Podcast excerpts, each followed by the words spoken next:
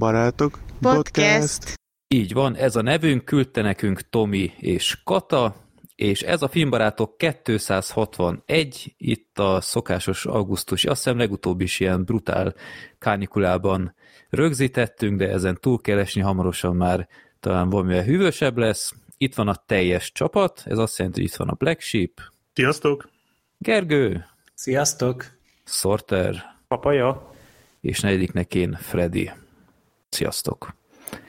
Na, hát hat darab filmünk lesz ma, úgyhogy ez sem lesz e szempontból egy ilyen gigászi maratoni hosszúság, bár nálunk ezt sosem lehet megjósolni, de hát szerintem azt el lehet árulni, hogy itt történt valami augusztusban, mert nem is tudom, mikor volt utoljára ilyen, hogy mindannyian találkoztunk. Egy... Tavaly májusban. Ja nem, Tavaly akkor május. nem, mert akkor Freddy nem volt. Hm. Ja, igen, igen. Az még korábban. Februárban. Akkor tavaly februárban, februárban igen, volt, februárban. Ja. Az a lényeg, hogy végre megtörtént. Igen, igen, meg volt idén is. Ja, és jó mm-hmm. volt. Igen. Ja. Moziztunk egy jót. Már amire Kecskeméten. Igen, meg szabadultunk, úgyhogy fantasztikus. Ja. Meg sétáltunk együtt, nagyon-nagyon együtt. egy, egy kutyabarátot is szereztünk. Ja, igen, igen, kiderült, hogy lett egy rajongónk, igen. Igen, elsőre egy kicsit, hogy mondjam, aggasztó volt, hogy ilyen harci kutya keverék volt, de nagyon barátságos volt. Én úgy néztem rá, mint egy kidobóra, és ő vigyáz ránk. Azon a környéken a kutyák barátságosabbak, mint az emberek. Na, azt jó tudni. Jó, úgyhogy ez történt, úgyhogy a Gran Turismo lett a célpont, hogy azt nézzük meg mindannyian. Mind lelkesek voltunk. Akkor Igen. még a Kékbogár sajnos nem volt műsoron, úgyhogy így sajnos azt nem nézhettük együtt. És a meg kettőt meg már többen láttuk addigra, úgyhogy esett a választás a Gran Turismo-ra, de kibeszül, hogy kiderül, hogy, hogy esetleg kellemesen csalódtunk-e. Jó, egy dolgot szeretnék itt örülök, hogy a Gergőt megkértem, hogy emlékeztessen, és nem emlékeztetett, de nekem eszembe jutott, hogy legutóbb szóba került az a kérdés, hogy mit olvasunk, és én említettem, hogy olvastam a Gangsta Zolinak a Döglégy a, a világ körül című könyvét, és egy olyan vicces fejezetet olvastam el azóta, hogy szeretném a hallgatókat nem megfosztani ettől, Semmi köze a filmbarátokhoz, egyszerűen csak mint szórakoztatás gondoltam, hogy ez egy tök jó felvezetés lesz, mert én hatalmasakat rögtem, Freddinének is felolvastam ő is. Lényeg a lényeg, hogy Gangsta Zoli volt valami Starbox nevű műsorban, ahol... Még a, a Rékasival együtt. Így van, igen, így igen. van. És uh, igazából ő ezt ilyen nagy ingyen lóvénak fogta fel, tehát túl sok túl sok hajlandósága vagy kedve nem volt, de mondott ilyen irreális árat, amit úgysem fogadnak el, aztán ajánlottak egy annál kevesebbet, de még mindig nagyon jó ingyen pénz összeget, nevezetesen két és fél milliót, és ő azt úgy vette fel, hogy jó, most három percig, vagy háromszor három percig elbohockodik, és ennyi az egész, és ezt a, ezt a rögzítési korszakot írta le tök jól, idézem, a felkészülésem eleve vicc volt, közderültséget okozott, mert benne voltam a hülyeségben. Mindenki izzadt meg edzett a filmjében, Rékási meg nyilván nem lógott ki ebből a sorból. Én Lóden kabátban egy üveggel a kezemben feküdtem a híd alatt, és így talált rám Bunyos Pityú, ő az edzője volt. Falevelek között talált rám felébresztett. Na mi van, gyerünk már, zsákolás! És vittük a zsákot, és faleveleket ütöttem a zsákon, tehát ez ilyen promo spot volt, és ő itt, itt is viccet csinált az egészből. Na és akkor itt a maga a, a meccs részét meséli. Egy gyukacsos atléta trikóban vonultam a ringig. Kizárólag úgy vállaltam a fellépést, hogy nem veszek fel versenyfelszerelést. Mindenki sejem nadrágon meg ilyen szarokban nyomult, én meg atlétában is kitérdelt mackó nadrágon, amit betűrtem az okniba. Úgy néztem ki, mint egy segédmunkás a rinkez menet, még egy üveg unikumot is vittem magammal, amiben néha belekortyoltam. Ez fenn van egyébként a, a videó a Youtube-on, és, és tényleg, tényleg ilyen nagyon rossz mackó alsóban. De ez annyira gangsta Zoli, ez a szöveg amúgy. Ez az egész sztori, ez annyira ő, hogy ezt már látom magam előtt. Na várjál, és akkor Karcsi kicsit másképp festett a kivonulásnál, mint én, a teste leolajozva, az izmai felgyúrva. Találkoztam vele még mielőtt átöltöztünk volna. Szia Karcsi, na mi van, elhülyéskedjük? Rám nézett halál komoly arccal. Zoli, ez nem erről szól. Majd a meccs után beszélgetünk, jó? Hát mondom, hú, jó? És akkor maga a meccs, a, a, a meccs, az a, annyit kell tudni, hogy kiütötte a Rékásit a második körben, és senki nem számított, tehát ő volt legjobban meglepődve, mert tényleg nem nagyon edzett, meg minden. Addig úgy tudom, hogy a Rékasi vezetett is, tehát az első kört azt eléggé úgy tűnt, hogy ő nyeri meg. Talán. Nem, én megnéztem, és úgy a feléig úgy ő, ő volt jobb, de aztán nem tudom, az első kör vége felé már inkább a, a döglégy irányított. De mindegy, lényeg a lényeg, kiütötte ezt a részt, most átugrom. Később viszont, az egy nappal későbbi rész, Koko, aki ennek az egésznek a mentora volt ennek a műsornak, és egyébként utálta, mint kiderült, Koko pár nappal később felhívott és gratulált, majd megköszönte, hogy miattam vége van a műsornak. De miért? kérdeztem. Azt hitték, hogy ez az, ezen a szinten nincs kiütés, de mégis lett. Az orvosok pedig azt mondták, hogy innentől kezdve balesetveszélyes az egész. Nekem köszönhetően betiltották a Starbucksot, a műsor történetében viszont az enyém az egyetlen kiütéses győzelem. Egy héttel később felhívott Konc Gábor. Szia Zolika, Konc Gábor vagyok, apád ismerőse barátja. Színész, tudod? Aranyos vagy nagyon, szeretünk téged, meg a faterodat is magyarázta, de aztán hangnemet váltott. Kiütöd a színészünket, bazd meg? Kikursz velünk? Kiveszed a pénzt a zsebünkből? Ne fújják az előadásokat, baszod. Rékásinak CT-zik az agyát. Szétül. Ezt így annyira, annyira el tudom képzelni. Úgyhogy igen, úgyhogy csak egyet szeretném. CT-zik az agyát. ez, ez egy nagyon jó megírt mondat. Ez nagyon jó. jó. Mi van, elhülyéskedjük?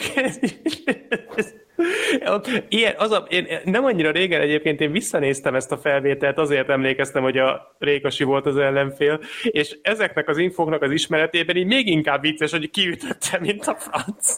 Igen. Ez, ez elképesztő. Hát, ja. Ezt köszönjük, hogy ezt megosztottad velünk. Igen, hát nem tudom, annyira jó stílusban ír, azt mondtam legutóbb, hogy kicsit olyan érzésem van, hogy kiszínez dolgokat, de, de itt, itt egyébként tök jól, tök jó passzolt az egész. Úgyhogy, ja, ennyit szerettem volna. Na, egy darab borítóképet kaptunk, ezt a Genzo küldte hosszú-hosszú idő után, és ez nem is nép akarata, hanem a nép hideg akarata. Így van. Ugye legutóbb kisorsoltuk a 2500. beadványt, amit a nép akaratába küldtek az emberek, és um, ő ezt, ezt direkt úgy vette, hogy oké, hát ez egy ilyen jubileumi sorsolás, akkor, akkor ő is megnézi, és uh, olyan hangulatos volt számára a film, hogy készített egy ehhez passzoló uh, borítóképet, ami piszok jó lett. Tehát i- ilyen fajtát nem tudom, biztos kaptunk már, de, de nagyon ritka. Úgyhogy ha az ember csak a borítóképet nézi, és nem tudja, milyen filmekről beszélünk, akkor biztos csodálkozik, hogy ez meg micsoda ilyen, ilyen 50-es évekbeli hangulatú.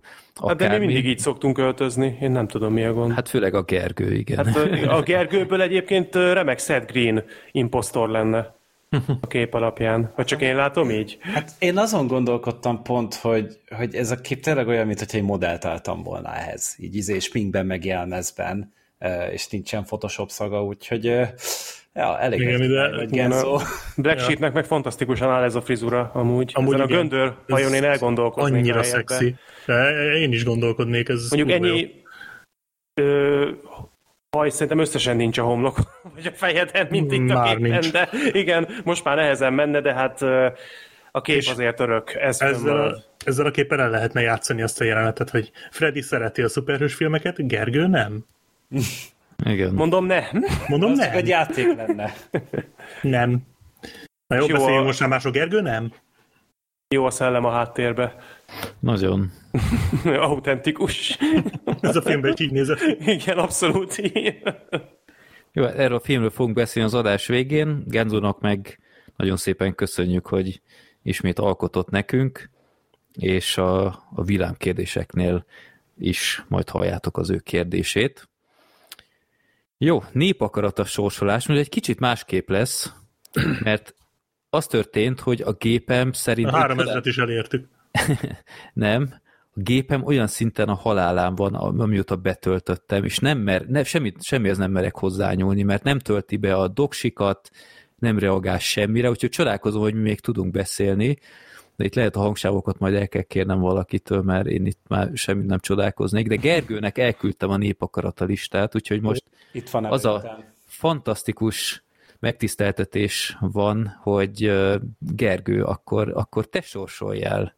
Ó, tehát a sorsolás is az enyém lesz, nem csak a kikeresés. Minden, listán. minden. Én nem merek már itt semmihez hozzá. Nem is tudom, hogy fogom kikapcsolni majd a rögzítést. Aha, jó, oké. Okay. Uh, akkor mindjárt... 2533, e- erre emlékszem, hogy mintha annyi lenne már. Oké, okay, 2533. És most kivételesen nem kérdezek mondani, rá, hogy került-e be bármi új, ami érdekes. Most itt tudom ellenőrizni, azt tudom, hogy animékből ismételten kerültek be szép számmal, úgyhogy szorul a hurok, hogy megint valamikor egy ilyet beszélünk majd ki.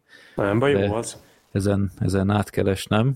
Jó, oké. Okay. Én közben akkor itt generáltam egy számot nekünk, ugye 1 és 2533 között, és az eredmény, hát ez egy, ez egy korai film lesz, mert a 85-ös szám. Hmm. Azt a mindenit. Indiana Hűha. Jones. Hűha. Ennyire az elején azért rég voltunk. Hát, és ez egy én nem is vagyok róla meggyőződve, vagy erről nem beszéltünk még, ugyanis a filmük az a szállakakuk fészkére. Hmm. Szerintem arról nem beszéltünk még. Szerintem nem. Szerintem csak így emlegettük párszor, de nem hiszem, hogy tényleges kibeszélő lett volna erről. Hmm. És tényleg nem napszátánk nem, van, nem. beszállítónk van, kényszereszállásuk. Úgyhogy, ja, a következő filmünk a Szállakakuk fészkére. Kiküldte fészkére, az jó. A hallgatónak a neve Martin. Martin. Martin. Hát ha hallgat még bennünket így tíz évvel később, akkor... Szerintem a Scorsese volt. Meg igen. Ez egy Várni. érdekes történet, amúgy én azt pár éve néztem meg, vagyis láttam már nagyon régen is, tehát ilyen 15-16 éves koromban, de pár évről néztem, sőt, én Jaj, mikor volt ez? Három évvel ezelőtt? Én láttam a színházi feldolgozását is, hogyha hmm. gondoljátok, akkor majd a kibeszélőnél szóba fogom hozni, hogy az milyen volt a filmhez képest. Jó, ez, ez egy jó sorsolás, mert nekem Na, igen. a blu is megvan, és ezt, ezt örökre Akkor ezt ennyire szereted? Ö, ezt úgy vettem meg, hogy nem láttam, és gondoltam, oh. hogy akkor ö, ekkora klasszikus, akkor ez egy jó apropó, hogy végre rávegyem magam, és, és tetszett. Erről lehet jókat beszélni amúgy. Igen, a Grizzly 2 sztárja van benne a Louis Fletcher. Igen. Hát igen, és ez szerencsére amúgy nem is olyan elképesztően hosszú, mert a maga kis két óra 13 percével nem hát meg, meg ez egy jó film, tehát itt, itt az, hogy két órán keresztül tart, az nem egy rossz dolog, mert, mert csak jó jelenetek vannak egymás után, és ezeket jó nézni, úgyhogy ja, ez egy, ez egy jó sorsolás, meg akkor a ház hideg szíve után még egy klasszikust tudunk kibeszélni, ez tök jó. Uh-huh. Jó, Na, látod, Gergő, máskor is neked kéne sorsolni. Ja, igen, igen. De ez, ez amúgy pont egy olyan film, amiről amúgy így én is örülök, hogy kivettük, kihúztuk, mert és tíz évvel ezelőtt láttam, akkor tetszett, és így hát kíváncsi vagyok, hogy mondjuk a, a, a 29 éves Gergő mi mást fedez fel ebben a filmben a 19 éveshez képest. Szerintem lesznek dolgok. Uh-huh. Jó.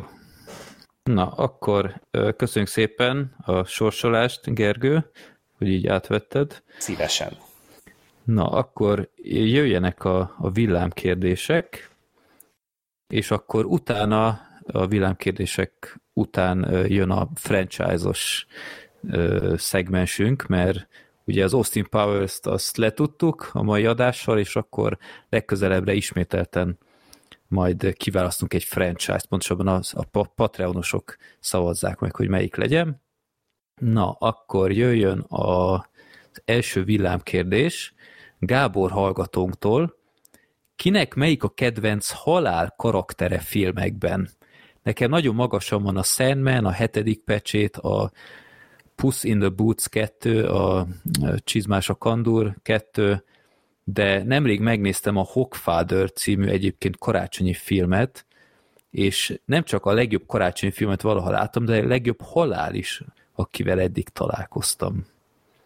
Melyik halál karaktert bíráltak a legjobban? Egyértelmű a Family Guy-ból a halál. Szerintem az a legjobb. Hát vagy a rémrendesből a Peggy. Tényleg, az, az igazad az, az a legjobb. Én most a halálnak volna. is van televíziója, Dök TV. És megvertem volna esküdni Black Sheep, hogy nem ezt mondott, hanem az, akit én mondok, a Bill és Ted haláli túrájából. Igen, azt imádtam. Ez egy csodálatos karakter. Hát mi a karakter, az jó? Biztos. Próbáltam, próbáltam mindent kitörölni abból a két filmből, ami történt benne, és amit láttam. Úgyhogy nem annyira rémlik. Jó, William Sadler a, a kaszás ott, és nagyon... Jó, várjál, rémlik valami. Nagyon vicces, hogy mindenféle Aha. társas játékot játszanak vele, meg ilyesmik. Jaj, tudom, emlékszem. Igen, ez jó volt. Nem, hogy, hogy, nem, nekem, a, nekem is marad vagy a Family Guy, vagy a rémrendes család. Hát, hogy filmet is hozzunk fel, a hetedik pecsét az nálam is, abszolút. Sajnos a színész nevét nem tudom, aki ott játszotta a halált, de nagyon emlékezetes volt. Illetve hát azért a Csizmás Kandúr 2-t azért én is bedobnám, tehát ott azért a farkas az, beszéltünk már róla sokszor, ő azért egy megkerülhetetlen figura. Most így hirtelen több mindenki nem jut eszembe, de biztos, hogy sok mindenkit lehet. Lehet, hogy ti majd mondtok más neveket.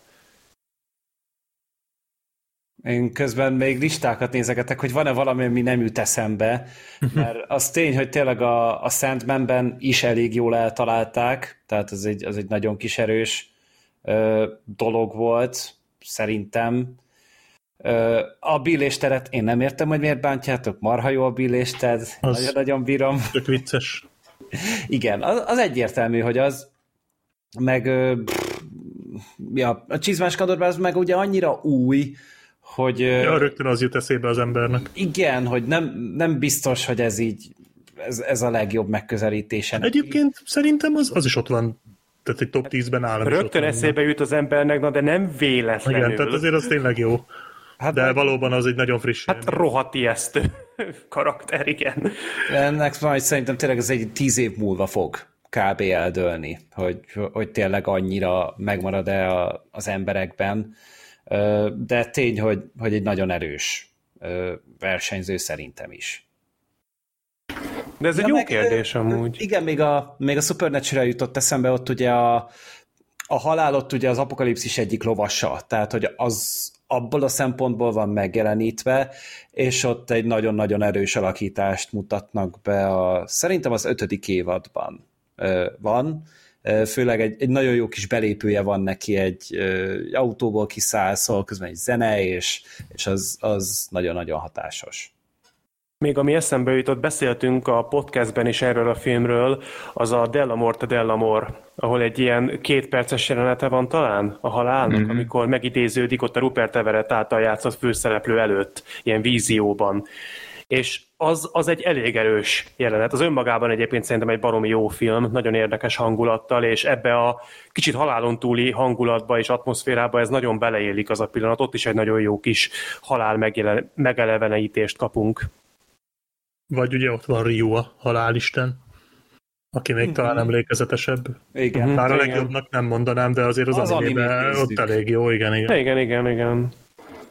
Hogy az a, ha eljön Joe Black, én azt nem mondjuk nem láttam soha, de... Ú, az egy jó film. Én elkezdtem is... nézni, de annyira unalmas volt, hogy nem Ú, én, én nagyon szeretem, tehát három óra, tehát le kell hozzáülni, de én nagyon szeretem Mondjuk, azt a filmet. Manapság az átlagos. Igen. igen, egyébként ma már ez nem is annyira kirívó, de igen, ezt jó, hogy mondtad, mert nekem nem jutott volna eszembe. Ú, de várj, én tudom a legjobbat. Hát a, hát a, izé, a Mads Mikkelsen a Doctor Strange-ből, hát mondja, hogy I am death. Az annyira emlékezetes Akkor volt. az Oppenheimer is az, nem? Igen. Úgyhogy okay. Hát nem így... hozzászólni. Igen, ez, ez, ezt hagyjuk a levegőbe, ezt a dolgot szerintem.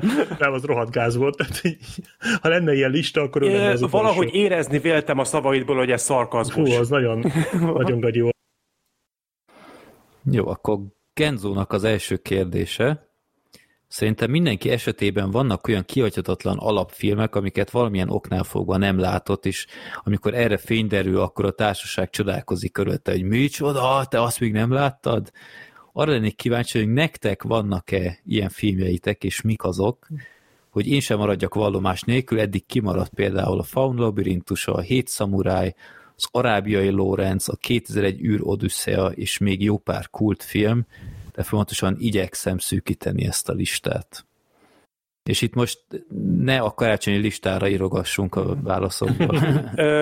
Én idén évelején döntöttem el azt, hogy pont ilyen filmcímeket szeretnék minél többet pótolni, és ennek folyamányaképpen például megnéztem, nem idén, még tavaly év végén a 39 lépcsőfok című filmet, akkor megnéztem a Passiót idén, amit még szintén nem láttam korábban, volt sok ilyen film, és ez most nagyon témába vág ez a kérdés, mert a hát nem olyan régen egy unoka öcsémmel beszélgettem, és ő nagyon-nagyon-nagyon szereti a Kelly hősei című filmet, rengeteget mhm. idézett belőle, mutatott jeleneteket, és, és akkor szembesültem vele, hogy te jószagú Isten, én ezt a filmet még mindig nem láttam. Pedig uh, rengeteg jelenetet láttam belőle, érdekel is, biztos, hogy nagyon tetszene is, uh, de a Kelly hősei valahogy nekem még kimaradt, úgyhogy most ez a következő, ami föl van írva a listámra, hogy, hogy azt, azt minél előbb, még idén, sőt, még uh, augusztus 28-án vesztük fel ezt az adást, úgyhogy még augusztusban pótoljam.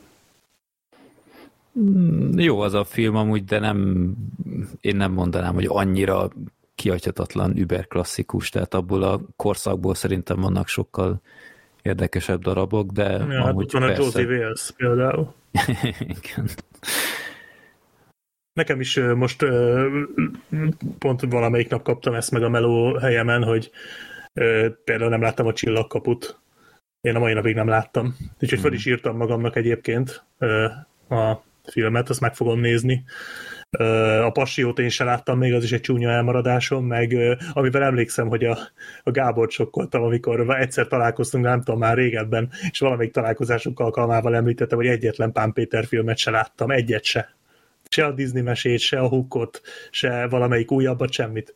Tehát a Pán Péter, mint olyan, az itt teljes mértékben kimaradt. Hát az idei Disney-t ne nézd meg biztosan. Nem azzal fogom kezdeni. Egyszer akartam egy ilyen, kitaláltam, hogy csinálok egy videómaratont, vagy hát ilyen videót, hogy megcsin, megnézem az összes Pán Péter filmet, és az lett volna a címe, hogy Pándémia, de aztán beütött a Covid, és így ez a cím nem tűnt már olyan jó ötletnek. De még lehet, hogy egyszer megcsinálom. Amúgy kurva sok Pán Péter film van, ezt azért szeretném már most leszögezni, hogy ez amikor kitaláltam, hogy megnézem az összes Pán Péter filmet, én azt gondoltam, hogy ilyen öt vagy hat. A fenéket, nagyon sok van. Hát én láttam a Hookot, meg a rajzfilmet, és úgy bevallom, annyira sose volt a világom, úgyhogy szerintem részemről nem maradsz le túlságosan. Jó, sok hát annyira nem kaparok egyelőre az ötletért. Hát én sok klasszikus pótoltam amúgy az utóbbi években, tehát a Casablanca-t, meg ugye a Citizen Kane-t, azt ugye pótoltuk a, a podcast miatt is, meg ugye a, a tune miatt a Hét Samurájt, az is egy ilyen volt, hogy végre valahára öm, hát nálam a Memento az még mindig kimaradt, tudom, nagyon gáz, Ö, nem tudom, a Sunset Boulevardot én azt is tologatom magam előtt, már nem tudom mióta. Ezt szomorúan hallom. Ugye a Goodwill Huntingot se láttam, az is valahogy mindig ott a van, hogy ez. Sunset is... Boulevard az alkonsugárú? Mm-hmm, egyik kedvenc filmem. Az jó, az jó, de a Goodwill Hunting, a Goodwill Hunting amúgy szerintem neked Freddy nagyon tetszene. Uh-huh. Én valahogy úgy érzem, Biztos hogy az nálad nagyon betalálna. Hát csak alapvetően nem vagyok ilyen nagy Robin williams de itt tudom, hogy másfajta szerepe van. Hát de... itt, egy, itt egy egészen drámai, egészen komoly szerepet játszik. Uh-huh. Igen. Vagy ami még kifejezetten bosszant, hogy így egyben, nem tudom miért, csak félig láttam, pedig tetszett az Isten városát. Még meg is van DVD-n, és egyszerűen ahhoz mondjuk kell mindig egy hangulat, hogy én azt elkezdjem nézni. Hát nem lehet, hogy megnézted félig, és utána valahogy nem volt idegzetet tovább nézni, amit amúgy én meg tudok érteni. Lehet, nem, nem tudom rekonstruálni, de alapvetően tényleg tetszett, de nem tudom, valahogy valahogy nem, nem érzem azt, hogy amikor van időm, akkor pont egy ilyen lélekülő darabot nézek, de hát így, meg az arábiai Lorenzt én se láttam, de én attól kicsit félek, bevallom őszintén. Bár biztos a, marha impozáns. Hát az egy nagyon impozáns film, de őszintén szerintem nem túl érdekes. Tehát... Na jó, egyébként én, én, én pár éve láttam meg és három éve vagy két éve láttam. Nekem úgy, úgy bejött, bár azt is hozzátenném, hogy inkább a, a látványjelenetek maradtak meg belőle, tehát azért ott van egy-két olyan elképesztő csata jelenet benne, hogy így letettem a hajamat. Hát igen, csak a négy hát órás hát játék igen, az picit ijesztő. Igen, a vége az már nagyon ilyen politikai tori, valószínűleg nem véletlenül, és az már ott egy kicsit ilyen, olyan, amiben könnyű elveszni. De nekem tetszett például az arábiai Lawrence. Meg esetleg Black Sheep, ha gondolod, akkor mondhatnád a Gandit. Ó, de jó, hogy említetted. Igen, a Gandit azt elkezdtem nézni, és még tetszett is, de aztán félbehagytam, és a mai napig nem hát mondom, hogy nem folytattam, de most már kéne kezdenem újra, mert ez jó pár évvel mm. ezelőtt volt. De igen, a Gandit. Meg egyébként egy csomó olyan klasszikus van, amit láttam, de újra kéne néznem. Tehát mondtad például a Casablancát, azt tudom, hogy láttam, de azt például újra kéne néznem, vagy a 2001 gyűlöd összeját is. Na én azt tologatom magam előtt. Azt nagyon régóta újra akarom nézni, mert a regényeket is most elolvastam, és kíváncsi vagyok, hogy ahhoz képest milyen a film, de még nem bírtam időt találni rá. Uh-huh. Jó.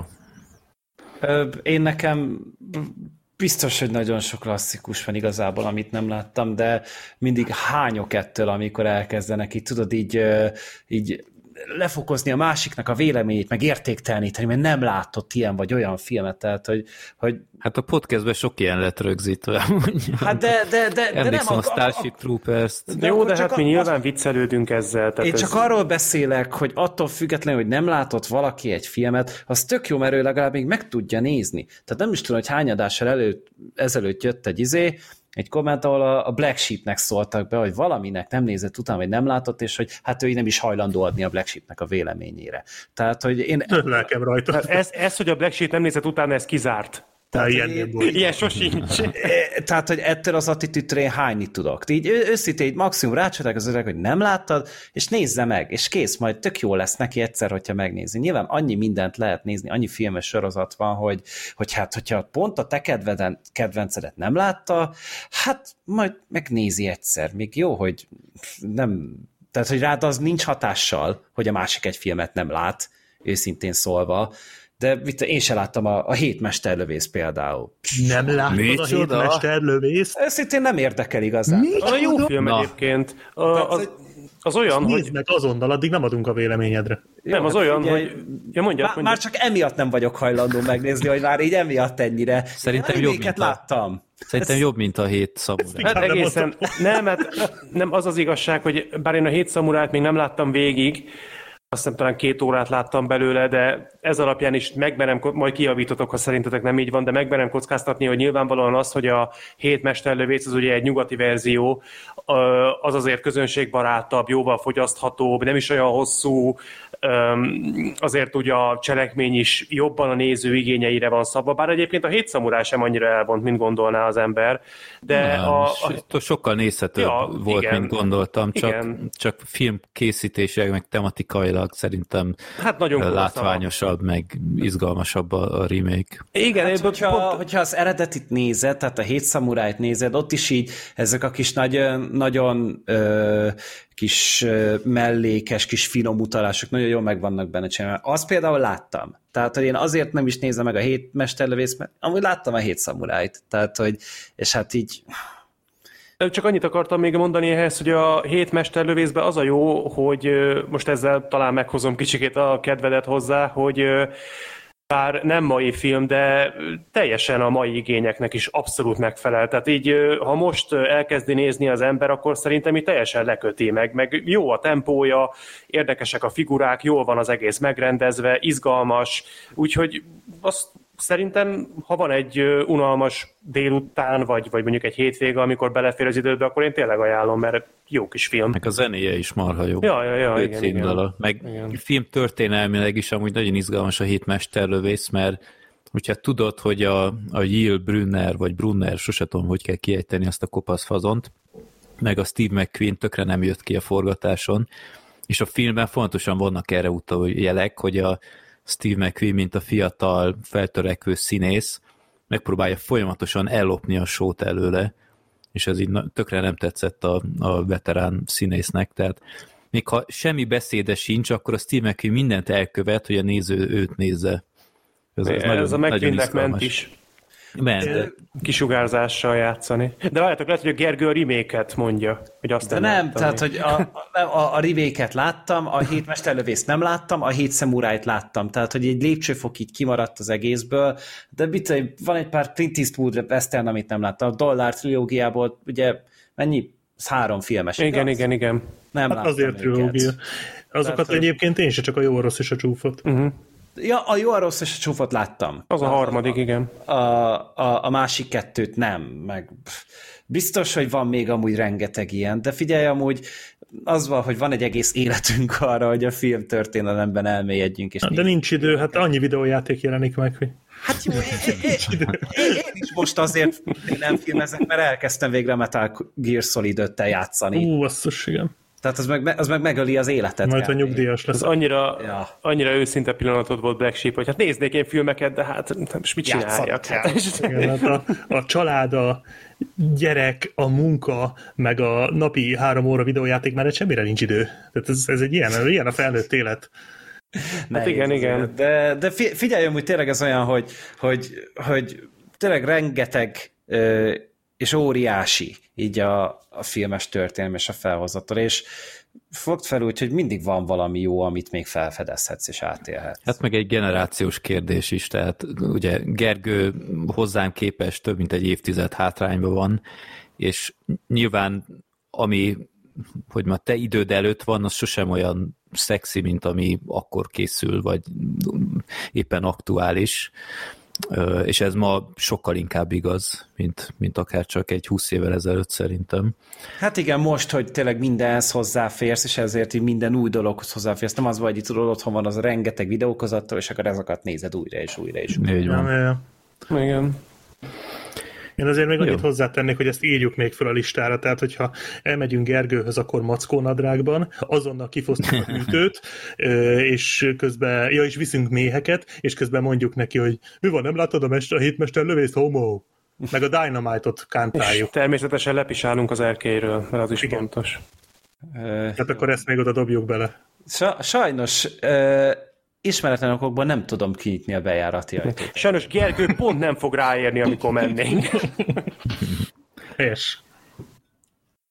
Jó, akkor Genzótól a második kérdés. Tudom, hogy nem igazán szoktátok visszahallgatni az adásaitokat, legalábbis Freddy ezt már többször hangoztatta, mert így is van.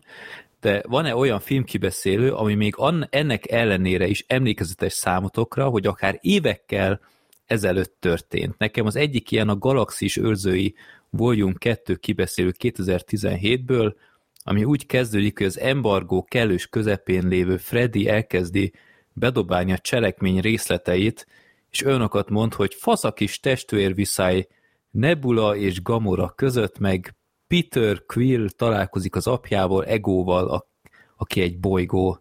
Oké, okay, biztos. Majd napig emlékszek, mai napig emlékszek, hogy mekkorára merett a szemem, amikor először hallgattam ezt az adást, és azóta többször visszatértem már hozzá. Hát igen, ez volt az adás, amikor a Vox izé, írt egy ilyen összeállítást a karakterekből, és annyira abszurd volt az egész, hogy megpróbáltam elhitetni veletek, hogy amúgy töképpen vagyok azzal az egésszel, ami ott zajlik. Nekem az első, ami eszembe jutott, a, a Godzilla, az egy jó kibeszélő volt, uh-huh. ott, ott, ott tényleg teljes szívből fikáztuk azt a filmet, főleg szerintem azért, mert annyit vártunk tőle, és olyan Igen. keveset nyújtott, főleg egy olyan epic előzetes után, meg a, volt. A hát, Szeres Hamersz, az is vicces az, volt. A, igen. A, a, ott, ott tényleg ott egymásra licitáltuk a savat, meg ott én ilyen hangklipekkel is készültem emlékeim szerint, úgyhogy az is egy jó sikerült darab. Mi, mi jut még eszetekbe? Hát a szürke filmek azok szerintem viccesek igen. voltak. Ja, igen. igen. Uh-huh. Hát a 365 napnak is így az első részes, meg a többi kibeszélője, és szerintem még jól sikerült pont ez. Hát meg az audio kommentárok. Az, az is egy külön kincszem, vagy gyöngyszem igazából, úgyhogy de miért mindig a fikát emeljük amúgy? Mert az szórakoztató. Nekem van olyan, ahol nem. Tehát ami nekem most ezonnal eszembe jutott, az a nem annak a kibeszélője, azt szerintem azt nem olyan régen vissza is hallgattam, és azt szerintem kifejezetten érdekes lett. Ez jó volt, mert érintettünk pozitívumokat és negatívumokat is, és szerintem mind a két oldal nagyon jól érvelt ott, és szerintem én azt gondolom, hogy egy nagyon jó képet tudtunk adni a filmről, talán még annak is, aki nem látta, illetve nekem nagyon-nagyon tetszett, ezt is visszahallgattam szintén, amikor ez pár adással ezelőtt volt, a Gergővel volt egy kibeszélünk a Skinamarinkről. Szerintem az nagyon jó lett. Ott szerintem pont jól meg tudtuk fogni azt, hogy miért lehet ezt a filmet szeretni, vagy mondjuk elismerni, és miért lehet szívből gyűlölni. És mind a két oldal szerintem teljesen helytálló érveket hozott föl. Úgyhogy azt uh, szerintem kifejezetten jól megoldottuk. Még a felolvasott dobnám be így. Ez jó volt. Jabba volt az Anna, ugye? Igen, Igen. és te nem Igen. voltál, és elszabadultak a, elszabadult a tűz. Vagy az Adél és a múmiák rejtei, az is egy jó. Az az első népakarata kibeszélők egyike volt. Hát igen, ott, ott eléggé rosszul reagáltunk, eléggé magunkra vettünk néhány dolgot a filmben, meg ott még ugye a, a Zoli is Zoli. egy csöppet. Úgyhogy... Igen, azt azt hiszem ki is raktam külön klipbe. Apropó, igen. tehát a Zoli versus Freddy nekem, nekem visszatérő a Spondja Bob film, tehát az a 30 perces párbeszéd az egyszerűen zseniális. Ja, és akkor amikor mondta, hogy ja, én amúgy nem néztem a Spondja Bobot. Na, ott éreztem. Ja, vagy Die Hard 5 gyerekek, az is egy jó. Emlékszel, igen, igen, igen. Uh-huh. Hogy nem tudom, egy órát pofáztunk arról a retek filmről, és a, a Zoli ugye, hogy ő megvédi, hogy ez nem is rossz film, és akkor mi volt egy fél évvel később, hogy, hogy is volt, hogy Zoli mondta, hogy Ja, úgy megnéztem újra, tényleg nem jó az a film. valami ilyesmi hát mondom, hát ez nem lehet igaz. hát attól függ tényleg, hogy szerintem így akkor a, a Zoli hangulatot nagyban befolyásolta az, hogy az ágynak a jobb vagy a bal oldalán kell fel. Mm-hmm. Jó. Hát de amúgy minden kibeszélőnk első osztályú, ezt el mondani. Különösen azok, amik már az adás végén történnek, amikor már mindannyian hullafáradtak vagyunk, és azt se tudjuk, miről van szó. Nem, egyébként jellemzően az adások utolsó 10 percei a legjobbak mindig, amikor már, már mindenről beszélünk, csak az adott filmről. Ne? Ebből a szempontból a legjobb film kibeszélünk az a Suburban Sasquatch volt, ahol gyakorlatilag a, a mezőgazdaság jelenlegi helyzetén keresztül a meteorológiai előrejelzések megbízhatóságáig mindenről beszéltünk, csak a filmről nem, hogy ne kelljen arra figyelni. Az, az emlék, és, és gyakorlatilag senki nem volt józan a kibeszélő végére, vagy a filmnézés végére négyünk közül. Az is emlékezetes volt kifejezetten szar kibeszélőt tudok mondani, ami talán amiatt lehet emlékezetes, és ez teljes mértékben az én saram. A nem tudom miért, de meghallgattam az éjfélkor Párizsban kibeszélőt valamiért. Azt hiszem a Zolival voltam, csak oszkáros adás, vagy valami. És Ez a Woody ellenes? A Woody ellenes. Ah. És én azt megnéztem, és, és nem tetszett a film, de olyan szarul fejeztem ki, hogy miért nem tetszett, hogy egészen szégyenletes volt így visszahallgatni, hogy öreg, tehát így nem lehet podcastet csinálni, hát így annyira ilyen, ilyen szavakban oda böfögtem dolgokat, hogy ez nem tetszett, az nem tetszett, tök rosszul magyaráztam el a kritikát, úgyhogy e, utólag is elnézést, ott, ott szerintem nem, nem voltam a helyzet magaslatán. Remékeljük? Szeretné? Annyira azért nem akarom újra nézni, de igen, tehát itt úgy érzem, hogy sok szempontból tovább fejlődtünk azóta.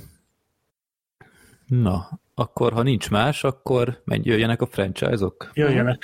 Jöjjenek. Na ugye, Tom Hanks-et kinyírtuk. Nyugdíjaztuk. Nyugdíjaztuk. Ez Austin Powers meg most nyírjuk ki.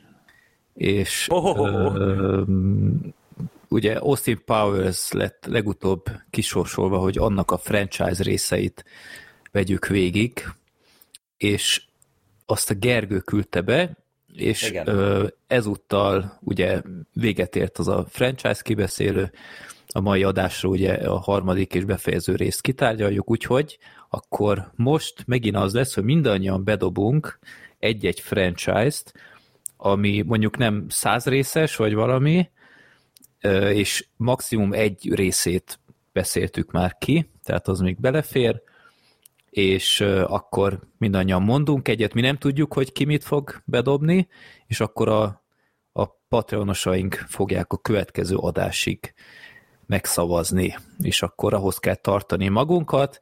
Ha van rá mód, akkor most tényleg az összes Patreonos szavazó, mert legutóbb páran nem vették ki a részüket, és akkor lehet, hogy mondjuk megúsztuk volna az Austin Powers.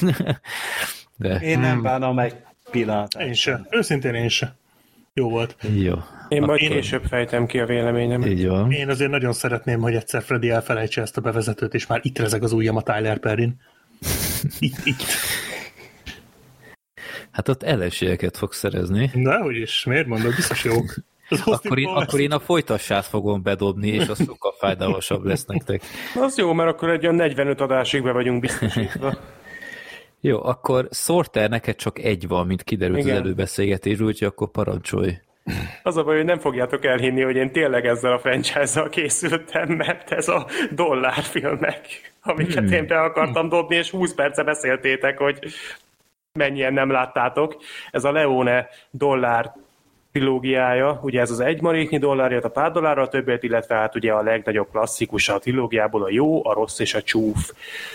Ö, uh-huh. Megnéztem, nem beszéltünk még ezekről a filmekről, és én az előző franchise javaslatoknál a véres játék négy részét hoztam. Éles váltásahoz képest. Igen, most de direkt úgy voltam vele, hogy az előzőnél úgy voltam, hogy legyen benne jó film, trash, de szórakoztató, meg trash, de bűrrossz. Most ö, arra gondoltam, hogy legyen egy igazi klasszikus, amit ö, szerintem egyébként tényleg érdemes is megnézni. Én ö, viszonylag, tehát a Jors és a csúfot már nagyon sokszor láttam. A trilógia első két részét pár évvel ezelőtt néztem meg, és mindkettőt jó filmnek tartom. Szerintem a kibeszélők is érdekesek lennének belőlük, úgyhogy főleg így, hogy mondtátok többen is, hogy nem láttátok még szerintem itt az idő. Úgyhogy én a dollár trilógiát szeretném benevezni. Uh-huh. Gergő? Uh, én uh, a Mad Max filmekkel gondolta, oh. hogy foglalkozhatnánk. Ugye főleg az első három itt az érdekes, ugye Fury Roadról beszéltünk, arról van kibeszélünk, de megnéztem, és az összes többiről nincsen. Én az első kettőt láttam, az első amúgy kifejezetten nem tetszett, a harmadikat viszont soha. És úgy gondoltam, hogy, még. hogy szerintem ez egy, ez egy érdekes dolog lehet, mert itt is ugye van van, van azért egy elég nagy jelentőség egy filmtörténelmi szempontból a dolognak, úgyhogy ja, a Mad Max trilógia. Na, ezt jó, hogy bedobtad, mert... Kvadrológia, bocsánat. Mert uh, én nekem ugye három ötletem volt, és a Mad Max volt az egyik. Úgyhogy már csak kettő közül kell döntenem. De most megvárom, hogy a Black Sheep Na, hát a egy másikat. Jó, akkor parancsolj Black Sheep. Én négyet hoztam, és egyiket se lőttétek még ki, bár a Mad Max nekem is eszembe jutott egyébként. Most igazából kettő közül gondolkodom, az egyik az akcióvígjáték, a másik pedig thriller, és rátok bízom, melyik legyen. Halálos biztos... fegyver az egyik. Én is azt mondtam. Thriller vagy akcióvígjáték? Akcióvígjáték. Akcióvígjáték. Akkor halálos fegyver. Igen, halálos, halálos fegyver. fegyver. Igen. Fú, ez erős felhozatal lesz. Uh-huh. Ennyi, nem ragoznám túl, hát mindenki ismeri a halálos fegyvert, szerintem egyikről se beszéltünk, én mindet láttam régen, nagyon sokszor, de nagyon régen, és most tök jó lenne, ez egy tök jó apropó lenne újra nézni Régen láttad a halálos fegyvert? Nagyon régen láttad. De azokat nem szoktad évente újra nézni? Nem, nem, nem, nem, nem. nem. Ebből négy van, igaz? Négy, Aha. igen. Négy. A thrillert meg akkor bedobom majd legközelebb. Jó. Hmm. Jó, ez mondjuk evidens volt, hogy valaki bedobja egyszer. Hmm, igen. Nekem van ilyen négyes gyűjteményem, úgyhogy tök jó, tök jó lenne újra elővenni. Egyszer már végignéztem. Jó, akkor ez kemény lesz, azt hiszem akkor az én... Nem lőttem ki a másikat? Nem. Nem. Az én jelöltem az, hát nem, nem tartom túl esélyesnek, de akkor akkor én a Robot Zsaru filmeket dobnám. Hmm. Jó. Hmm. Egy részét se láttam még. Három van? Három van, plusz a remake, de azt szerintem hagyhatjuk meg, már ki is beszéltük. Sose láttam. Van kibeszélő. Uh-huh. Robot Zsaruból egy jelenetet láttam, amikor a shotgunnal lelövik a végtagjait a csávónak. Igen, hát ja, meg amikor van. a Kenit kinyírja az irodában a nagy robot. Így van kizuhan az óriás karú. Ez egy híresen rossz trükk. Hát a Robot Joy-ról arról lehet beszélni, mert hmm. ugye a, az első résznek mindenféle verziói vannak, mert össze-vissza vagdosták a ki, kivégzés Verhoeven az a csúcson, Verhoeven az a csúcson rendezte, ugye? Akkor Igen. ott nagyon élte. Meg én még gyerekként néztem Robot Zsaru tévésorozatot is. Abból Egy kanadai tévésorozat készült belőle. Igen, arra a... emlékszem. 90-es ebből, években. Ebből nem volt rajzfilm véletlenül? De, az is. Mert mintha azt láttam volna gyerekként. Könnyen lehet. Jó, úgyhogy szerintem ez egy érdekes franchise. Szerintem én is csak az elsőt láttam valaha, plusz a tévésorozatot, ugye? Úgyhogy kíváncsi vagyok, hogy a második és harmadik részben mi történik. Úgyhogy akkor a robot zsarut bedobom ide a Pixisbe, és akkor összefoglalva, akkor Dollár Trilógia, Mad Max, Halálos Fegyver és Robot Zsaru. Na, gyerekek... Ez egy érdekes ez, összemérés lesz. Ez komoly. Ezek ilyen... biztos vagyok amúgy a halálos Én, én is, nyilván, nyilván a halálos fegyver fog nyerni. Ez ilyen macsó felhozatal, nem? Mindegyik filmben ilyen, ilyen tesztoszteron felhozatal, ez tetszik. Ez nem, ez nem ilyen Gail Austin Powersek meg ilyenek vannak benne. Én visszavonom, én visszavonom, én inkább hozom a Rambót. Majd az is lesz. Nekem most miközben soroltuk, így jutott eszembe, hogy be lehetett volna dobni a horror akadba. az is nálam a négybe benne volt. Az is ilyen tesztoszterontól bűzlet. Nekem benne volt a négybe a horror akadva egyébként. Nekem a izé volt benne a másik ilyen alternatív, hogyha esetleg valaki a dollár trilógiát kilőtte volna a csupasz pisztoly, hogy esetleg mm-hmm. azt de majd, majd talán később. Hát csak ezekről, ezekről nehéz beszélni amúgy, hogy csupasz pisztoly meg Csupasz pisztolynál jeleneteket emlegetsz Igen, után. tehát ott, ott nehéz értékelni a színészi teljesítményt, a rendezést, a nem tudom, tehát ott, ott poén maraton van, de azt hiszem az Airplane-nél is ezzel a problémával küzdöttünk, amikor kisorsoltuk, hogy igazából csak jelenteket idéztünk. Ez nem tudom, mennyire volt jó kibeszélő. Hát paródiát nagyon más, hogy nem tudsz mhm. igazából mm-hmm. ja, ja, ja. fölelemelni. Mert, mert ugye a paródia úgy hat a nézőre, hogy, hogy jó kedvre deríti, nevetésre készteti, és nyilván a néző ugye ezeket a részeket jegyzi meg, és ezeket szereti újra felemlegetni, de arról meg nem lehet beszélni, hogy hát a csupasz pisztolyba az a jelenet, amikor a Notberget meglátogatják a kórházban a Drebinék, az milyen fantasztikusan volt bevilágítva. Nem ezt fogod mondani, hmm. hanem azt, hogy a beledet kiröhögted az egészen. Jó. Ezért én, fog a halálos akkor, fegyver nyerni. Én akkor elárulom, hogy mi volt a harmadikom, a bosszúvágy filmek. Mm. Nem mert, jobb volt a Robot Zero szerintem, jobb tipp. Mert, mert ott uh, én is csak az első kettőt láttam, és azt hallottam, hogy a, azt hiszem abból öt van, és a későbbiek azok már ilyen masszívan Canon filmek voltak, és azért abban van egy ilyen bűnös élvezet. Igen, azt az amerikai a... ninjánál is láttuk. Ja, ja. Állítólag a második az jó még. Azt hallottam, hogy az nem rossz. Az nem rossz, de az elsőhöz képest szerintem már, már rosszabb. Bedobhattuk volna azért akkor még a mixbe a reméket is belőle. Ez Bruce Willis-es film? Jaj, igen, úristen, de rossz volt Eli Roth rendezte? Ja. arról, arról azt hiszem, hogy volt ki beszélünk. Nem tudom. Nekem úgy rémlik, hogy beszéltünk róla. Jó, akkor, kedves patronosok, akkor ez a Gergő feladata lesz megint, hogy kiposztolja a szavazást, úgyhogy a következő adásban akkor lesz eredményhirdetés, és, és akkor a rákövetkező adástól akkor végig Halálos fegyveredjel kezdünk. És szavazzatok, szavazzatok, és bátran, mindenki, Mindenki és, és nem kell hallgatni, tehát te, tényleg arra voksoljatok, amiről szeretnétek ki beszélőt, nem, Bár nem egyébként hogy a Black én, Sheep-it.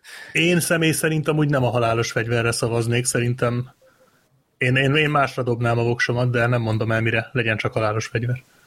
Jó, szerintem akármelyikkel nem járunk rosszul. Nem, ez, nem, ez, egy, ez egy jó felhozatal, ez... úgyhogy bátran, tényleg nyomogassátok azt a szavazás gombot. Azért van ott, és éljetek a lehetőséggel. Jó. Mi, mi számítunk rátok, ez, ez csak rajtatok múlik, Mördó hogy és számít rátok. Akkor jönnek a filmkibeszélők. A legelső... lebőgés lesz, hanem a halálos fegyver nyer. Igen, ezt jó, ezt jó, hogy te mondtad ki, mert nekem is eszembe jutott, de ez, ez így elegánsabb volt. Nem baj, azon is majd túl lendülsz. Ja. Akkor az első filmünk mára, a kicsit a semmiből érkező Neil Blomkamp által rendezett Gran Turismo film. Ami egy filmbarátok esemény volt. Így számunkra. van, a, a Kecskeméti Malom moziban, ami, amiben legnagyobb gyönyörömre Hollywood multiplex szőnyeg van. 20 évvel ezelőttről is. Én, De ez én, akkor a dolog nem, egyébként? Hát én nem láttam ilyet, már tényleg a 2000-es évek eleje óta, és, és nagyon feldobott. Tehát hát ez, ez tényleg nagyon király. Én nem tudom, te egyet értesz ezzel, de szerintem ez ugyanaz a Hollywood multiplex szőnyeg, amit régen a Hollywood multiplex moziból vittek hát szerintem ide. a Freddy éppen ezért Szerintem, de elképzelhetően tartom, hogy több Hollywood multiplex szőnyeg nincs is az országban, csak ez, ez az egy. Lehet. Könnyen lehet, de, de amúgy tényleg jó, jó mozi volt. Tetszett például ez a a büfénél ez az önkiszolgáló rész, hogy... Igen, bár az ö... félkészen működött egyébként, a, ha jól emlékszem, mert pont valami írtózatos tömeg volt, amikor mentünk, és nem mindent hogy Andrá, András megküzdött vele. Valaki, igen, valami küzdelem volt vele. Nem, én, nem én volt? megrendeltem. Mert... Jó van. Mert Lehetem, hogy keverem egy másik esetek egyike, hogy, hogy popcornt vettem, mert amúgy éhes voltam már, és uh, tök jól működött. Tehát tényleg, mint a, mint a gyors kajádáknál sokszor, hogy ilyen érintőképernyőn bevállal, vagy kiválasztod, amit szeretnél, és utána fizetsz, és akkor csak átveszed a pultnál is. És a jegyet is meg tudod így venni egyébként. Uh-huh. Rohadt kényelmes, mi a bár a jegy az egy szar izé, kassa az akkor is az, hogyha a pultnál veszed. Uh-huh. Tehát az a régi ilyen díszesebb jegy az már, ami szintén nyomtatott volt egyébként, az már el, Igen, hát eltűnt egy jó ideje. Ez bizonyítja, hogy vidéken nem csak barátaid lehetnek, hanem még popcornt is tudsz venni online. Még utak is vannak. Meg még most azok az is vannak. Is a mozi közvetlenül a gémes kút mellett van balra. Most már egy ideje nem úgy működik a mozi, hogy kijön valaki és elmesél, hogy milyen a film, hanem így effektíve meg is nézzük. Ha mondjuk a reklámok megint érdekesek voltak ott a vidéki moziban. Ja, bár azt te nem tudod, hogy az első reklám azzal, a, ami a, konkrétan a malomnak, a, a malom bevásárlóközpontnak a reklámja, az, a, az már a nagyon sokadik verziója ennek a reklámnak, és ez volt egyébként a legjobb mind közül, tehát hogy az összes többi Igen, az ennél sokkal pocsékabb. Ez egész, ez egész tűrhető. Ez most egészen már vállalható. Hát meg az a izé, kiberbűnözős Azt rét. nem értettem. Tehát, hát az, az egy szép felhívás. Ott, ott egy fickó igazából. ilyen, nem tudom én, ilyen vihás kamerával rögzített képminőségben a jobb felső sarokban egy polisz felirat, és akkor beszél a kiberbűnözésről, hogy oda kell figyelni, és tenni kellene, de amúgy egy, egy praktikus tippet nem mond, hogy konkrétan mit. weblapot, vagy, vagy applikációt, vagy valamit, ahol ezt tudod jelenteni, vagy nem tudom. Ez, ez, ez nem sok értelmű. Kicsit tényleg fura volt, de maga a szándék az jó. Tehát ott, hát jó, de... Emlékszem, hogy a Lórival ugye egymás mellett ültünk, ott egymásra néztünk, és végül is azt mondtuk, hogy jó, hát végül is ez jó, hogy elmondta. Ja. Sokkal nem, lettünk, sokkal nem lettünk okosabbak, de oké. Okay. Jobb, hát, mint a kék bogár előzetes. Igen. Ami szintén a, Andrással is ott dumáltunk, hogy hogy oké, okay, ez, ez olyan, mint, mint a Fidesz csinál, hogy legyen béke, de amúgy semmit nem tesz annak érdekében, Jaj. csak mondja, hogy legyen, és ez is, hogy ne legyen kiberbűnözés, de figyeljetek oda, és egy ennyi. ennyi ne legyen kiberbűnözés, de van. Ez, ez volt a reklám lényege. Jó, lényeg a lényeg, malommozi. A kék bogár előzetesről uh, beszélgessünk.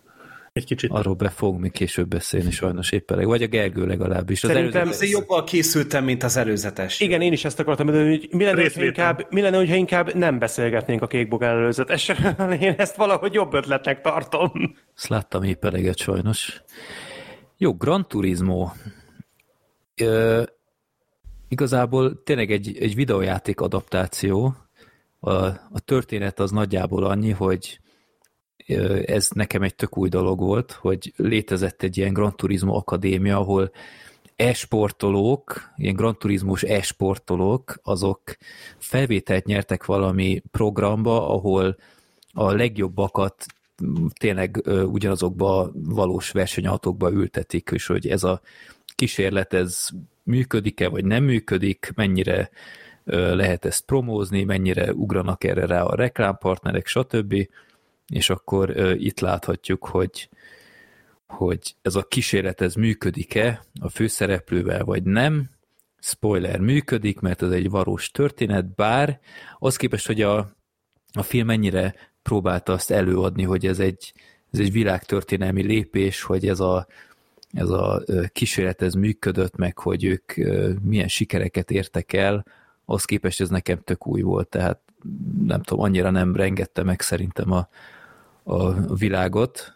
Nem tudom, nektek új volt ez a, ez a dolog? Vagy én nekem, erről? nekem teljesen, tehát én aznap reggel hallottam először kb. erről a filmről, amikor mondtátok, hogy ezt fogjuk megnézni. Tehát én, nekem semmi.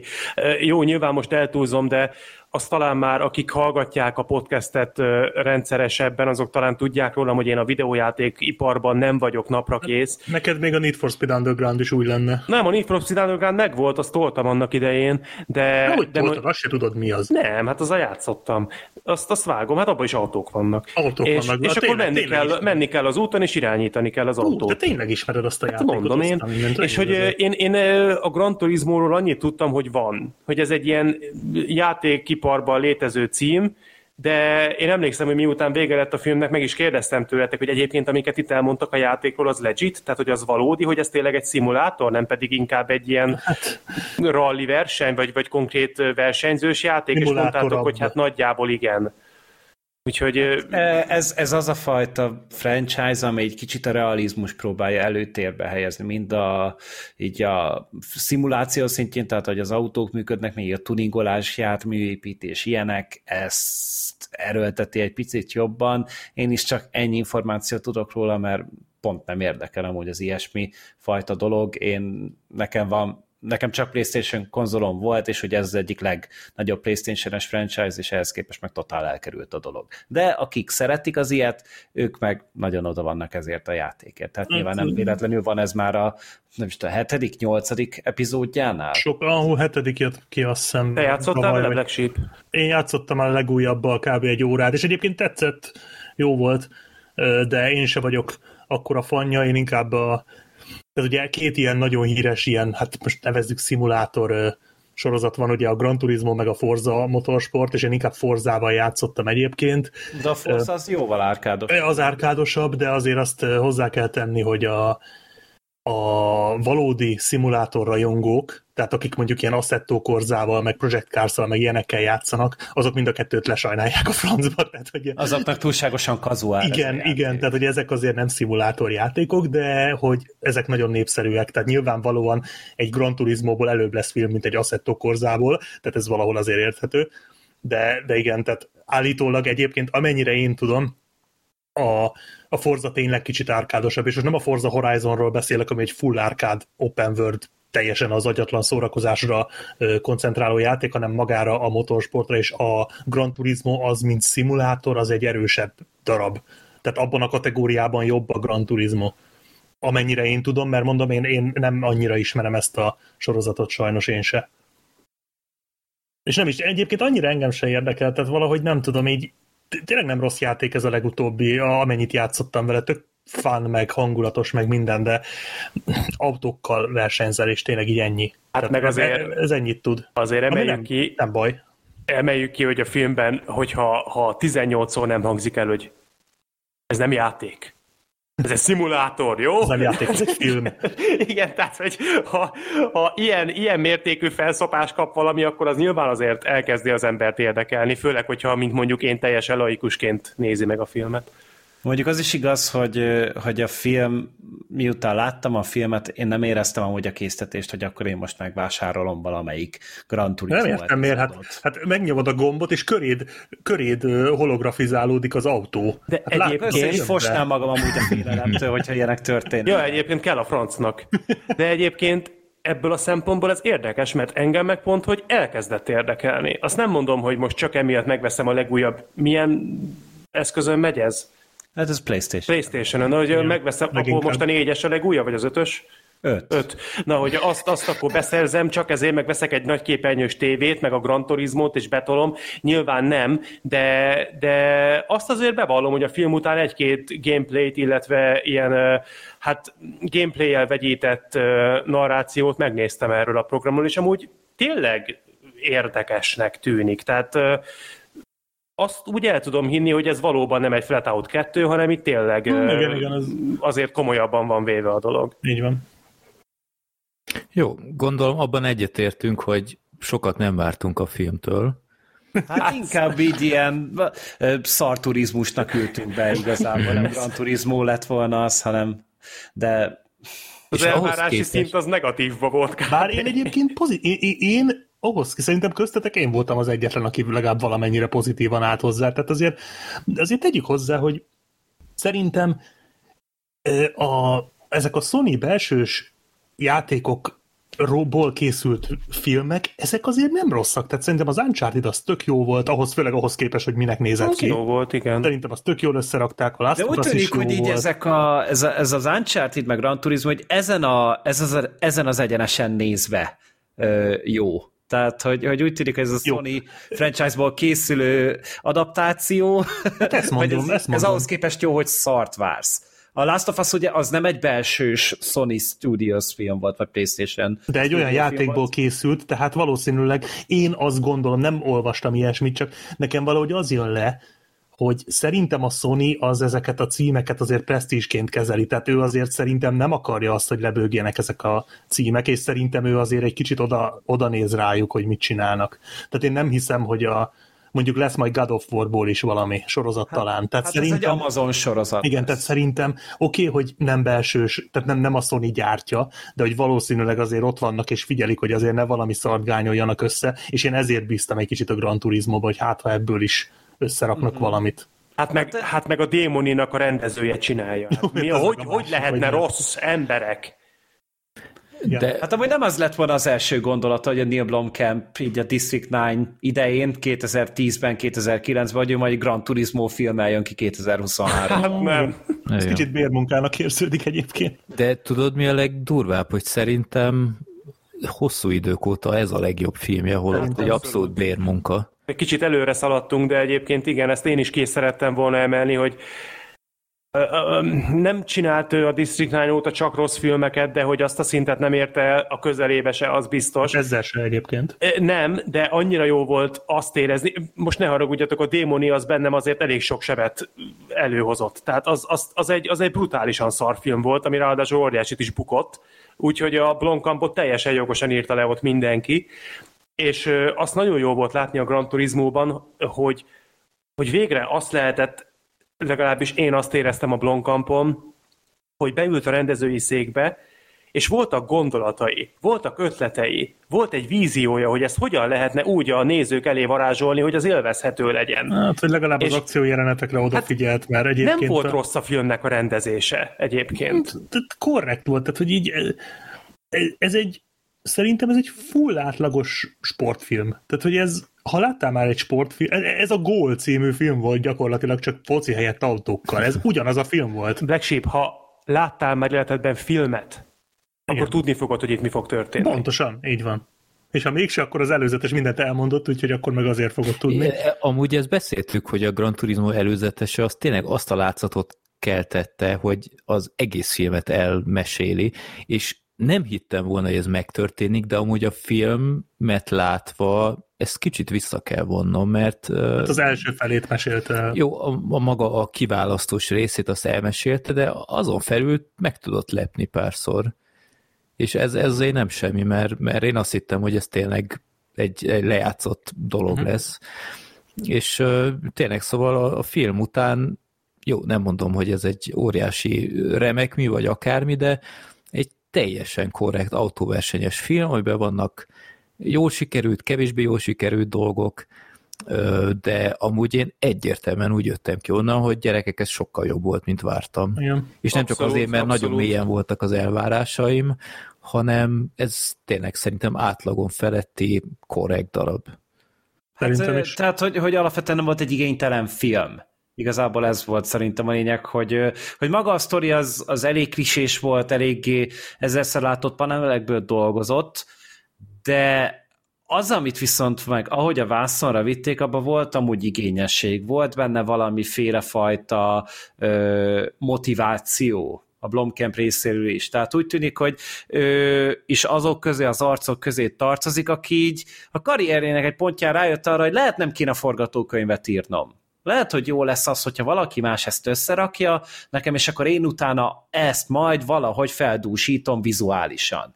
És akkor így állt össze az, hogy egy, egy teljesen iparos munka forgatókönyvhez hozzáraktak egy jó képességű rendezőt, egy jó képességű akciórendezőt, mert igazából ez a lényeg, hogy, hogy az autóversenyzős részek tulajdonképpen akciójelenetek ugyanúgy, mm. és azzal meg viszont nem szaroztak, mert nem, nem egy CGI okádék a nagy része, mint mondjuk egy halálos iramban filmben, hanem kimentek a Hungaroringre, mert ezt, ezt itt forgatták amúgy Magyarországon, és és amit lehetett, azt megcsináltak. Nyilván itt is van azért néha okádék tűzeffekt, meg, meg hasonlók, de a jelenetek az autós jeleneteknek a 95%-a az tényleg hihető, meg van csinálva rendesen, és tök izgalmas, kreatív az operatőri munka, Blomkampnek nagyon tetszett az, hogy drónozhatott a versenypályák környékén, és még beemelték ezt, a, ugye ezt az ilyen TPS nézetet is a játékokból, ugye, amit kb. minden autós játékban használnak, hogy szinte ilyen drón szintjén így követik a, az autót, és tök jól belett az egész emelve, úgyhogy, úgyhogy az van, hogy, hogy van egy autós filmünk, amikben jó az autós rész, és és emiatt én is úgy jöttem ki, pont ahogy a Freddy is mondja, hogy ez egy tök szórakoztató film volt. Én nem vagyok benne biztos, hogy amúgy én erre emlékezni fogok decemberben, de az, hogy, hogy, hogy egy milyen egy posványos ocsortány fos csomagra számítottam, ahhoz képest ez egy, ez egy, ez egy teljesen korrekt és nézhető film volt. Senkinek nem fogom azt mondani, hogy, hogy állítsd le a podcastet, és te menjél el és nézd meg. Előtte de, a Patreonunkra iratkozz fel. De hogyha egy icike-picike érdeklődés is esetleg felszikrázik benned, akkor érdemes neki esélyt adni, mert egyrészt tényleg Blomkamp már régen volt ennyire jó, másrészt pedig nehéz elhinni, hogy egy szimulátor autós játékból lehet normális filmet csinálni. Még akkor is, hogyha ugye ez nem egy konkrét játékadaptáció, mert ugye a játék is egy játék a filmnek a történetében, uh-huh. hanem ez egy, ez, egy, ez egy based on a true story film, ez egy, ez egy életrajzi film tulajdonképpen, és annyira életrajzi film, hogy a, a pilóta karakternek a kaszkadőr jeleneteit azt a valós rác csinálta meg. Igen. Tehát, hogy, hogy az, aki a, akiből versenyző lett a való életben, ő volt a stand az autós jeleneteknél. És a film végén ezt így meg is mutatják, meg minden, és, és ez tök vagány, ez tök király, nem láttam korábban ilyet. Így ilyenekről eddig meséltek, hogy jaj, persze az igazi ember, mit tudom, edzett mondjuk a, uh-huh. a színésszel, meg beszélgettek, meg mit tudom én, de az, hogy, hogy ténylegesen azt, amit ő csinált a való életben, ő azt megcsinálja a filmvásznon is, ez egy tök menő dolog. Igen, egyébként, tehát hogyha így az autós jeleneteknél, illetve az akcióknál maradunk, akkor ez valóban egy korrekt, teljesen fogyasztható alkot. Szerintem egy picikét azért térjünk ki arra, azokra a részekre, amikor mondjuk nem az autóversenyzést nézzük, hanem mondjuk a karakterdrámákat. Mm, szerintem talán ezek azok a pontok, ahol többször picsaklik meg a film, mint kellene nem tudom ti, hogy éltétek meg, de azért az első fél órában ott bőven vannak cringe pillanatok. Most, most a, a, a Siri-re gondolsz? Mire? A Siri? Re, aki a kis csajt szinkronizálta? Még nem akartam arra, az egy külön blokk, az egy külön, azt nem, le, nem, nem lehet ennyiből lerendezni, tehát az nem, okay. nem egy... Hát de kezdjük azzal, nem? Ne, szerintem nem, nem lehet a főfogással kezdeni, szépen el kell jutni odáig. Itt szerintem azért voltak, tehát a párbeszédek azért nem mindig erősek. Egyébként a film erényére legyen mondva, hogy, vagy előnyére legyen mondva, hogy azért az első fél óra után ezen túllendül, onnantól már a forgatókönyvvel, meg a szövegkönyvvel sincs annyira sok gond. Most a színészi játékot én nem tudom, én úgy vettem észre, hogy ahányan néztük, annyiféleképpen éltük meg. A David Harbour szerintem tök jó volt. Mm-hmm. Én, őt, én őt abszolút bírtam ebben a szerep. Alapból nagyon bírom azt a csávot. Hát ugyanazt alakítja, mint mindig, de hát, jól állt. Igen, mondjuk a, a vérapóba is volt, kb. ezt hozta. De igen, ő teljesen rendben volt. Én megmondom őszintén, az Orlando Bloomon is meglepődtem. Jól játszott, a karaktere az kicsit, kicsit felesleges volt szerintem a sztoriba, de kicsit, kicsit többet szerepelt, mint talán kellett volna, de rendben volt. Most a főszereplőt nem tudom, hogy ki hogy élte meg. Ez szerintem nem Szerintem játszott jó. rosszul, de voltak ilyen kritikus drámai jelenetei, és ott, ott szerintem erősebb színészi jelenlét kellett volna. Gondolok itt például, elnézést kérek, minimális spoiler, van neki egy balesete ott, ott szerintem azért... Szerintem nem volt vele baj, most azt nem volt vészes. minimumot azt hozta nagyjából. Tehát Igen, csak egy... tudod, fura volt, hogy ő volt benne a krízisben, és mégis lejátszott a, a Harbour, aki kívülálló volt. Hm, hát igen. Nem tudom, nyilván nem egy rás kategória hát, a, a színészkedés, de szerintem így tehát a, a, ami ez a, ez a film szerintem egy korrekt film, és szerintem a színészi játék is korrekt, tehát ehhez mérten korrekt. Engem igazán senki nem idegesít. Egy valaki igen, de igen, a, mindjárt átérünk. arról. Engem igazán senki nem idegesített a filmbe. Mondom, nyilvánvaló, tehát megvolt az a tipikus sportfilmes tempója, amit én egyébként szeretek. Tehát ezt a, ezt a gyorsan vágott montázsok, nagyon látványos sportjelenetek, ugye jelen esetben autóversenyek. Dinamika a, is jó volt. Igen, jó zenék, a kötelező mélypont a film kétharmadánál, amiből aztán egy látványos fináléban visszajövünk, spoiler, bocsánat, és, és, és, és a vége az, az ilyen felemelő. Tehát én, hát én, meg... szeretem, én szeretem ezeket a klisés sportfilmeket, és ez egy klisés sportfilm volt. Az olyan színészi játékkal, ami, ami ehhez bőven elég volt. És volt egy... Talán, meg... az, talán az Orlando Bloom vicsorgásából visszavehettek. Jó, hát egy picit igen, de, de volt... Magyaráztam nézni, hogy goro, goromba is, is vicsorog, az, az kicsit egy idő után már inkább vicces volt. Hát volt egy ö, egész megható jelenet is szerintem. Az se volt ö, semmi, se egy eredeti pillanatot nem tartalmazott, de a, a beszélgetés az édesapjával a végén. Hm? Az, az egy, az egy egyszerű, teljesen egyszerű kis jelenet volt, de, de szerintem működött, egy picit ami, megérintett. Ami igen, szintén benne volt. van az összes. Ő, mindenki látta már ezt a jelenetet, aki életében egy sportfilmet megnézett, de, de rendben volt. Szerintem az volt egy kicsit komikus, hogy a, a, az apja ugye fontosan ezt mondta, hogy izé, kölyök, ki se jössz a szobából, egész nap videójátékozol, meg ilyenek, és azt hiszem azért ez nem egy elítélhető reakció, mint ahogy a filmben ez át akart jönni egy idő után, hogy, hogy nem támogatta abban, hogy videójátékozzon, és nem tudom, ez egy kis... Meg, meg nem mondta, szerintem nem is mondta el soha rendesen, hogy ezzel mit akar elérni. Igen, igen, igen. E, ebből egy ilyen jelenetet bele lehetett volna rakni, mert nem tudom, kicsit olyan fura volt számomra, hogy, hogy az apjának rosszul kéne éreznie magát, hogy nem hagyta, hogy videójátékozzon egy nap 8 órát, és a, a végén még szinte bocsánatot kér, hogy jaj, bocsánat, hogy nem Meg egyébként, benned. egyébként ahhoz képest nem is volt vele túl szigorú, tehát hogy így furán nézett Igen. rá, de mondjuk ja. tökre hagyta, hogy játszon, tehát így nem volt egy ilyen köcsög, hogy hát el, kivitte a vasútra dolgozni. Igen, ahonnan el, el, de, hogy elment egy, nem tudom, fél óra után. És az például nekem tökre tetszett, amikor az is körülbelül nyolc filmben láttam már ezt a jelenetet, hogy kivitte a vasútra, és akkor azt hiszed azért vagy itt, mert izé, hibát követtél el? Nem, azért vagy itt, hogy megmutassam, hogy hova jutsz, hogyha így folytatod. Tehát szerintem egy tök jó ilyen Meg... tipikus ilyen faterduma volt, és, és ott is szerintem tök jól tehát hagyta utána, hogy elmenjen. Tehát hogy nem volt annyira szigorú, mint ahogy ezt így a filmbe próbálta állítani szerintem. És Vagy lehet, a végén... A, le, bocsi, lehet, hogy csak a srác volt nagyon Semmi fiatal, és ugye tudjuk, hogy a tinédzserek azok minden, hát igen. Mindent túlreagálnak. Igen, és ezt az egészet egyébként tök jó, jó, nem azt mondom, hogy teljes mértékben, de az is egy aranyos pillanat volt, amikor, amikor azt mondta az apuka, hogy és ezt az egész Playstation-t én nem értem, ne haragudj, hogy én ezzel nem tudok mit kezdeni. És ez egyébként egy, egy tök jó pillanat volt, tök aranyos volt, úgyhogy igen, na de térjünk rá akkor a... a bocs, még előtte egy ja, bocsánat, a igen, igen. A, az anyukán ledöbbentem, a film közben jöttem rá, hogy te úristen, hát ez a ez a Jerry Halliwell, a főszereplő anyja a Spice Girls-ből. Igen.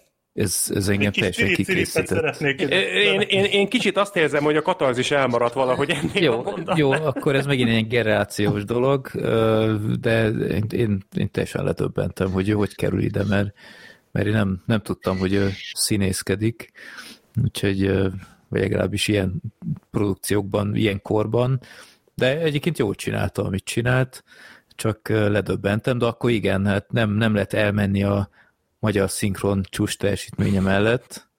Az mi volt, emberek? Hát a, a, igazából a szinkron szerintem tök rendben volt, de aztán volt egy karakter, aki nagyon látványosan kilógott. A, a főszereplő srácnak volt egy ilyen egyébként hót felesleges ilyen barátnős szála, tehát, hogyha ezt úgy, ahogy van, kihagyják, az égvilágon semmi nem változott volna a filmben.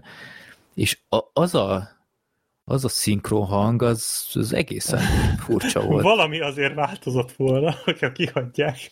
Jó, hát, nem kapjuk most... meg ezt a csodát, amit itt igen, hallottunk. Az a, azon a szinkron hangon megszólalt a karakter, és így megrepett a téridő. igen. Ott mindenki egy kicsit meghalt belőle, amikor azt meghallotta. Tehát, fú. Ilyen, ilyen... Az, az egy kicsit olyan volt, mint hogyha valaki uh, egy iPhone hangrögzítőre mondta volna fel a szöveget home office-ban. Igen, va- nem, valami nem stimmelt ott, tehát de se nem, nem csak... volt lelkes a igen. színésznő, de, de szerintem még a, a hangrögzítés minősége is Igen, más tehát volt. nem csak a hangminőség volt szar, hanem maga a szinkron is. Tehát a, ez még jó hangminőséggel is pocsék lett volna. Igen, én most, ez, igen, ez nekem is eszembe jutott. Én nem szeretném a színésznőt bántani, félreértés ne essék. Biztos, hogy rengeteget dolgozott ezen, de, de tényleg olyan érzésem volt, mintha itt, itt az utómunkával ment volna ez félre, vagy nem tudom, nem tudom, hogy mi történt. Képzeld el, hogy Abban... milyen lehetett a legrosszabb felvétel, ha ezt hagyták meg. Nem, értem, persze, csak tudjátok, én, én, én abból próbálok kiindulni, ez el is hangzott az előbb, hogy egyébként a filmnek a szinkronja az rendben volt, teljesen korrekt munka volt. Ezért mondom, hogy biztos, hogy a lány szinkron hangja is, is jól hozta ezt a feladatot, csak csak nem tudom, valami, valami valahol nagyon félrement, mert, mert valahogy az ő magyar hangja nem is volt tiszta hangzású, nem is, tehát, mint hogyha nem is ugyanabban a filmben lett volna az a szinkron sáv.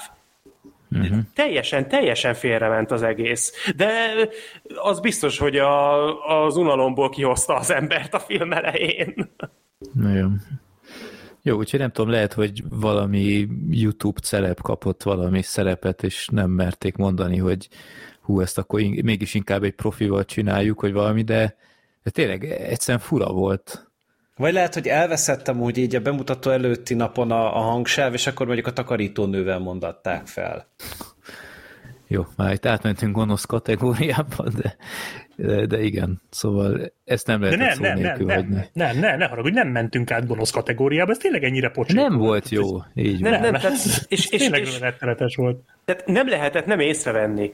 Nem lehetett nem arra figyelni, hogy itt, itt valami nem működik, itt, itt valami nem úgy van, ahogy annak lennie kellene, és, és ez nagyon-nagyon nem úgy van, és furcsa volt, és, és bizarr, és, és az egészen zavarba ejtő, úgyhogy én nem tudom, tényleg, hogyha a Hör című filmben el, tud, el lehetett volna, Mibe? mint egy Hör című film. Hát az, az lett volna a Hört. Szép. Szóval abba el lehetett volna lőni, mint egy ilyen szarpoén. De, ja, nem Itt a filmben, ami még nem tetszett, hogy kicsit olyan naív volt ö, felépítésileg, tehát ugyanazt éreztem, mint az Eddie a Sasnál, hogy olyan, olyan esetlenek a, az ilyen történetmagyarázások a, a sporton belül. Uh-huh. Tehát itt oké, okay, hogy, hogy el kell mesélni a nézőnek, hogy mi történik, de, de de az, az egészen komikus volt, amikor például a, a Le Mans a 24 órás verseny előtt uh, ott ugye a Ford és Ferrari ellenből legkésőbb onnan tudja az ember, hogy ott hogy zajlik, hogy ott váltják egymást a sofőrök, és akkor a filmen azt látjuk, hogy a, ott vannak már szinte a, a kocsinál, és akkor magyarázza, hogy figyelj, akkor most úgy csináljuk, hogy te mész négy órát, aztán váltod őt, és, és mondom, oké, okay, tehát ezt a nézőnek át kell adni, de erre mondjuk Szerintem ott lehetett ott, volna a kommentátor. Szerintem, hogy csak átismételték. Hát Mert igen, a, a főszerep... jobban. Nem, de a főszereplő srác az életében legelőször volt ezen a futamon. Szerintem ott úgy volt vele a, a Harbour által játszott figura, hogy csak átismételték. Figyelj, ez az egész Le Mans Nem dolog, akkor ez, ez, először a ez, ez olyan fura volt számomra, hogy, hogy ott mennek azon a versenysorozaton, és én most itt lehet, hogy tévedek, de szerintem ez így van, hogy a Le Mans az egy ilyen külön verseny a versenysorozatokon belül, tehát ez egy ilyen kicsi különálló már csak a jellegéből adódóan is, és akkor ez, ez nem úgy működik, hogy figyelj, akkor most indulunk a Lömon, és akkor jó, és akkor, akkor jön a másik két ember, aki amúgy nem versenyzett már, nem tudom én mióta, a, a casting rész óta, ahol kipotyogtak. Nem, versenyeztek, versenyeztek, versenyeztek, ezt mondták.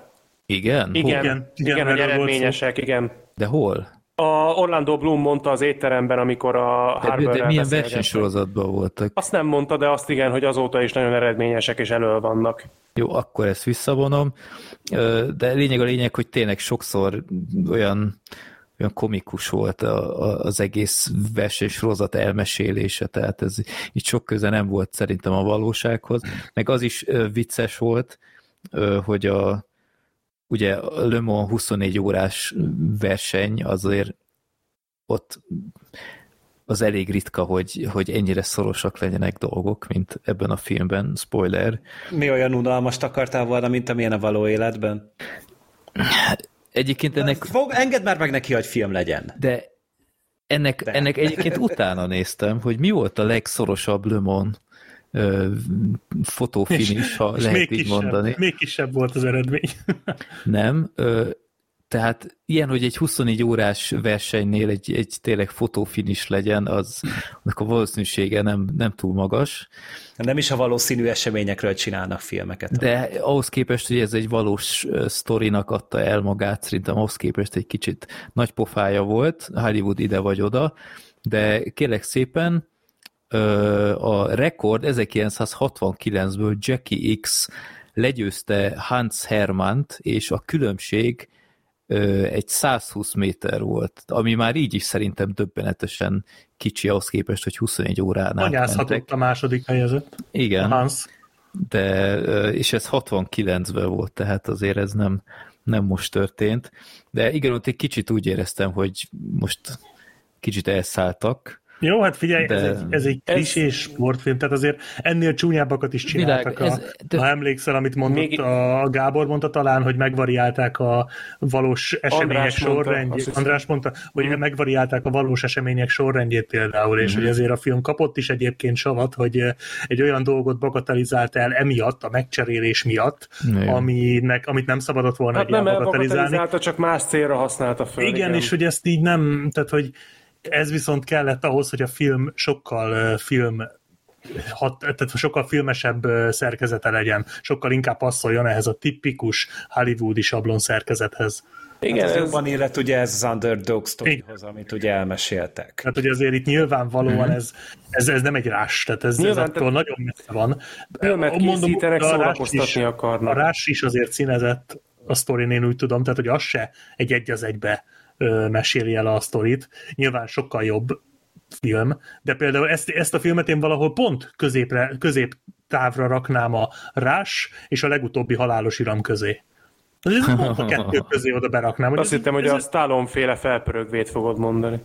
Azt is mondhattam volna egyébként, de szerintem arra a filmre nem gondoltam az elmúlt húsz évben egyszer se. Na hát. Na mindegy, úgyhogy én így nagyjából oda raknám, hogy ez így azon a szinten van. Amit Ez, ezért mondtam az Ediasas hasonlatot. Mm, az is hasonló volt. ilyesmi felé. Hasonló volt. Igen, hallottuk. Édes Istenem. De amúgy igen, szerintem akkor nagyjából egyenlő véleményen vagyunk, hogy hogy Én még megéri. egy pár dolgot azért úgy kiemelnék, tehát hogy az a, a Your Winner azért egy kicsit erős volt szerintem. Tehát az, a filmnek az elején nagyon kétségbe estem. Amikor így konkrétan így a, a HUD megjelent így a filmben, hogy hány kilométer per órával vezet, hogy hanyadik mhm. helyzet térkép, itt ilyen hülyeségek feljöttek, és akkor az ugye hát volt egy üldözős jelenet, és akkor így... így a... az, ú, az borzalmas volt. Ki is írták, hogy ú, izé, sikerült, meg mit tudom én, és így mondom, az meg komolyan, még jó, hogy éppen nem a, a, a Trophy Unlocked vagy nem, nem tudom, hogy milyen ki PlayStation. Én a, én a Winnernél... Nem a trofi van a PlayStation. Én a Igen. Winnernél vártam volna a Freddy-től, hogy I are winner, motherfucker. Ez hát, ja, hogyha felkérik szinkronra, és nem mondja el nekünk, a Freddy, és csak ott a moziban halljuk meg ott vele, akkor lehet, hogy azért úgy magunk alá szartunk volna De, de sajnos ez nem történt meg, de az szerintem, az már, ott már túl volt tolva. Tehát értem, hogy a videójátékos esztétikát azért valahogy be kell emelni. Csak ne így. A filmbe, de ez szerintem nem volt jó ötlet, és szerintem az sem nézett ki, amit többször ugye megcsináltak így a filmben, hogy így, hogy hogy így ugye megváltozott a környezet. Egyszer ugye így a, a, az otthoni kis székéből így át morfolódott a kép ugye egy autónak így a pilóta fülkévé, és fordítva is, hogy pilóta fülkévé egy átváltozott. És ki volt írva, hogy it's morphine time. Igen, és ez így... Ez, ez ilyen hót felesleges pénzkidobás az ilyen szerintem. Én, én értem, hogy ez, ez biztos papíron kurva jól nézett ki, meg a uh-huh. forgatókönyvben, meg a Prevíznél, meg a mit tudom én hol, de ez így a készfilmben szerintem elütött, kilógott, és többször is megmutatták, szóval amúgy kurva büszkék voltak rá, hogy, hogy ezt így megcsinálták, meg, meg az viszont mondjuk tesz, hogy tudod, hogy néha kiírták, hogy hányból hanyadik, uh-huh. meg hanyadik körnél vannak, tehát hogy az már egy fokkal amúgy ilyen videójátékos dolog volt. Amikor ugyanezt visszafogottabban használták, akkor jó volt. Tehát amikor nem tolták a kretént, hanem csak így egy kis apróságot itt elrejtettek, egy kis vizuális kis, kis gegeket ide-oda, az úgy szerintem jó volt. De ezzel egyetértek, tehát én már elfelejtettem az elején azt az üldözést, ez valami katasztrofálisan rossz és volt. Ez az igazi cringe élmény, hogy így te érzed rosszul. Leráztad a zsorukat. És egyébként, Ú, igen, de érdekes ebből a szempontból szerintem, hogy amikor visszafogottabban alkalmazta a történet ezeket az eszközöket, az szerintem is jobban sikerült, hmm. és én valahogy úgy éreztem, hogy ahogy ment elő előre a sztori, úgy lett egyre visszafogottabb. Mm. Tehát érdekes módon pont a fináléban, pont a katarzisban használta ezeket az eszközöket a legvisszafogottabban, és pont ettől lettek erőteljesebbek. Hát valószínűleg azért, mert ott már ugye nem érezték kevésnek a, az impulzusokat, amiket kap a néző. És az elején még ugye ott tényleg ez az unalmas felvezetés ment, meg a, hát a hősnőnknek a monológia, és hogy azt úgy valamivel extrázni kellett, és utána viszont, hogy beindult már az akadémia, a verseny, az edzés, a gyakorlás, jött az a drámai jelenet, ami amúgy szerintem tök jó volt, nekem így tetszett, vagy nem hmm. számítottam rá. Na, igen, és az piszok jó volt, látványilag megcsinálva az viszont, tehát az, a, az ott amikor, amikor összetörik egy autó, az ott azért elég állatul meg van csinálva. Hát azt meg a drón érezted a székbe ülve. Igen, meg a drónfelvételek is rohadt jók a filmben. Igen, egyébként. tehát hogy ennek jól áll. Én, engem sok helyen szokott zavarni, hogyha egy nagyon-nagyon túleréltető túlerőltetik ezeket a nyomorult drónokat.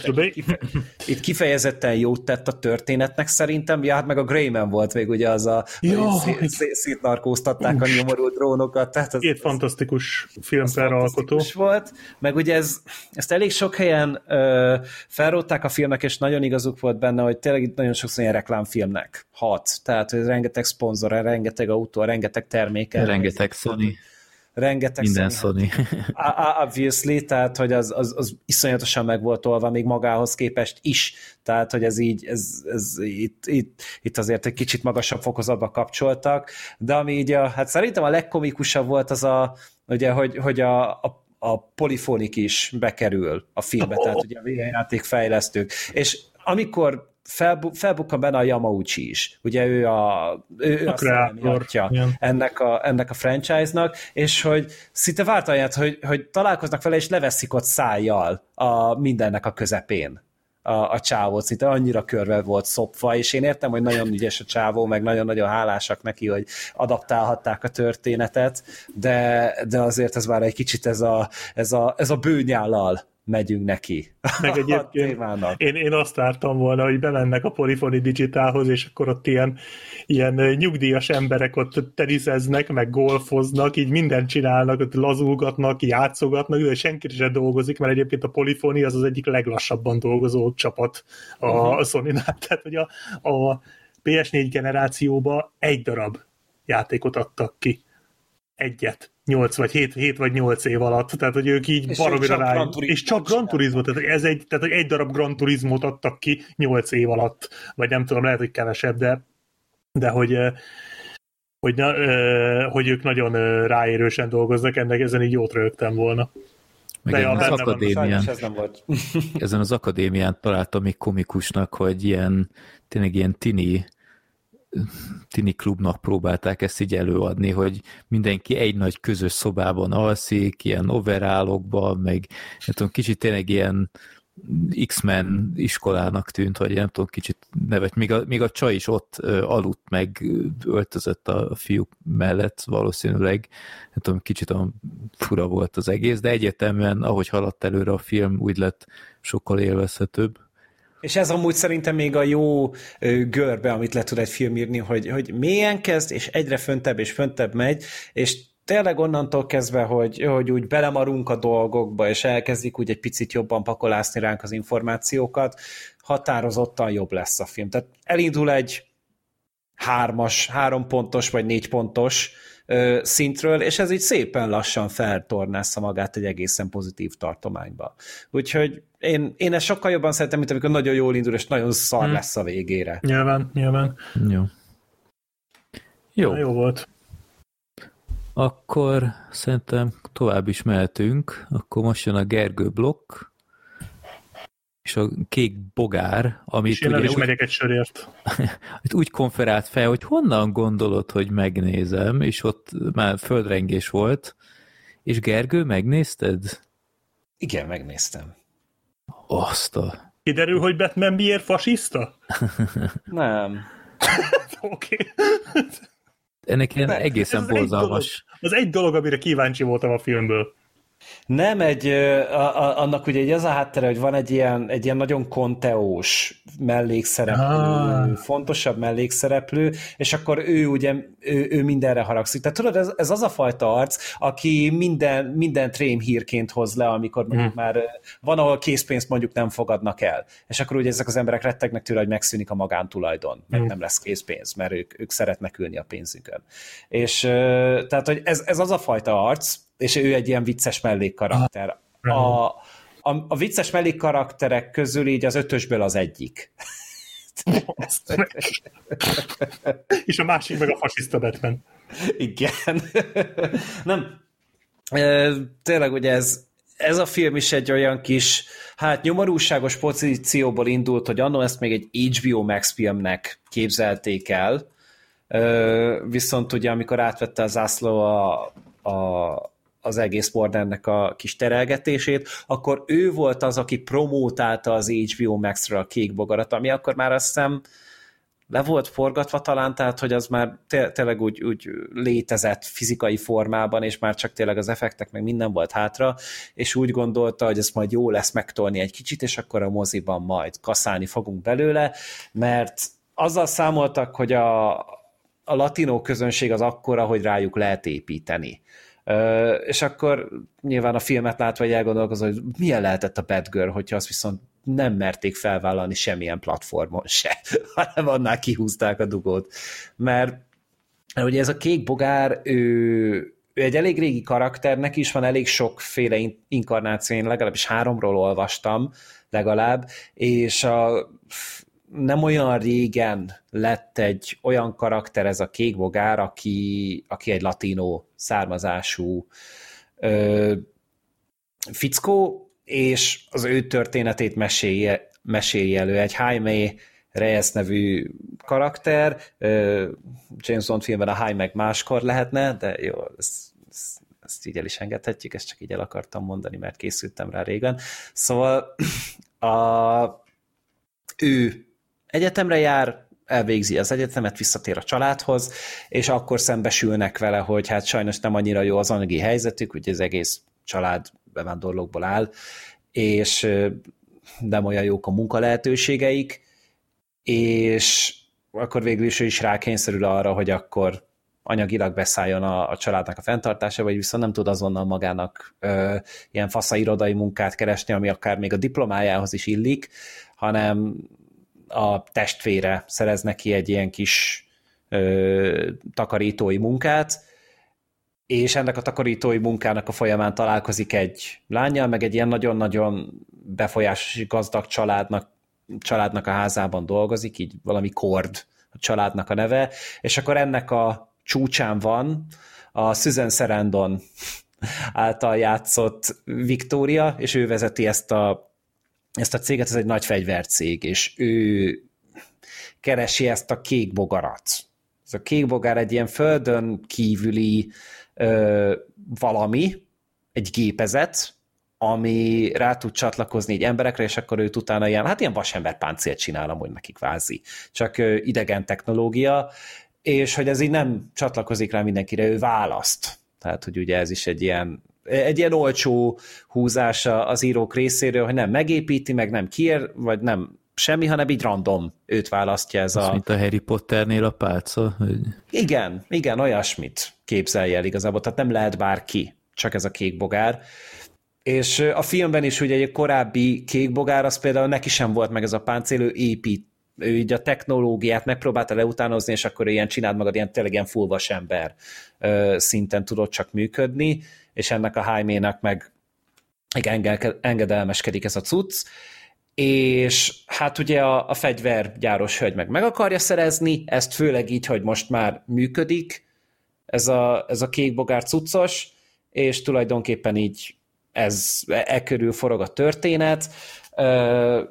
Annyi benne az extra, hogy itt a, ugye általában ezeknek a szuperhős karaktereknek a családja egy ilyen ö, kis, kis mellék karakter, akik így kb. három percet szerepelnek, hát itt egy teljes főszerepet, egy teljes főszereplő entitást alkotnak, ö, anya, apa, a nagymama, a testvére, meg a, a nagybátyja. Tehát, hogy így, így ilyen egé, ők így a, a szuper csapat így mögötte, és mindannyiuk nagyon vicces és nagyon-nagyon hangos, és nagyon-nagyon sokat beszélnek, és kurva kellemetlen jelenetek származnak belőle, úgyhogy... És akkor így kiabálják, hogy arriba, arriba, add a hát, takot.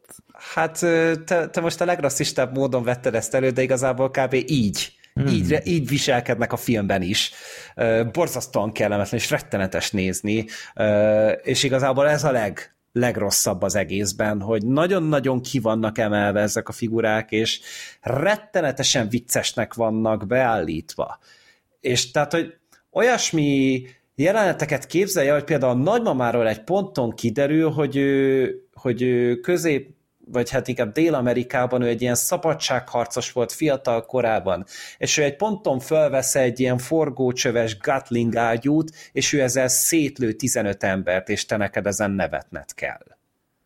Tehát, hogy e, e, földön kívülieket, vagy mit? Nem, nem, rendes ilyen henchmeneket. Ugye ennek a fegyvercéknek a, a, az embereit, katonáit lövi agyon, egy Gatling ágyúval. És közben egy ilyen nagy mexikói kalapot hord legalább. Nem, de kibontja a haját. Oh. A hosszú ősz haját, mert ő ennyire laza. És miközben kirázza a haját, akkor szól, hogy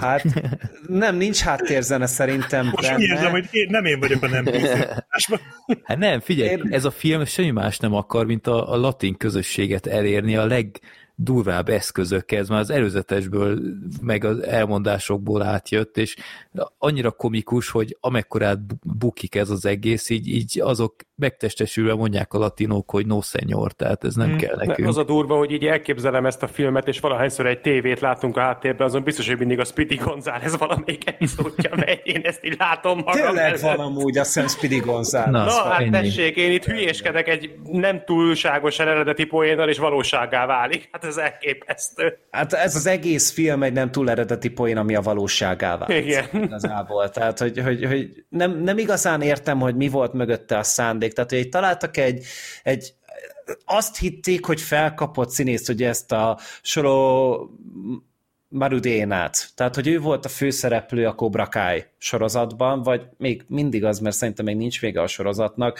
de már ott is amúgy szarul játszott. Meg én már amúgy elmondtam ezt korábban, hogy szerintem ez egy kurva szar sorozat, egy nagyon-nagyon béna ilyen live network CW-s izé, tini nyál, amit valamiért Cobra Kai címmel akarnak eladni, és ő volt a főszereplő, és ott is halálosan gyenge, és semmilyen volt, és akkor most úgy gondoltak, hogy ötlet lesz egy 100, 105 millió dolláros filmet rábízni.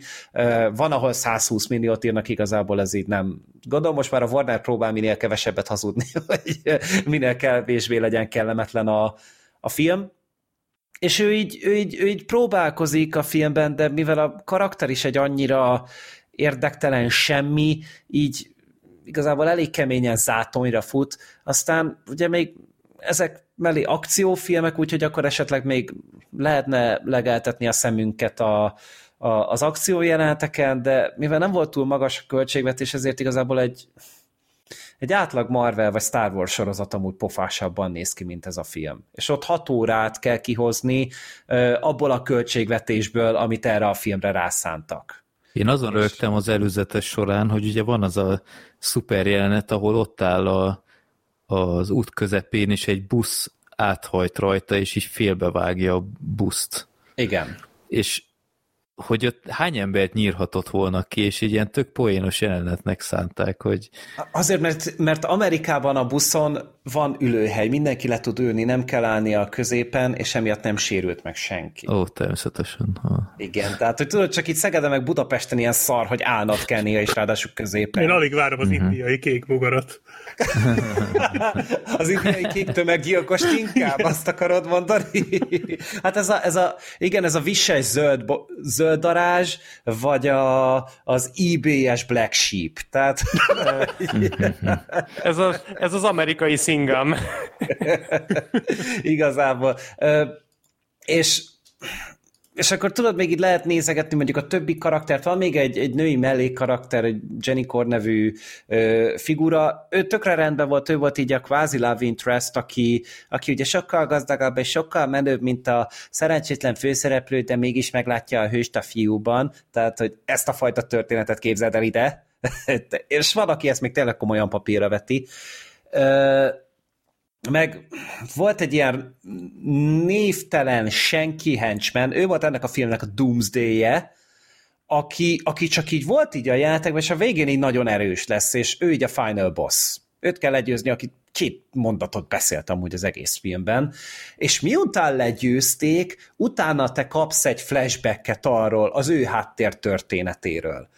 És így Hmm, hát ez milyen fantasztikus ötlet amúgy, hogy akkor már nem kéne úgy drámaivá tenni, hogy ismered a történetét, és már nem tartod akkor a szörnyetegnek, és hogy így mennyivel érdekesebb tud lenni mondjuk egy összecsapás. Nem, itt a kékbogárban utána kapod meg a háttér történetét, hogy legyőzték. Ez egészen földön túli forgatókönyvírói bravúr, ami itt történik. Én, én őszintén nem tudom amúgy, hogy ezt, ezt hogy gondolták komolyan, vagy ez, ez, ez honnan pattant ki. És hogy tényleg tényleg akkor ott vagyunk, hogy se a karakterek nem túl érdekesek, a, a látványvilág kifejezetten szar, ö, kreatív jeleneteket, hogy az, azt azért szoktuk szeretni, hogy tudod, valamilyen kicsit ilyen egyedi, vagy sajátos ö, megvalósításban csinálnak meg. Egyetlen egy ilyen van, amikor először lesz így a, a, először veszi át az uralmat a kékbogár, az így, az így, az egy relatíve vizuálisan érdekes jelenet volt. De ez 25 másodperc a két óra 7 perces filmből, úgyhogy, úgyhogy ez sem egy túlságosan jó arány, de hogy közben meg, meg, meg valamiért azt gondolták szerint a készítők, hogy ez majd egy, egy nagyon menő dolog lesz, mert például operatőrnek berántották az Ari Asternek az operatőrét, tehát aki a, a fehér éjszakákat is fényképezte, meg a, a nobody az örökséget, tehát hogy, meg az Amitől félünket is. Tehát azok azért elég igényesen kinéző filmek voltak, és akkor most ehhez képest jött ez a rágógumi, amit a cipő talpáról próbálsz levakargatni, és zenéből is az Ari Asternek a, a komponistája ugrott be. Úgyhogy Úgyhogy valamiért azt gondolták, hogy ha Ari Asternek jól ment, akkor ez miért nem mutatna jól egy kék bogárnál is? Nem tudom. Hát csak van, van egy egészen szinte észre sem vehető leheletnyi különbség az Ari Aster filmek hangulata meg mondjuk egy kék bogár között. Ezt úgy mondom, hogy nem láttam a kék bogarat, de javíts ki, ha tévedek. Hát amúgy a kék bogarat, hogyha te így ki akarod, vagy összegezni akarod valahogy, akkor képzeld el mondjuk a, a pókembert, a zöld lámpást, meg a vasembert így összemixelve, és, és mindig így próbáld megtalálni, mit utáltál a legjobban azok. Ja, jó, mert éppen akartam mondani, hogy végül is ez háromból kettő, ami nem volt rossz, sőt a vasembert, meg igazából az első pókembert én szerettem, de akkor így már értem, hogy hova, hova visz ez a történet. Sajnos oda visz, és és akkor ugye egy, egy, van egy ilyen központi témájuk, hogy akkor most öl a kék bogár, nem öl a kék bogár, hát ugye ezt már Batmannél amúgy nem láttuk, de itt is így ezzel próbálnak meg drámát csinálni, de igazából ez is egy hullahatástalan jelenetben ö, csúcsosodik ki. Úgyhogy, úgyhogy tényleg ez egy, ez egy annyira fölösleges, egy annyira semmilyen film volt, és tudod, nem az, hogy, hogy olyan bántóan szar volt, hanem olyan bántóan semmilyen volt. És amikor egy elképzeled azt, hogy tényleg ilyen ö, kilenc számjegyű összegeket vernek el egy filmre, és tényleg, ez egy olyan pénz, amit amúgy te nem tudsz felfogni kb., hogyha forintban kezdesz el gondolkodni. És és akkor ebből így megcsinálják ezt a rakás szerencsétlenséget, ami, ami amúgy egy rettenetesen cinikus és számító kalkulációból született, hogy na majd végre a latinó közösséget mi majd megfejjük, mert őket ugye nem szokták megcélozni, és hogy tényleg a megfejés volt a lényeg, mert mert, mert megfejteni nem sikerült őket. És ez itt nagyon-nagyon költői megfogalmazás volt tőlem, de de szóval én nem nagyon értem ezt a Metacritic 61 pontos ö, átlagot, meg a Rotten Tomatoes számokat, de biztos amúgy az van, hogy, hogy egyszerűen ez nem nekem készült. Biztos van, aki amúgy, aki, aki kaparja az arcát, hogy miért nem tud ilyen vicces filmeket látni máskor a moziban mint a Kék Bogár, meg olyan drámai, meg olyan izgalmas filmeket, mint a Kék Bogár. Én rólam ez elég keményen lepattant, és, és hát a stáblista után ugye belebegtették a, a második rész, de őszintén szólva az még kétségbejtőbbnek tűnik, mint ez volt. Lehet két kérdésem? Mondja. Az egyik, hogy szerinted, ha nem láttál volna az előző tíz évben mondjuk 35 csilliárd szuperhős filmet, akkor ez az újdonság erejével tetszett volna? Őszintén szóval szerintem nem. Mert még, még akkor is, hogyha, hogyha nem vesszük azt, hogy ugyanez a története van tényleg a vasembernek, a pókembernek, a Doctor Strange-nek, meg még mit tudom, hogy hány másik ilyennek, de még itt a, a klisék is unalmasan vannak kezelve. Tehát ugye a, a klisés filmekkel szerintem alapvetően nekünk nem feltétlen van bajunk. Mert, mert rengeteg olyan film van, ami tényleg toposzokból épít fel. most dicsértük a Gran Turismo-t. Igen, mert a Gran Turismo az legalább izgalmasan csinálta azt, amit csinált. Tehát, hogy ott legalább az autós részek jól össze voltak rakva. Itt is, hogyha mondjuk van egy dolog, ami jól működik, mondjuk jól működik a humora, jól működik a, jól működnek ezek a poénok, de biztos itt is az, vagy ez nem rám van szabva. Tehát, hogy lehet, hogy amúgy tényleg a... Hát fasiszta a, vagy, mint Batman. Fasiszta vagyok, mint Batman, igen. Tehát, hogy, hogy akkor lehet, hogy én is jobban élveztem volna, de egyszerűen tényleg az van, hogy, hogy a, a, a klisék sem úgy vannak használva, hogy oké, okay, azért használják a klisét, mert, mert nyilván működik, tehát hogy azért vált klisévé, hanem azért, mert, mert ez így a le, legkisebb közös többszörös, amit kibírtak találni szerintem. És a másik kérdésem, hogy akkor láttál már ennél rosszabb szuperhős filmet az előző tíz évből? Persze, ennél azért sokkal rosszabbak vannak, ez, ez azért rossz, mert semmilyen. De ennél szerintem azért ezerszer bántóbb volt például a, a Captain Marvelnek az első része. Nekem pont ez lett volna a kérdése, hogy ahhoz Igen, képest tehát, milyen. Hogy azért a Captain Marvel ennél szarabb, Szerintem a, az első Suicide Squad is például ennél szarabb, csak hogy a, a DC-n belül maradjunk. A, a Blankman jobb, mint ez? Blankman. Igen, a szupermanus. Ja. Tőlem kaptad karácsonyra. Most már tudom. Az, is, egy, már... az is egy jó kibeszélő volt amúgy. Miután kimondtad a magyar, magyar címét, utána beugrott, hogy igen, A szupermanus ennél azért szerintem szarabb. Öy. Tehát, hogy az, az, az, az egy amatőr filmnek hat, még emellett is, szerintem. úgyhogy, úgyhogy de, de ez, ez nem egy olyan léc, amit amúgy dicsőség megugrani. Uh-huh. Majd a, a következő Captain Marvel az majd jó lesz. Én nem tudom miért, de én abban hiszek. Jó. Hát nem tudom miért. Szerintem, szerintem igazad lesz, és, és be fog jönni, és jó lesz. Én azt szeretném. Hát, ja. Én kívánom neked, hogy bejöjjön a számításod, és dicsérhess majd itt az adásba, és te leszel az egyetlen, aki azt is látni fogja, én attól tartok. Uh, hol van már tényleg az összetartás ebből a De én ezt, ezeket srácok. most már katasztrófa turizmusból se, tehát ez, ez tényleg a legalja, amit itt művelnek Tudtátok, újabban. hogy van egy olyan DC szuperhős film 1997-ből Shaquille O'Neal-rel, hogy Igen. Steel. Hát film Igen. videót is csináltam róla. Igen? Hogy Igen, a flagship az Shaquille O'Neal lexikon. Wow. Na, bocsánat. Én, én ezen O'Neal. Nem, ez jó volt. Nem, egyébként én, én... Az amúgy nem olyan jó film. Hát, nem mondod. Nem, ne, Flagship, ne szopassál már. Pedig már gondolkoztam, hogy milyen ürügyen lépjek ki a podcastből részesen a Stilt. Nem Meg egyébként... ennél például a Fantastic Four is rosszabb volt a... Ah, ú, az, az tényleg nagyon az... rossz volt. Nem, egyébként én gondolkoztam, hogy megnézem a kék bogarat, tényleg eszembe jutott egy ilyen négy másodpercig, csak aztán elgondolkoztam azon, hogy meg kérdezik az ismerőseim, hogy hát mondom, hogy voltam moziban, mit néztél meg? Hát a kék bogarat, és ezt így nem, Elképzeltem ezt a jelenetet, és te nem láttad a kék Én ezt nem akarom kimondani, hogy én megnéztem meg, amikor milyen az, amikor jegyet kérsz. Tehát ez már a Speed Racernél is durva volt, hogy a, a Speed Racer totál turbóra kérek szépen egyet. Tehát így, ez, én ezt így nem akartam, úgyhogy, de így az elmondásod alapján, Gergő, nagyjából el tudom képzelni, hogy mit hagytam ki. És... Meg szerintem a Morbius ennél amúgy rosszabb. Ó, hát a Morbius az egy... Morbin Time! De Morbius az egy fantasztikus film volt, én nem tudom, miről beszéltek, az, azt ilyen... Ha az ember így hat évente néz Marvel filmet, akkor teljesen jó. Jó. Akkor jönnek a következő hősök. Tini Ninja, Teknőcök, Mutáns, Káosz. Ezt Ez szintén csak Gergő. Srácok, itt tényleg kezdem azt színni, hogy hiszem a hátamon ezt a podcast. Gergő, mi, de mi figyelünk, hallgatunk téged. Még kérdeztem hát is a szuperhős filmnél, mit, mit akarsz még?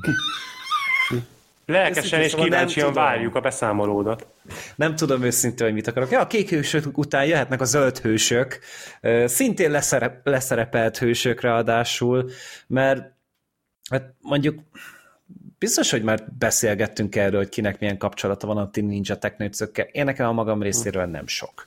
Én, én néztem, én nagyon sokat néztem a, a rajzszím sorozatot a 90-es évek elejéről. Az, az amúgy kifejezetten király volt. Meg volt... De várjál, hány éves voltál akkor? Hát 8-9. Ah, jó, jó, akkor az neked szólt. Meg, meg még Tini Ninja-s Lutra albumom is volt. Az egyetlen Lutra albumom, ami valaha volt. És, és abban négy állatot lehet megtalálni összesen? Vagy, vagy nem, nem, várjál, mondjuk abban volt egy csomó másik mutáns. Nem, hát, ott, nem, hát ott ilyen ö, történetek voltak, ilyen, ilyen képkockák voltak.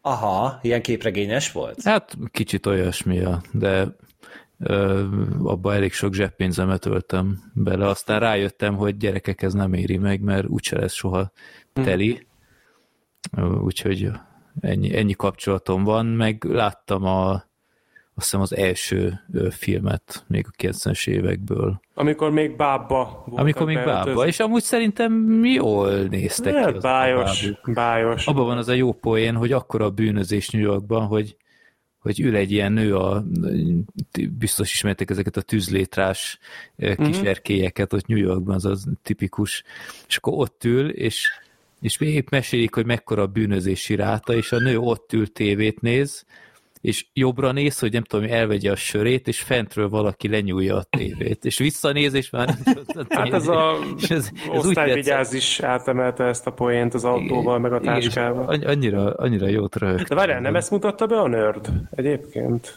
Volt a nerd a, a, a harmadikról. Harmadikat. Az de, sokat, de sokat uh, hasonlította az első kettőhöz. Ah, igen, igen. Uh, én nekem olyan kapcsolatom van a Teen Ninja Teknőcökkel, hogy uh, rajzfilmet én is néztem gyerekkoromban, és uh, én, én megmondom őszintén, gyerekként sem szerettem. Valahogy nekem ez az egész millió nem tetszik. Nem fog meg az egésznek a közege, a hangulata, nem különösebben érzem, hogy kíváncsi lennék a főszereplőkre, hogy a teknőcök mégis... Persze tudom, hogy ki kicsoda, de de különösebben sosem vonzott az egész, és ez valahogy a mai napig így, így maradt. Én biztos vagyok benne, hogy egyébként egy tök jó kis széria, tényleg nagyon régóta tart, biztos vannak nagyon jó történetek benne, a filmfeldolgozások is lehet, hogy jók. Nem veszem én ezt, meg nem szeretném én ezt elvenni senkitől, de engem személy szerint ez az egész Tini Ninja Teknőcök franchise sosem különösebben vonzott be.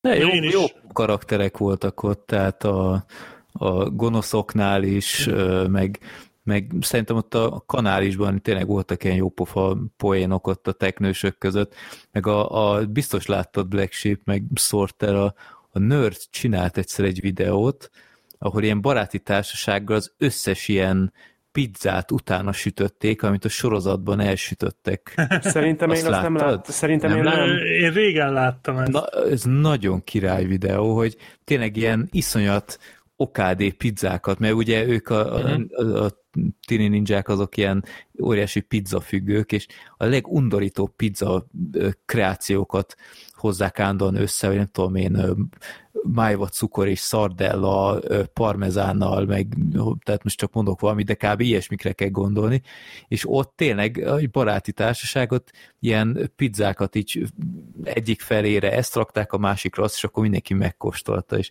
az tényleg egy ilyen, ilyen tök jó, ilyen intim betekintés a, a nerd privát szférájába, ott a feleségét is lehet látni, uh-huh. Úgyhogy azt, azt tudom ajánlani, biztos, ha valaki rákeres, akkor megleli. Na, majd megnézem. A, Nekem is a sorozat volt meg régen. Én, én ugye elnézegettem, de nem maradt meg olyan nagyon emlékezetesként, viszont láttam a 2007-es filmet, azt moziba. Az animációs, az animációs, igen, és ez egyébként szerintem nem volt rossz, meg a Michael Bay-es hülyeséget 2014-be. És abból egy dolog maradt csak meg, hogy a hogy volt egy tök jó jelenet benne a hav, havar, hegyoldalon, hegyoldalon igen. Ja. És az, az egy nagyon állat jelenet volt. De hogy egy, egyébként az ez a full semmilyen film. Tehát egyébként az egy kék bogár volt, csak Tini Ninja teknőcökkel, mert kb. annyi élet volt az egészbe. Nem, az egy, az egy Transformers film volt Tini Ninja. Igen, amúgy az volt, igen, igen, igen. De még a vizualitását is igen, átvette. Igen. Uh, és annak volt egy második része. Azt, azt is láttam én. Tényleg, még az is volt. Az, az meg is bukott talán. Vagy nem tudom. Azért nem lett harmadik. Ó, értem. Ó! Ott ilyen nagyon bizarrul néztek ki a technosök, nem? Igen, igen, ilyen, ilyen próbálták ugye nagyon realisztikusra venni, de hogy, hogy minél közelebb hozod a realitásod a teknőcöket, ez annál szarabb igen. lesz. Igen. Tehát, hogy, hogy amikor hogy az emberek írják, hogy ó, de ilyen sötét történeteket kéne elmesélni, meg ú, meg erőszakos, meg arra, és így, komoly. Tehát, hogy Annyi mindenből lehet R-rated csinálni, most a teknőcökből miért? Sötét történetet olyan teknősökkel, akik a csatornában élnek és pizzát esznek? És, és a színes fejkendőik alapján tudod őket ugye megkülönböztetni. Hát a Donatello volt a botos, én ennyit tudtam világéletembe. A lényeg. Leonardo hát, volt a kardos, ő volt És Raffaello volt a ninjakus. Ki volt a negyedik? Michelangelo. Ó, oh, ja persze. Igen. És, és én nekem sem sokkal mélyebb a kapcsolatom ezekkel. Én a kicsit újabb animációs sorozatot néztem, néztem 2003-ban indult, ez az RTL klubban ment, ugye. Pont amikor én voltam ugye a kis süldő még, akkor, akkor ment ez ö, délelőttönként hétvégén, és én azt szerettem, azt szívesen nézegettem, de most például így nem tudnám rávenni magam, hogy leüljek megnézni. Ö, de utána megnéztem ezeket a Michael Bay-es filmeket, ezek elég rosszak voltak, és akkor ugye utána jött ez, hogy hát van, van, van most egy fickó, vagy egy alkotópáros, aki így minden gyerekkori álmát meg akarja valósítani, és filmre adaptálni ugye a saját, saját neve alatt, és miután így összejött nekik az Invincible-lel, meg a boys így úgy gondolta Seth Rogen és Evan Goldberg, hogy akkor ők most csinálnak egy Tini Ninja filmet, ők írták a forgatókönyvét a filmnek, és a rendezést meg ugye így, hát az egyik rendező az amúgy a Micheléket csinálta, a Michelék a gépek ellent csinálta, a másik is. Tehát, hogy így... Érdekes fordulat volt így. Ugye? Gondoltam, hogy feldom egy picit valahogy a dolgot. Na, Mindegy, szóval micselékes arcok hozták ezt tető alá, és így emiatt így valahol érdekelt is a dolog, meg ugye írták, hogy itt is ezt a picit rajzoltabb látványvilágot kezdik el erőltetni. Tehát, hogy nem ez a, ez a közben idézőjeleket mutogatok, hogy realizmus felé viszik, mint amit a Michael Bay-nél próbáltak, hanem akkor egy kicsit ugye így játszanak a frame rate és a stílus nagyon fontos lesz. Tehát itt, itt annyira stilizálva van a dolog, hogy még a füstefektek, meg a fényefektek is ceruzavonásokból állnak. Tehát konkrétan látod, hogy be vannak satírozva, és nagyon jól néz ki. Tehát emiatt én nem gondolom azt, hogy jaj, lenyúlták a Spider-Verse, mert a Spider-Verse szerintem ennél sokkal letisztultabb látványvilággal rendelkezik. De, Ez tényleg olyan, mint hogyha egy rajongó tinédzser rajzolta volna. Bocsi, tehát lenyúlták a Spider-Verse, tehát aki ilyet mond, most ez komolyan azt gondolja, hogy a, a, az összes Pixar film lenyúlt a, a Toy Story-t, vagy szóval érted? Most ez egy... Minden CG Igen, hát meg most ez, hogy... De most, most... Hát ennyi, hogy, hogy most komolyan, tehát van egy van egy animációs stílus, amit valaki megcsinált, és akkor más csinált egy hasonlót, az nem lenyúlás. Most ez nem ellened szól, csak hogy ez hát nekem is mondjuk ez volt az első gondolatom, hát, jó, de, de, most, hogyha, de most, hogyha ezt a Team Ninja Technőcök filmet megvádoljuk azzal, hogy hát ez koppintotta a Spider-Verse-t, akkor most ugyanezt a kritikát akkor a Csizmás Kandur 2-re is el lehet mondani mert tulajdonképpen a stílusból rengeteget átvett. Én úgy emlékszem, hogy voltak, akik mondták, de inkább ott pozitívként. Tehát ott ilyen pozitívan álltak hát ott, ehhez ott az ugye az volt a dolognak a miértje mögött valószínűleg, hogy ugye így tudtak spórolni a költségvetésen, de most ez már igazából másodrendű kérdés, nem kell ezen rugózni. Ez egy, egy stílusfajta, amit különböző filmek használnak. Ez, ez ennyi. És ez pont olyan, ami szerintem amúgy a teknőcöknek jól áll. Tehát, hogy a film amúgy jól néz ki, igényes a stílusa, és hogy amennyire néztem, a költségvetés sem szállt el olyan elbaszott módon, tehát ilyen 70 millió dollárból készült az IMDb szerint, ami egy tök korrekt dolog egy animációs filmnél. És ez a mázlia egyébként. Igen, bár nem tudom, hogy mennyire lesz ez profitábilis nekik, mert ugye Magyarországon siralmas, tehát hogy, hogy, hogy konkrétan ilyen történelmilyen uh, szarul szerepeltek a teknőcök. Egyébként van. én úgy tudom, hogy a Spider-Verse is az nagyon Az jól ment? Az, jó, az, az nagyon egész jó. jó. Hát az nem olyan jó, mint az USA-ba, de amúgy tök jól. Akkor nem tudom, akkor fura. Jól tartotta magát, tehát, hogy meg ezért tudod, hogy csizmás kandor volt még az, ami mondjuk gyengén kezdett, de hogy az, az két hónapig a, a top mm, listában. Igen, mondjuk annak szerencséje volt, hogy karácsonykor vetítették, ugye az mindig meg, jó. Hogy jó meg, volt. hogy jó volt, igen, ez egy hátrány, bár ezt tudjuk, hogy ez azért nem feltétlen kell, de igen. ennek jót, jót tett neki, ez biztos. Igen, és hogy, hogy ugye így egy olyan hátszélel érkezett ez, hogy igen, van egy ilyen ismerősebb látványvilág, ami tényleg nagyon jól áll neki, meg hogy tényleg a, a Seth Rogenék voltak a producerek, írók, szinkrohangokból azért szintén vannak arcok, tehát maga tényleg a Seth Rogen még szinkronizál, a John Cena, Rose Byrne, Giancarlo Esposito, Jackie Chan, Paul Ice Cube, tehát hogy amúgy vannak itt olyan arcok, akiknek mondjuk így, így megcsörren egy csengő, amikor elolvasod a nevét, és, és ráadásul amit én tapasztaltam, amit én megláttam ebben a filmben, hogy itt tényleg tínédzserek a teknőcök. Tehát, hogy én a többi, legalábbis a Michael Bay-esben, meg az RTL-es, vagy amit, amit néztem egy 2000, a 2003-as animációban, hogy én nem éreztem igazán tininek azok a, azokat a karaktereket. Tehát, hogy azok inkább felnőttek voltak, csak valamiért tininek hívják őket, de semmi tinédzseres ellenvonásuk nem volt nekik, és ezek viszont, ezek a karakterek sokkal inkább illenek arra. Tényleg úgy viselkednek, mint egy rakás középiskolás, ilyen tizen öt éves szerintem kb. Tehát, hogy így a, a viselkedésük alapján olyanra lőném be. Tehát van, akit mondjuk a lányok érdekelnek, meg iskolába akarnak járni. hogy, hogy így ez a, ez az egyik uh, nyűgjük nekik sajnos, hogy, hogy iskolába szeretnek elni, szocializálódni, szeretnének más, másokkal lógni, de nem lehet, mert ugye a Szecska mester, őt szinkronizálja amúgy a, a Jackie Chan, és hogy ő egy ilyen nagyon-nagyon ilyen overprotective, tehát ilyen helikopterszülőként viselkedik, akinek volt egyszer egy ö, rossz élménye, amikor megpróbálta kivinni a, a teknőcöket így a világba, és így nagyon-nagyon rosszul sült el, és ő utána halálosan fél a kinti világtól, és rettenetesen félti mindentől a, a, a teknőcöket, ami szerintem eddig nem nagyon volt így, inkább csak azt mondta, hogy fiaim, vigyázzatok, de amúgy simán felküldte őket, meg ilyenek itt, itt sokkal ö, védelmezőbb, és sokkal öregesebben is viselkedik. Tehát, hogy így a, a, a többi helyen én inkább azt láttam, hogy ő egy ilyen, egy ilyen nagy, nagy mester, mint a, mint a Pai Mei, például a Kill Bill filmekben. Itt pedig egy, inkább egy ilyen szórakozott öreg ként viselkedik, aki amúgy oda tud baszni, hogyha arról van szó, tehát van olyan egy akció jelenete van neki, és akkor, akkor amúgy úgy ö, meg tudja tenni a dolgát, de de egy icike-picikét ő másképpen viselkedik meg, ami elképesztő, hogy még a szerelmi életét is beemelik, ami az egyik leggusztustalanabb dolog, amit én animációban láttam. Tehát egyszer megvezetik ezt a filmet, szerintem rémálmaitok lesznek a, a romantikus száltól, amit a Szecska Mester kap. Elképesztő. Ez, ez, csak ezért érdemes nézni. Vannak dolgok, amiket elképzelni se akartam. Tehát, hogy így ne, nem tudtam, hogy nem akarok tudni erről, de most már tudom, hogy nem akartam tudni erről. Hihetetlen. Van ilyen, és, és tegyetek vele egy próbát. Jó. Biztos, hogy nem fogjátok soha elfelejteni. Majd a kék bogár után. Igen.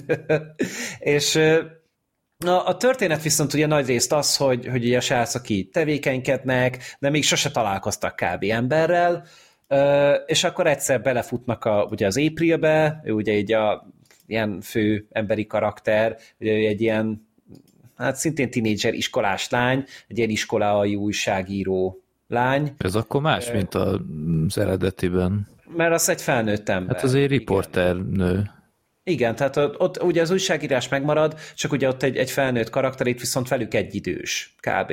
Tehát, hogy ugyanúgy egy nagyon fiatal figuráról van szó. Amúgy tök, tök rendben van a karakter, én, én őt bírtam, és hát így meglátja a fiúkat, és akkor úgy megpróbál róluk írni, mint interjút készíteni velük, meg így feltárni, hogy mi van körülöttük, de, de nem ilyen rossz indulatú módon, és hogy közben itt a városban ilyen különböző bűnesetek történnek, amiket hát nagy valószínűséggel szintén mutánsok követnek el, és velük találkoznak a teknőcök, és igazából az a, az a fő konfliktus, hogy ők mit akarnak, mit csinálnak, hogyan viszonyulnak egymáshoz, és akkor ebből lesz egy ilyen, egy ilyen kaiju film a végére, tehát elképesztő amúgy, hogy milyen messzeségben amúgy elmentek vele, és ami, ami tényleg ez, ez egy jó, ez egy egyedi film még így a Teenage Ninja Technőcök történetek, történetek között is, mert ez tényleg egy tinédzser film.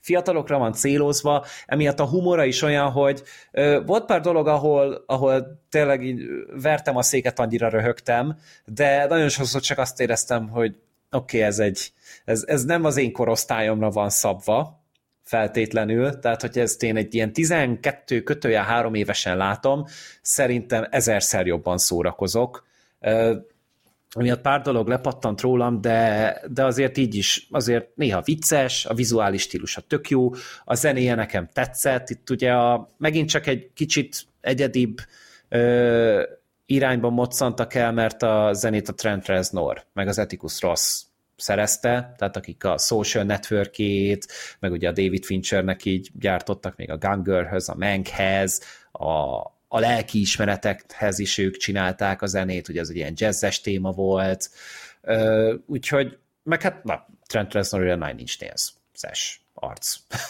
és emiatt egy kicsit ilyen sajátosabb zenéje van, de szerintem az tök jó. A licenszelt soundtrack, itt is azért úgy érezték, hogy nem árt pár ismertebb számot berakni, úgyhogy azok között is vannak szerintem jó választások, és az ilyen montázsos jelentek, amik akcióval vannak összekötve, azok is jól működnek szerintem.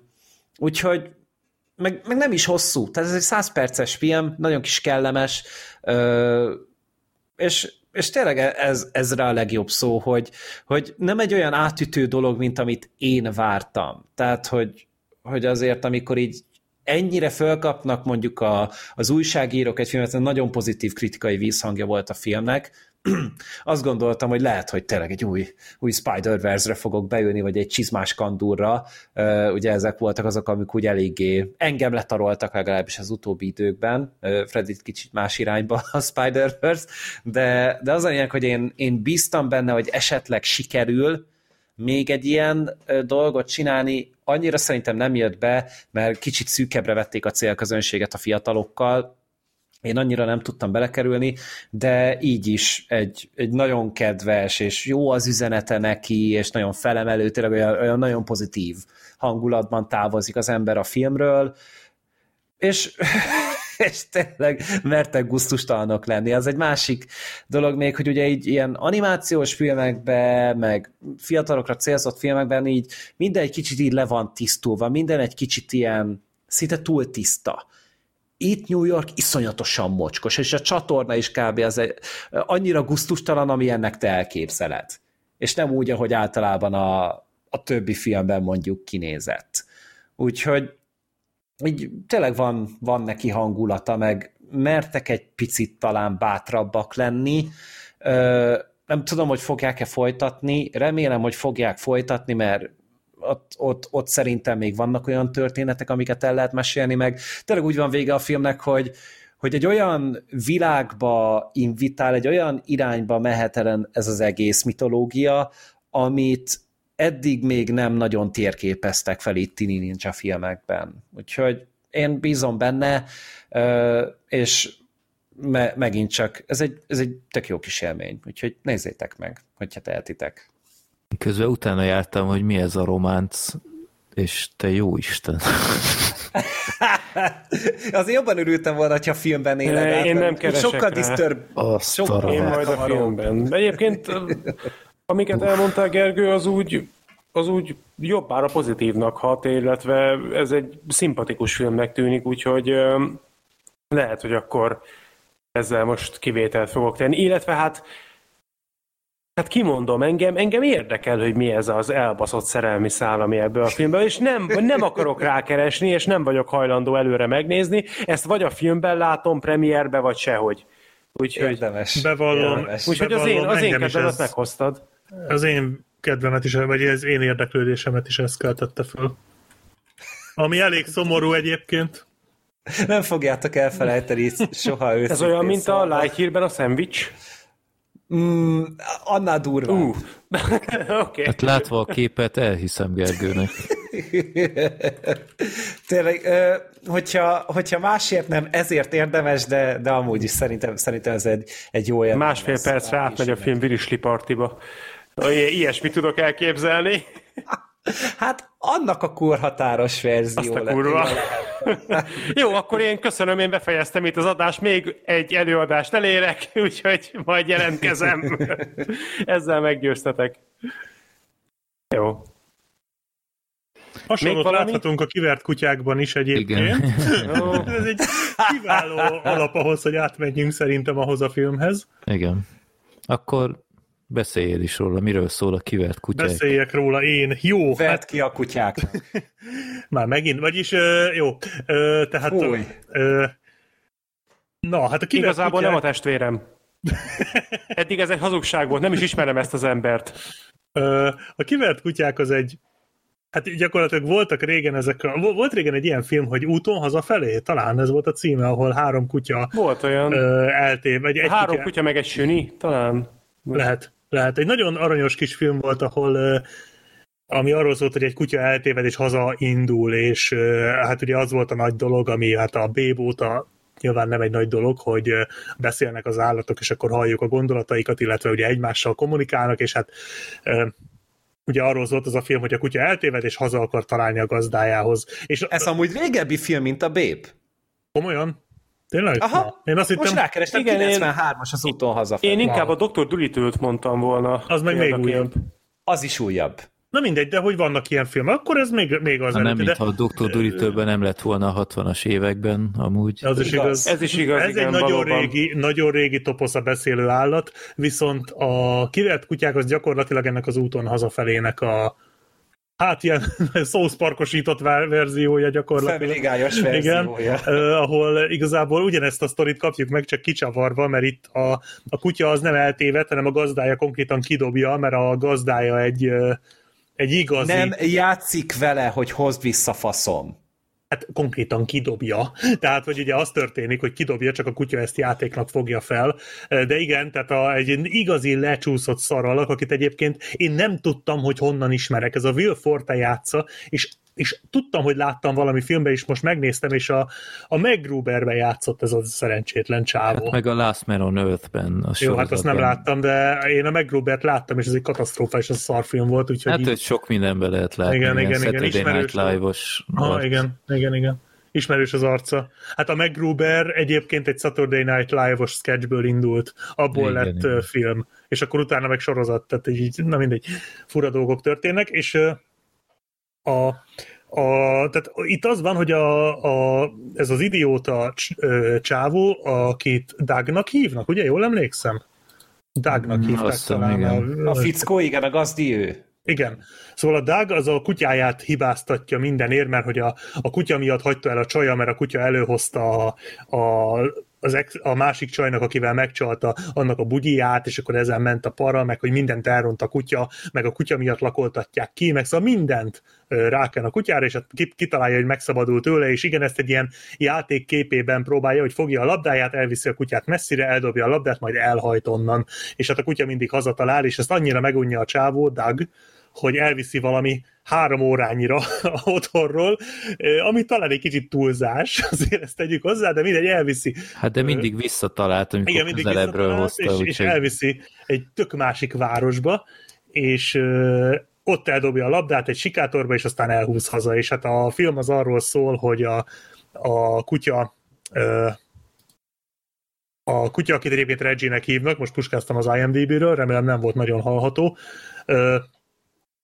Szóval a kutya, akit Reggie-nek hívnak, az megpróbál onnan is hazatalálni, mert ugye neki nem esik le nyilván, hogy, hogy mert ő hát teljesen a, tehát a kutyákra jellemző abszolút abszolút szeretettel és feltétel nélküli hűséggel hát, ö, viselkedik a gazdája iránt, tehát természetesen meg se fordul a fejében, hogy a gazdájának esetleg baja lehet vele, hiszen ő a gazdája, és hát megpróbál onnan is hazajutni, találkozik egy Bug nevű ö, másik kutyával, aki egy kóbor kutya, és aki bevezeti ö, a kóbor kutyák életébe, de aztán, aztán bemutatja őt még két kutyának, akik ö, akikkel karöltve aztán elhatározzák, hogy Ja igen, bocsánat, azt elfelejtettem említeni, tehát hogy ez úgy történik, hogy a, ők rábeszélik, vagy hogy mondjam, ő általuk megvilágosodik a Reggie, és rájön, hogy az ő gazdája valójában egy rossz gazda, és elhatározza, hogy visszamegy a gazdájához, és leharapja a tökeit és hát ez, ebben elkísérik az új barátai is, és erről az útról szól a film. És hát a, ami engem rögtön megvett ebben a filmben, hogy, hogy nem nagyon emlékszem, hogy nyilván most egy Family Guy-on kívül, vagy South Parkon kívül ennyire, ennyire szabadosan, ennyire trágár módon adaptálták volna ezt a klisét, ami tényleg már ilyen nagyon-nagyon régi, hogy az állatok beszélnek, és akkor, el, és akkor útra kelnek, és hazamennek, és, és ez ilyen, gyakorlatilag az összes ilyen klisét kiforgatja a film, majd, hogy nem már helyenként akár paródiának is lehetne nevezni abból a szempontból, hogy tényleg ezeket a filmeket, amikből egyébként mostanában nem sokat kapunk, talán nem is baj őszintén, de ezeket a filmeket így így, így, így gyakorlatilag egy ilyen fityiszt mutat neki. Gondolok itt azokra, mint a Kutya négy élete. Ugye annak a főszereplője Dennis Quaid, az kameózik is a filmben. Tehát uh, akkor ez tulajdonképpen egy ilyen sutyó leszi. Igen, pontosan, tehát van Igen. így kutya, aki nagyon csúnyán beszélnek a filmben, olyan dolgokat látsz, amit uh, kutya tulajdonosként én nap mint nap látok ilyet, de ezeket egyébként nem akarod látni, ezeket a dolgokat, uh, amiket itt a kutyák művelnek, és, és egyébként azt kell mondjam, hogy bár ez nem a legrealisztikusabb ábrázolása a kutyának, mint élőlénynek, ezt talán, talán nem lepek meg ezzel senkit, de néha nagyon erősen betalál azzal, hogy hogyan viselkednek ezek a jószágok, tehát hogy mi, milyen dolgokra képesek, azzal néha azért nagyon betalál, és így kutyásként szerintem vannak olyan poénok a filmben, amik jobban ütnek, hogy jobban ráismersz a saját kutyádnak a hülyeségeire, összességében én marha jól szórakoztam ezen a filmen. Nem mondom, hogy nem szégyeltem magam néha, amikor hülyére röhögtem magam, tehát hogy azért vannak olyan, tehát a börtönbe, ami történik, a börtönbe, ah, szóval a, a menhelyen, amikor el akarják a kulcs, igen, a kulcsért, amikor nyúlnak, az nagyon jó. Mondjuk az egy elő, elég előrelátható poén volt. Én nem láttam előre azt. Komolyan? Attól még az egy jó, jó poén volt. Én, én valahogy nekem, nekem nagyon meglepett ez a dolog illetve amin én befostam a röhögéstől, az a mesélő kutya. Az Aha. annyira jó hmm. volt. Igen.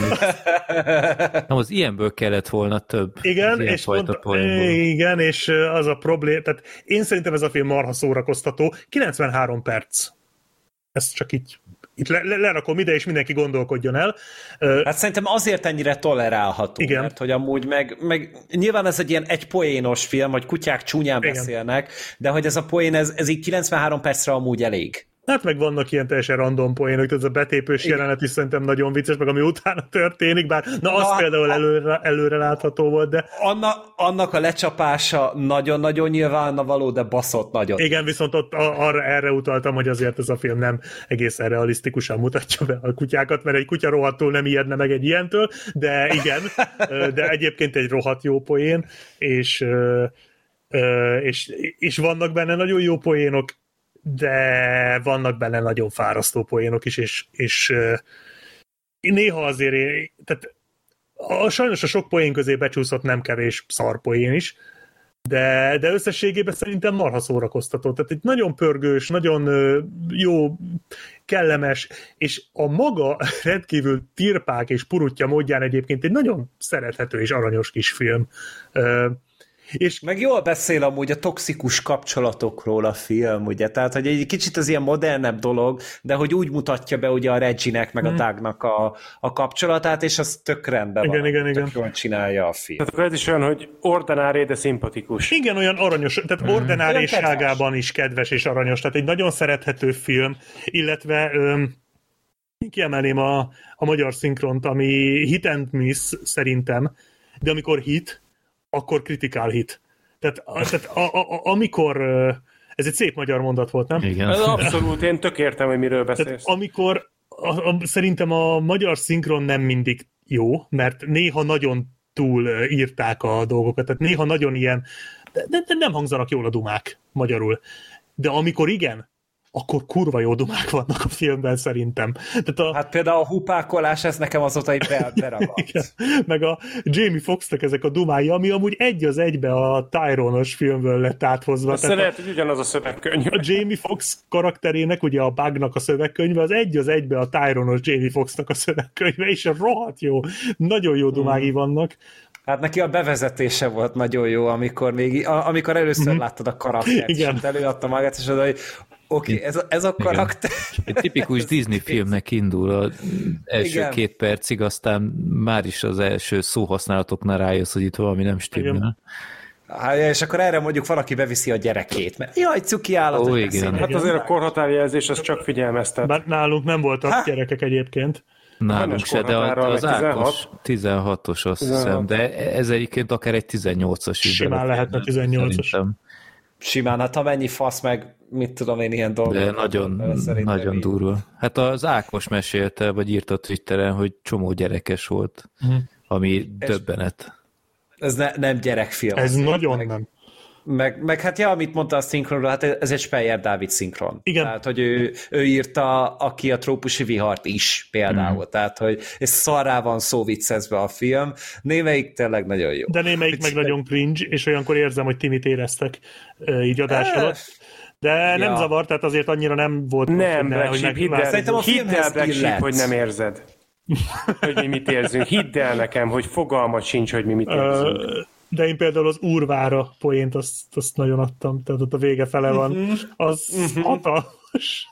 Ott annyira jó. Tehát egy csomószor volt a filmen, hogy így nagyon jókat röhögtem rajta. Tehát tényleg ez, ez az igazi jó szórakozás, csak igen, ez már 93 percben is néha kicsit túl van tolva, és abszolút nem fogták vissza magukat. Tehát érződik a filmben, hogy itt mindent ki... Tehát ennek már nem kell második részt csinálni, mert mindent elmondtak, amit ezzel lehetett mondani. Tehát minden benne van ebben a filmben, amit egy ilyen storyból, meg poén lehetőségekből ki lehet hozni. Uh-huh. Ö, igen, nagyjából egyetértek, a, a szinkron az nekem is, mint pozitívum, az feltűnt, meg ö, az nagyon tetszett, még erre ki se tértünk, hogy itt tényleg igazi kutyákat használtak, tehát Na igen, a szájmozgást Nem az a, nem az a borzalmas Bernát hegy is animált Disney film volt, amitől, amitől sugárba hánytam, hanem ez, ez itt valódi kutyák vannak. Nem, tehát itt tényleg a kutyák csinálták, olvastam, hogy 95%-ban őket látni, nagyon jó ilyen idomárokkal dolgoztak együtt, és hát nyilván a szájmozgást azt kellett hozzá csinálni utólag, de amúgy tök de rendben volt. volt. nem is olcsó amúgy a film, tehát ez egy 45 millió dolláros film volt, amit, ami így a barátnak felveszünk is ennyibe kerül, de ott szerintem a Jennifer Lawrence vitte az egész költségvetést. Itt meg biztos, hogy kurva sok idő volt amúgy így a, a kutyákkal ezeket így leforgatni, meg mindent úgy mm. rendesen össze. Mert és ez tök becsülendő. Egyébként valódi kutyákkal forgatták? Tehát Igen. nem volt CGI? Hát a szájmozgás. A szájmo- jó, nyilván a szájmozgás persze, de... Te is kimentél sörért, mi? Nem, el kellett mennem egy pillanatra, és le is vettem a fülhallgatót, úgyhogy elnézést, ha erről lemaradtam, de akkor az elhangzott, hogy valódi kutyák. É, valódi. Igen, igen, igen. Az mondjuk, az volt, mondjuk Volt respect. néhány extrém helyzet, ahol ugye nem lehetett, Jó, tehát nyilván. van egy, egy zuhanós jelenet, ott azért muszáj volt, de ahol lehetett, ahol nem volt veszélyeztetve a kutya, ott rendesen felvették. Szép. És, Ez tiszteletre méltó. Igen, igen. Szerintem amúgy ez tök, tök rendben van, hogy amúgy nyilván ez egy ilyen kis, kis, kis egyszerű buta film, de legalább igényesen csinálták meg azt, amit igényesen lehetett. Hát igen, mert valljuk be, hogy ezt egyébként, amit a kivert kutyák csinál, ezt a tematikát, ezt lehet marha szarul is csinálni. Tehát ezért mindannyian tudunk szerintem olyan filmeket emlegetni, ahol ez marhára nem működött, ez a koncepció, Ö, igen, na itt, itt egy picit sajnáltam, hogy ezt a filmet nem tudtam megnézni adásig. Ez egyébként érdekelt volna, és most, amiket elmondtatok így, nagyjából kirajzolódott egy kép, hogy ez a film milyen lehet. Szerintem ez egy ilyen másfél órás Family Guy sketch. Igen, annak minden jó és rossz tulajdonságával együtt. Így van, így pontosan. Pontosan. De ez inkább, ami, inkább pozitív, tehát ez azért egy, szerintem egy, egy abszolút De én ezt egy dicsérőjelzőnek szántam, tehát ez egy ö, olyan dolog, amire szerintem az ember inkább vevő, mint nem. De ami még tetszett ebben a filmben, hogy a kutyák tényleg kutyaként gondolkodtak. Itt mondta a Black Sheep, hogy, hogy nem teljesen ö, valós, de például arra gondolok, hogy itt nem emberi tudattal rendelkeztek kutyabőrben, hanem tényleg kutya dolgokon filóztak, tehát hogy nem tudom én, meg, megeszik a hányásukat, meg nem tudom én, a, a egymásra húgyozás, meg szagolás, meg ilyesmi. Tehát az összes klisét, amit ilyenkor az embernek eszébe jut, azt előtték, de például örülök tényleg, hogy nem tudták, hogy hogy kell, mit tudom én, számítógépet használni, most csak egy mondok egy példát. Tehát, hogy ez, ez mondjuk tetszett egyetemen. A zeneválasztás szerintem nagyon jó volt a filmben. Tehát, hogy tök jó számokat használtak, tök jó jelenetekhez, akár csak a, a legvégén a nagy finálé, ott szerintem kifejezetten ütős volt. Igen, igen. Ö, meg tényleg a film jó pofa, tehát itt ö, voltak ilyen, ilyen poénok, a, a, az, hát nem dándog volt az, de egy olyan elég nagy, nagy darab kutya, annak ilyen annál nagyobb szerszáma volt, és ez egy ilyen visszatérő komikum volt az egészben. Tehát ilyesmikből voltak, amik szerintem nem mondom, hogy hangosan nevette, ezt hiszem egyszer nevettem hangosan a filmen, de amúgy tényleg kicsit, mint a barátnőt felveszünk, ott is úgy el voltam vele így jó, legjobb értelemben, de nem sírva röhögős, bár azt szerintem jobb film ennél, de Szerintem ez viccesebb. Nem tudom, én, én azon jobban derültem. Viccesebb? Yes.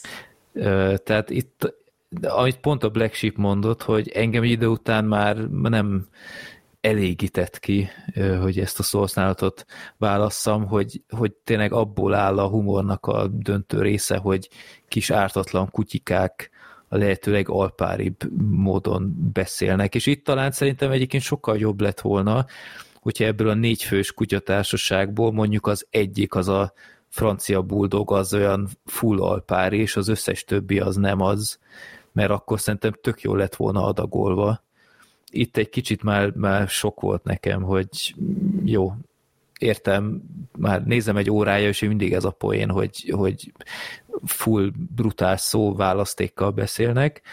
Na mindegy. Meg itt szerintem anélkül is ellettem volna a filmen, hogy itt volt ilyen, megint ilyen belső konfliktus a kutyák között. Szerintem ez... A műbalhé? Igen, tehát itt mondtad ezt a, ezt a toxikus kapcsolat dolgot, jó, oké, értem ezt az allegóriát, de nem tudom, hogy most ennek a filmnek kell -e ebbe belemenni, de mindegy, ez csak egy kis dolog.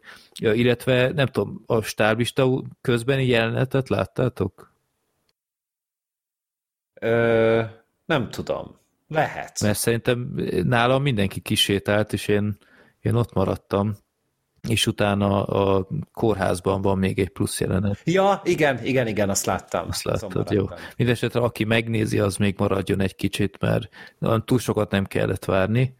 Ott van egy egész jó ilyen ö, kis plusz jelenet. Úgyhogy el voltam ennek a filmnek egyébként az a legjobb tulajdonsága, hogy, hogy akkor jött ki, vagy az a leg, legnagyobb előnye jobban mondva, hogy akkor jött ki, amikor szinte semmilyen vígjáték nem jelenik már meg, mert ilyenkor az ilyen picivel közepesnél jobb is sokkal jobbnak érződik, meg egész egyszerűen olyan ritkán látsz ilyet, hogy kifejezetten üdítő. Úgyhogy én, én is ajánlom, de nem hiszem, hogy másodjára megnézem. Hát, Évvégi toplistán azért nem lesz ott. Nem lesz ott, de tényleg másfél óra pikpak eltelt az idő, azt hmm. hiszem ez is egy tök jó tulajdonság. Hát ezzel... Hát én majd szerintem még angolul újra nézem, mert tényleg elég impozáns amúgy igen, a, a szinkronstáb, úgyhogy arra azért kíváncsi lennék, bár nyilván tényleg mondtuk, nagyon jó a magyar szinkron, úgyhogy csak azért ne várjátok meg az otthoni nézést, mert nincsen mondjuk eredeti nyelvű a moziban, tényleg jó a szinkron, csak azért, azért na, vannak itt arcok szintén. Uh-huh. Uh-huh. Ja. Úgyhogy meg lehet nézni. Most Jó. annyira nem nagyon lesznek új filmek, úgyhogy szerintem ezt nyugodtan el lehet csípni. Engem eddig is érdekel, de most még lelkesebbé váltam, úgyhogy már, már nagyon izgatottan csaholok, hogy végre, végre megnézhessem. Egy igazi sutyó vígjáték, egy újfajta ö, körítésben, mert ilyet még nem láttam, hogy ilyen beszélő állatos film, ami ennyire alpári lenne. Seth Rogen film csak kutyákkal. É, hát vagy a, a TED az volt ilyesmi, csak az ugye ott, ott például az, ott az nem... Az állatok. A TED az nagyon jó volt Hát meg, meg az nem, szeretem. tehát ott nem medveként viselkedett elvileg, tehát ott inkább ilyen ember volt már, tehát ez annyiban más. Hát mint a Virsli Party akkor szerintem. Ja, ja, ja. ja, ja, ja, ja. Hogyha már Seth Rogen volt igen, igen, igen, igen. meg Seth Rogen volt az előző filmes blogban is, de igen, ez, ez az a fajta film, de mondjuk szerintem például a Vésli Party azért ennél jobb. Tehát, hogy már csak azért is, mert az, az full animált, és ugye sokkal vadabb dolgokat. Az még betegebb. Hát meg, azért, az van. hát meg azért, mert nézed a Vésli Partit, és két másodpercenként jön a gondolat a fejedbe, hogy mi a fasz?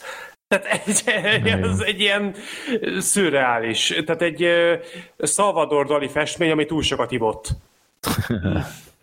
az egy emlékezetes mozizás volt, arra emlékszem. Fú, hallod, azt soha nem fogom a végén. Főleg a, a finálé. az valami Annál volt valamire nincs talán az emberiség. A, csak az a Sasha Baron cohen film volt az elefánt. Mi az agyas és agyat? Az, az, az elefántos rész, az volt még ilyesmi sose felejtem el, hogy nézem azt a jelenetet, és eszembe jut, hogy, hogy áthívtam anyámat a város másik feléről, hogy vigyázzon a gyerekre, hogy ezt nézhesse. Ja, az elefántos se neki soha. Hát, uh, Igen. Szerintem menjünk a következő film. Menjünk tovább. Egy, hát idézőjelben Menjünk el is, mint az elefánt. Austin Powers 3, aranyszerszám. Ja, Istenem. Az elefánt szerszám. Jó. Az Austin Powers kibeszélők végéhez értünk.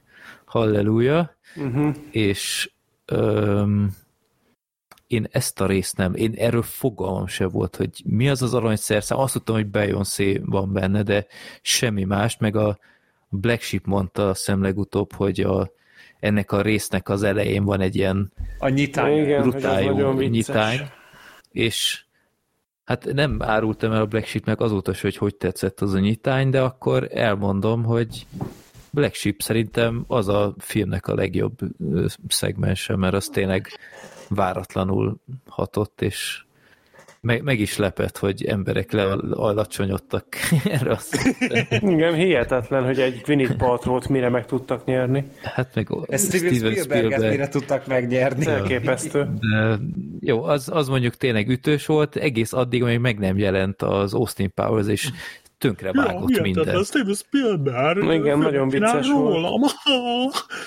Nem és tudom, ez vicces? A, a, film eleje az, az nekem az egyik abszolút favoritom. Tehát az, a, az, az a, ahogy így lemegy az az akció jelenet, és megjelenik Tom Cruise. Egyébként az eredetibe viccesebb. Sőt, szerintem az Én egész láttam. Uh-huh, az egész film ennél jobb az eredeti, mint a szinkron. A szinkron szerintem igen. A biztos az volt a gond akkor. Igen, azért nem értetted a poénokat, de szerintem itt Értettem nagyon sok... a poénokat, csak nem tetszettek. Itt nagyon sok szópoén nem volt jó fordítva, és például az elején, a, amikor mondja a Tom Cruise féle Austin, hogy shall we swag, swag now, or shall we swag later, az magyarul nagyon gáz. Miért ott mi volt? Azt, azt hiszem, hogy malackodjunk most, vagy malackodjunk az, később, az valami volt, ilyesmi. Az volt, igen, Tehát igen, igen. Huncutkodjunk most, vagy valami ilyesmi volt. Nagyon vicces volt. Jó, hát ez a film is gyakorlatilag uh, ugyanezeket az időutazós hülyeségeket tolja, mint az első kettő, most a 70-es években mennek, ahol egy aranyszerszám nevű főgonosz van, uh, és kb. ennyi, ugyanaz, mint az összes többi Sőt, nem, nem mondom azt, hogy ez a legrosszabb a három között. Ez magasan a legrosszabb, vagy legmélyen a legrosszabb, nem tudom, hogy kell mondani. Egyébként magáról erről az aranyszerszám nevű karakterről, aki a filmnek a legrosszabb pontja. Tehát, Ó, igen. tehát az a karakter borzalmas. Én azt hittem, hogy a Dagi Dögnél rosszabb nincs, de van. De, de az, is, az is megjelenik. Borzalmas volt a Dagi is. De hogy a, az aranyszerszám nincs rajta a pószteren. Az aranyszerszám, akit egyébként ugyanúgy a Mike Myers járt életre, ugyanúgy a Mike Myers játsza, Nekem meg folyamatosan az volt a gondolatom, ahogy ránéztem erre a figurára, hogy a Jean Hackman játsza. Nem tudtam erről, ettől a gondolattól elszabadulni. Vagy Gene Hackmanre volt maszkírozva az a figura. Vagy ezt csak én láttam bele? Vagy... Szerintem egyértelműen Mike Myers lehet látni. Én, én nem tudom, valahányszor ránéztem az aranyszerszámra, az volt az első gondolatom, hogy baszki, ez a Gene Hackman. Aztán nyilván eszembe jutott, hogy nem a Gene Hackman, hát a Mike Myers. De, de mindegy, szóval jó, jó itt, én itt, itt nem ez akarom a, átvenni a szót. Ez, ez a Mike Myers ego trip volt már ez a film. Itt, itt már kicsit megutáltam ezt a, ezt a színész, bevallom őszintén, mert ez abszolút ilyen, ilyen magamat minden mércével és lehetőséggel középpontba kell állítani, mert gyakorlatilag mindent ő játszott. Kicsit fejébe szállt szerintem a siker. Nem, nem működött jól. Tehát ez a Goldmember gyerekek, az, aranyszerszám, hát ez egy, ez egy hótszar karakter. Tehát nem volt vicces. Egy, egy poénja, vagy nem tudom, két poént szántak neki, az egyik az akcentusa, ami szerintem egyáltalán nem volt vicces, úgyhogy eredetiben láttam, és hogy ilyen szuper rugalmasan mozgatta a lábait, és aki mögötte állt, azt is ö, egyenes lábbal leütötte. Ezt kb. elsütötték a, a film során, vagy egy tucatszor, is egyáltalán hát, nem lett viccesebb. Ja, meg az, bocsánat, akkor már három szuper gegje Az is volt. nagyon vicces volt. Rém, mondta neki a doktor Genya, ugye nem fogja megenni azt a bőrdarabot, de megette. Hú. És ez egy poén volt. Így, így Igen. volt benne a filmben, ahogy én most előadtam. Nem, meg gyakorlatilag tényleg volt még egy poénos rész, amit kiírtam, ez a félreérthető feliratozós poén, ami, tehát, hogy mindig feliratozták, amit mondtak, és akkor valami fehér kitakarta a, a lényeget, biztos emlékeztek, mm. hogy Igen. ilyen félreérthető, ez, ezt hasonlóan elsütötték már a másodikban is. Abba volt kreativitás, azt aláírom, de amúgy úristen gyerekek. Hát meg tehát... egyébként... Na az például a feliratos rész magyar szinkronban nem volt vicces. Hát, Tehát ott a fordítást is szerintem. próbálták így viccesre venni, de aznap nekem Hát jó, hát ez mondjuk nehéz adaptálni. Nyilván, nyilván hát, ez nem egyszerű. Egyébként voltak még azért vicces jelenetek szerintem a filmben, tehát uh, erre emlékeztem, de ez, ez tényleg, tényleg egy elegánsan tőlem az én számból a legmeglepőbb ezt hallani, hogy egy Austin Powers 3-ban van egy kifejezetten elegáns és és nagyon szépen kivitelezett vicces rész, amikor a Michael Caine lefegyverzi az őröket. Az egy, az egy nagyon vicces jelenet volt, hogy ugyan már, ne vicceljen már fiatal ember, hát magára még névtáblát se adtak. Hát mit gondol, mi fog történni, hogyha ide jön és el akarja venni tőlem a fegyveremet, ami nincs is nálam? Hát ne vicceljen, inkább feküdjön le, ne akarja, hogy kárt tegyek magában. Az nagyon rendben volt az a jelenet, mm-hmm. tényleg. Hát ez egy kicsit olyan bondos. Kicsit bond paródia persze, de meg Michael Caine is jól hozta, tehát az, az abszolút jó volt. Minden más viszont én elhatároztam, hogy nem leszek ingerült, nem, nem fogom felhúzni magamat, pedig egyébként ez a szar megérdemelné, de szóval az előző jó, az első Austin Powers kibeszélőnél én nem voltam jelen, de mondtam a második résznél, amikor elmondtam a véleményemet, hogy Ctrl-C, Ctrl-V illik az elsőre is. Ott azt mondtam, ha Dr. Genya szerepel a filmben, akkor a film vicces. Ha Dr. Genya nem szerepel a filmben, a film nem vicces. Na ez a, ez a matek, ez a harmadik részre konkrétan megborult, igen. Mert már a doktor Genya sem volt vicces. Igen. Az első néhány jelenete tetszett, amikor mondjuk a Scottnak mondta, hogy kicsi szereti a csokit, Scotty nem, az mondjuk egy jó jelenet volt. De a, utána onnantól, hogy elnézést kérek, hogy a spoiler, onnantól, hogy a doktor Genya börtönbe kerül, a doktor Genya sem volt vicces, és én nem fogom ezt most hosszúra nyújtani, ez egy kínszenvedés volt számomra. Én ennyire rossz filmet, ennyire rossz végjátékot, én nem tudom, hogy mikor láttam utána, szerintem a mindörökké Elvis volt kb. a legutóbbi, ami ezt a szintet hozta. A deszkások jobb volt, azt akarod mondani? Nem, a mindörökké Elvis láttam utána. Ö, azt hiszem. De, de a deszkások is egy jó, a deszkások is jó lesz. Nem, nem fogok ezen most összeveszni veled. Nagyjából az a szint borzasztó volt, nem tudtam nevetni rajta, egyetlen egyszer mosolyodtam el az egész film alatt, az elején a Tom Cruise cameónál, elmosolyodtam, nem nevettem, nem hahotáztam, elmosolyodtam egy picit.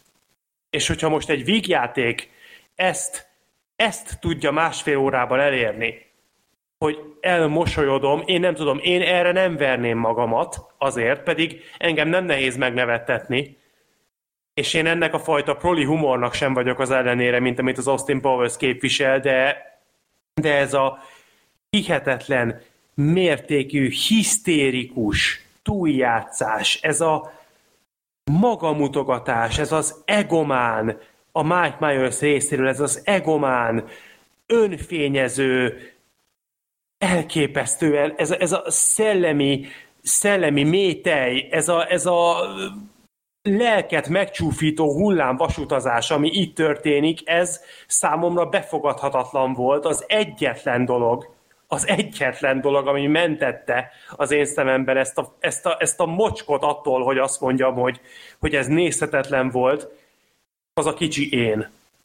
És az egész film az, az igenis rebegjen egy hálát a, ki, a kicsi énnek, mert neki voltak vicces pillanatai, nagyjából az egész történet alatt, konstans végig.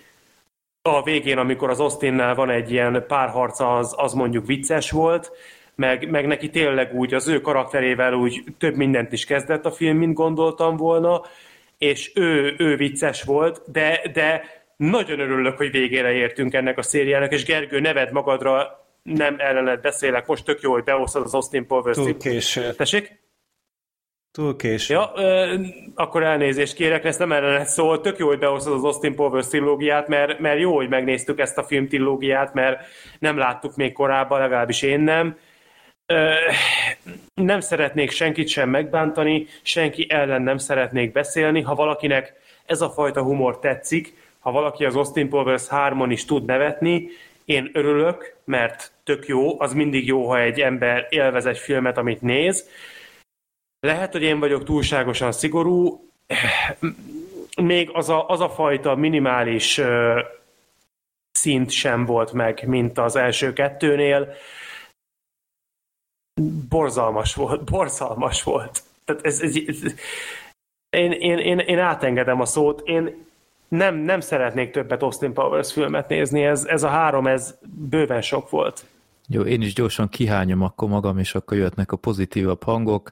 Uh, ahogy mondtam, az eleje egész egyedi volt ezzel a sztárkalmós dologgal, de aztán tényleg megjelent a Powers, és a rühelni való pofáját betolta a kamerába, elkezdett táncolni, és onnantól kezdve elszaródott a film. Ugyanazok a szerintem nem vicces poénokat nyomatták, akár az Austin Powers-os házas jelenet, az szerintem rémkínos volt azzal a dalolással, meg a What's your name? Folk me? Folk you? Meg, jó, vagy az 50-es évekbeli flashback rész is szerintem rémkellemetlen volt, a, az új karakterek nem igazán működtek, amit a, Black, a Sorter is mondott, hogy a, és ez, ez a legnagyobb problémám, hogy a doktor Genyát is elszúrták szerintem úgy a felétől, tehát az a börtönös részt, atya úristen, tehát az, ez ma annyira átment ripacskodásba, szerintem nem ilyen volt az első két részbe, azzal a dalbetéttel, a, ez a minimire is szerintem elmondható egy bizonyos fokig, tehát ő sem volt olyan jó szerintem, mint a másodikban, holott több játékidőt kapott, de nem tudom, azzal a Austin Powers kinézettel nem tudom, valahogy nem működött számomra már annyira viccesen, úgyhogy ő sem tudta már azt nyújtani önhibáján kívül, aki még egyáltalán nem került szóba Beyoncé gyerekek, tehát mi indokoltsága volt, hogy ez a nő szerepet kapjon, tehát mint a, mint a Rihanna a csotahajóban kb annyira volt indokolt, hogy ő filmszerepet kapjon, annyira semmilyen volt. És Michael Caine, te jó Isten, de szomorú volt őt látni ebbe. Lehet, hogy ő nagy bulinak fogta fel, de szerintem borzalmas volt. Tehát a, én nem tudom, miért a cápa négyet, nem tudom én szólja le, inkább ezt kéne. Ez szerintem súlyosabb. Vagy, ja igen, és itt is volt ez a szuper árnyátékos poén, ami a másodikban is szerintem el volt nyújtva, de ott még legalább úgy, ahogy valamilyen szintig logikus volt, hogy ott kiszedték a ládába. Itt már, az sem, mert itt már arra se törekedtek. Tehát én nem is volt, nem is volt értelmezhető, amit történik, hogy a farka átad egy almát, meg, meg ilyenek, tehát nem tudom, mint ha nem tudták volna, hogy mit kezdjenek ezzel az ötlettel, hogy oda van csatolva a melkasához a minimi. Ja, meg Freddy, még valami, ha már ezt megemlítetted, hogy a második részből átemeltek egy poént, hogy itt is megvolt az, hogy itt, itt az, a másodikban az volt, hogy egy hatalmas fallosz volt, amit láttak, és akkor egy ilyen montásban láttuk összevágva, hogy senki nem mondja ki, hogy fallosz, de mindig vágtak. Mm-hmm. Na itt ugye mellekkel volt ugyanez, jól emlékszem, és reflektált a film saját magára, hogy jaj, hát milyen, milyen de ilyen rendkívül kínos, ilyen borzasztóan szégyenteljes módon, hogy jaj, hát milyen dolog már ez, hogy ez a film, ez milyen ócska, hogy a második részben használt poénokat hasznosítja újra. Ezt így kimondják. Azok nem az Ozzy osbourne Lehet amúgy, nem tudom, erre nem figyeltem, de az maradt de meg bennem, az maradt meg bennem, hogy, hogy attól, hogy kimondjátok, hogy ez nem vicces, attól még nem lesz vicces.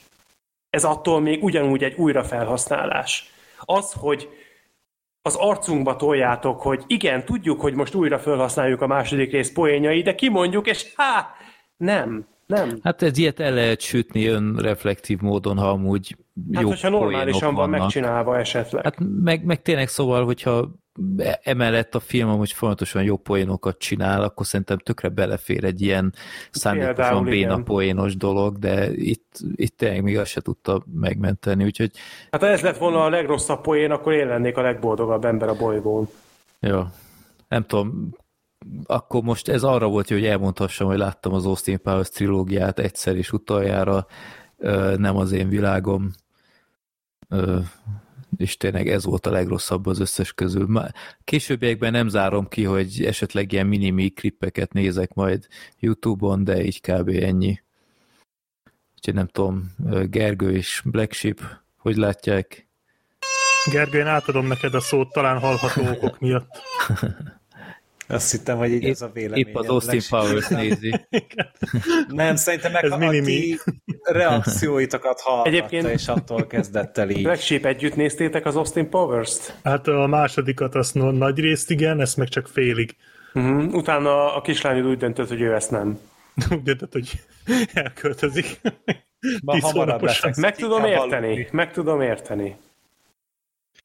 Nem, hát figyelj, én Szerintem is azért ennél viccesebbek voltak talán a korábbiak, de mivel ugyanaz, mint a korábbiak, ezért nem tudom igazából rosszabbnak tartani annál. Tényleg a, a kezdés az, az, az kurva erős, és így, de csak így most értettem meg, hogy, hogy amúgy mekkora poén, hogy a, a Tom Cruise a, aki azóta egy teljes franchise-t épített fel a Game Story-jára, hogy akkor ott 2002-ben ő így, ő így beköszön, Úgyhogy szerintem az erős volt. Engem a Michael Myersnek így a, vagy nem, bocsánat, Mike Myers, Michael Myers az más. Ő máshonnan van. Tehát, hogy na, ez egy, ez egy Baby Driver poén volt. Ő csak a de... jó ízlést mészárolta le. Igen, de Meg hogy... még néhány civilt. De nekem nem idegesít ez a fickó amúgy annyira. Tehát most ez, hogy igen, vannak ilyen táncos betétek, meg tényleg ezek az átkötések, ez már ilyen Austin Power sajátosság lett, ez az, ami tényleg egy ilyen stílus hegye neki, szerintem tök rendben van. Az, hogy a Genya és a Minimi kevesebbet szerepel, szerintem nem annyira igaz, tehát hogy azért ők itt vannak elég rendesen, csak most már ugye más közegben, tehát ugye Hannibal lekteres kontextusba tették, ugye főleg a, a Genyát, a Minimi is nem ugyanazt csinálja, mert ugye ő is így ugye most már oldalt váltott, és szerintem ez is vicces volt az Austin Powers-os Austin Powers klón lett. Neki. Igen, az egy igen. jó poén volt. Szerintem tök, tök okés volt az is. Uh, igen, a, a finálé az már egy kicsit túl lett nyújtva, meg a,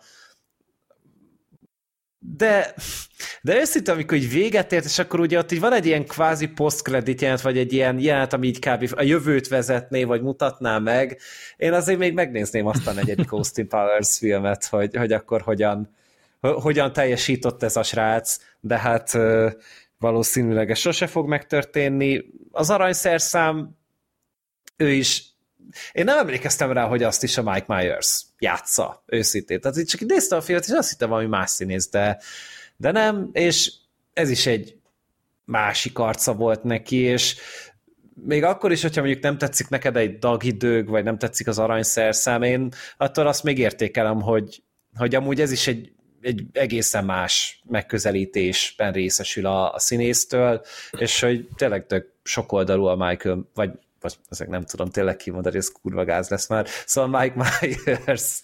Úgyhogy ez stílus gyakorlatnak tök jó volt, de most, hogy három darab volt, igazából túl, túl tudom élni, hogy nem kell még egy ilyet megnézni. De hogyha meg kellene, akkor megnézném szívesen. Egyébként a Black sheep beszélgettünk egyszer erről nem is annyira régen, hogy érdekes, hogy nem volt, nem készült Austin Powers 4.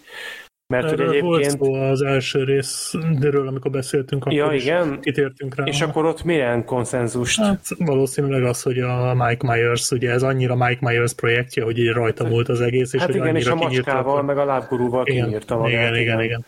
igen. Üm, jó, én nem mondom azt, hogy sajnálom, hogy nem lett Austin Powers 4, de nem akarok előre rohanni, Black Sheep, te is mondd el, hogy é, Nagyjából egyébként az a szomorú, hogy egyetértek veletek úgy, hogy azért én nem ekézném ennyire a filmet, de az tény, hogy a háromból ez a leggyengébb. Egyébként most az az újranézés nekem nagyon érdekes volt, mert gyakorlatilag az előző két rész az teljesen más, hogy az előző két rész teljesen máshogy csapódott le nálam, mint régen. Az első résznél jobbra emlékeztem, a másodiknál pedig gyengébbre emlékeztem, mint ahogy most, mint ahogy most láttam őket. Hát itt is talán egy kicsit jobbra emlékeztem, de abba, a, már régen is úgy gondoltam, hogy a harmadik a leggyengébb. És igen, a, sajnos az egyet kell értsek, hogy ebben a filmben már a doktor Genya se annyira vicces, tehát így az elején még igen, meg ott van egy-két jó poén, amikor uh, ugye az elején ott szövegetik a terveket, aztán Austinék azonnal lecsukják őket, az egy jó poén. Meg amikor kinyitja az ajtót a sitt. Igen. Az mondjuk jó volt. Tehát, hogy így vannak azért még pillanatai, meg amikor menekülnek ott a fények elől, az is olyan idióta jelenet, de de aztán, aztán ahogy megjelenik ez az aranyszerszám karakter, ez, ez borzalmas volt. Tehát rettenetesen rossz karakter, és nem, de nincs is igazán súlya a történetben, tehát hogy az aranyszerszám nélkül is ez tökéletesen működött volna ez az egész film. Úgyhogy ez egy nagyon nagy letdown, a Beyoncé szerintem borzalmas, abszolút te, te, te, nincs a karakterének nincs lényege, még annyi sem, mint az előző két részben a, a Bond Girl paródiáknak. Mint James Bond paródia se nagyon működik már. Ugye ezt már mondtam a második rész kapcsán is, hogy a, hát hogy a más... Igen, de nem arra gondolok, hanem hogy az első rész az még James Bond paródia volt, a második az már ezt annyira nem a második rész az már annyira nem erőszakolta ezt, hanem inkább megpróbálta saját lábán saját lábán... Átvegyem a szót, Black Igen, lehet, hogy az lesz. Jó. Szóval megpróbálta saját, saját maga dolgait érvényesíteni, és szerintem sikerrel. Ez a film pedig ezt próbálta továbbvinni, és már teljesen levedlette magáról az eredeti koncepciót, hogy akkor itt a James Bondot parodizáljuk. Inkább a saját dolgait inkább a saját dolgait erőltette, és ez harmadjára már azért kevésbé vicces. Viszont azt azért hozzá kell tennem, hogy az utolsó harmada a filmnek az nálam sokat javított. Tehát amit mondtatok, amikor átáll a minimi, az szerintem kurva jó. Tehát az, az, az, az egész film új lendületet kap, amikor a, tehát az a poén, amikor a kicsi énből egy ilyen Austin Powers klón lesz, az én annyira jót rögtem. Igen, az, az, az, az mondjuk poén. tényleg nem Meg amikor utána megpróbálja felszedni a Beyoncé-t, szerintem az is egy tök jó jelenet. Jó volt az. Tehát a Minimi az abszolút ellopja a sót. Nekem az árnyékos jelenet is tetszett. De, de hogy tehát így haragudni nem nagyon tudok rá, én még mindig látom azt, hogy ez, ez miért működött, de az biztos, hogy ez a harmadik rész, ez már csak egy plusz egyedik, tehát szerintem itt a másodikkal elérték azt, amit el lehetett, és ez már csak egy bőr lehúzás. Kicsit, uh, igen. Erőltetett, tehát abszolút határozottan azt érzem, hogy már itt, itt erő, erőltetés megy. Kicsit az is érződik az egész filmen egyébként, mint hogyha a saját ötleteiket használnák folyamatosan újra. Hát mert pont ez történik. Hát mert pont ez történik. Tehát, mint hogyha nem lett volna elég ötletük egy harmadik részhez, hanem azt gondolták, hogy hát milyen vicces lesz, ha mi újra hasznosítjuk az, az előző részekben látott poénokat. Ö, még egy kicsikét bármilyen hihetetlen, de most dicsérni fogom a filmet. Amiken még néha el tudtam majdnem mosolyodni, azok a szemölcsös poénok voltak, mert azok annyira túl voltak tolva, hogy néha már, már elérték azt a szintet, hogy azt gondoltam, hogy jó, hát ez rendben van. Főleg, amikor a doktor Genya reagált rá, hogy így meglátta a csávót, és így wow, így ráközelített a szemölcsre. Ezt is elsütötték tízszer a film során. Igen, túl Tehát sokszor volt Soha használva. nem tudják, hogy med, meddig kell. És az Austinnak is a reakciója borzasztó volt. Tehát, tehát azok a hülye szóviccek a szemölcsel. egy... az nem volt annyira rossz, bár a magyar szinkron is elég gyenguska volt. Igen, és, és ezt jó is, hogy mondtad, mert erre akartam a végszót, vagyis hát legalábbis a részemről elhangzó végszót kivezetni, hogy szeretném tehát hangsúlyozni, hogy egy vígjátékról beszélünk, filmekről alapvetően nehéz, sőt, szerintem lehetetlen is nem szubjektíven beszélni. Én úgy gondolom, hogy végjátékról, végjátékok esetében ez hatványozottan igaz, mert a humorról van szó, a humor az, az rendkívül személyre szabott, kinek mi tetszik, kinek mi fér bele az ízlésébe, ki mind tud nevetni. Éppen ezért én a magam részéről azt tudom mondani, hogy mindaz, amit én most negatívumként elmondtam az Austin Powers 3-ra, illetve megelőzően is az Austin Powers trilógiára, nekem nem tetszik, én nem szeretem, de nem ezzel nekem nem az a célom, hogy én bárkit erről a trilógiáról, vagy akár erről a filmről lebeszéljek, vagy eltántorítsak attól, hogy adjon neki egy esélyt, mert itt tényleg annyira szélsőséges poénokat használ ez a széria, hogy nagyon erősen benne van a lehetősége annak is, hogy valaki az én ellenérzéseim ellenére megnézi, és jó fog rajta szórakozni, és ezért mondom, hogy mindenki, aki akár csak egy picit is azt érzi, hogy ő szeretne ennek a sorozatnak esélyt adni, vagy mondjuk az Austin Powers 3-at eddig nem látta, és most esetleg én kibillentettem volna, ne engedjen ennek, nyugodtan kezdje el nézni a filmet, könnyen lehet, könnyen lehet, hogy őt el fogja kapni, Nehéz egy végjátékról olyan egyetemes igazságokat mondani, amik tényleg örökérvényűek, szerintem nem is nagyon lehet, Úgyhogy senkit nem szeretnék eltántorítani, senkit nem szeretnék lebeszélni. Számomra furcsa, de biztos vagyok benne, hogy rengeteg ember számára az Austin Powers trilógia az a világ egyik legviccesebb jelensége. És ez csak az bizonyítja, hogy ahányan vagyunk, annyiféle ízlés létezik. Na mondjuk ez annyit tennék hozzá, hogy kezdje az elsővel inkább, és aztán ha az első tetszik, meg a második Jó, csak az első rész kibeszélője nem voltam. Nem, csak hogy igen, csak hogy, hogy azzal kezdje, és akkor ha az első tetszik, és a második is tetszik, akkor valószínűleg ezzel se lesznek a nagy problémái, ugyanaz. mint ahogy a Gergőnek, meg nekem se voltak, de mondom, tehát ez, ez nem egy jó film, ezt én sem gondolom jó filmnek, de én azért még mindig jól szórakoztam ezen, csak néha azért beütött a cringe elég erősen, viszont ha az első kettő nem tetszett, akkor ezt nyugodtan el lehet felejteni. Hát kivéve, ha patronosok azt mondják, hogy beszélni kell a trilógiáról. Hát, szóval vannak ilyen ezt a, speciális esetek. Egyébként én ezt adom, amit a Black Sheep mond. Tehát ez szerintem egy, egy korrekt összefoglalója a dolognak. Én nem bánom őszintén. Én, én örülök, hogy kisorsoltuk. Nekem jó volt ezeket újra nézni.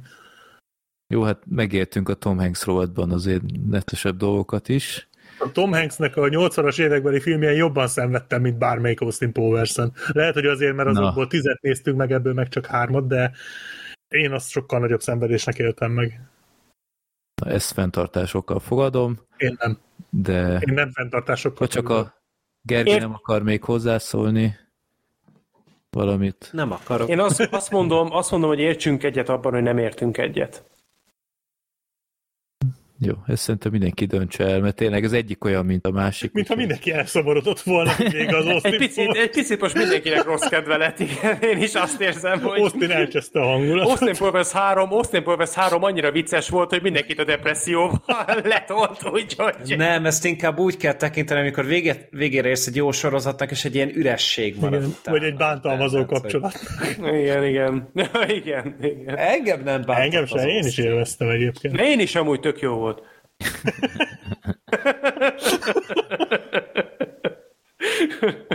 Legalább utolsó... elmondhatom magamról, hogy úgy halok meg, hogy láttam.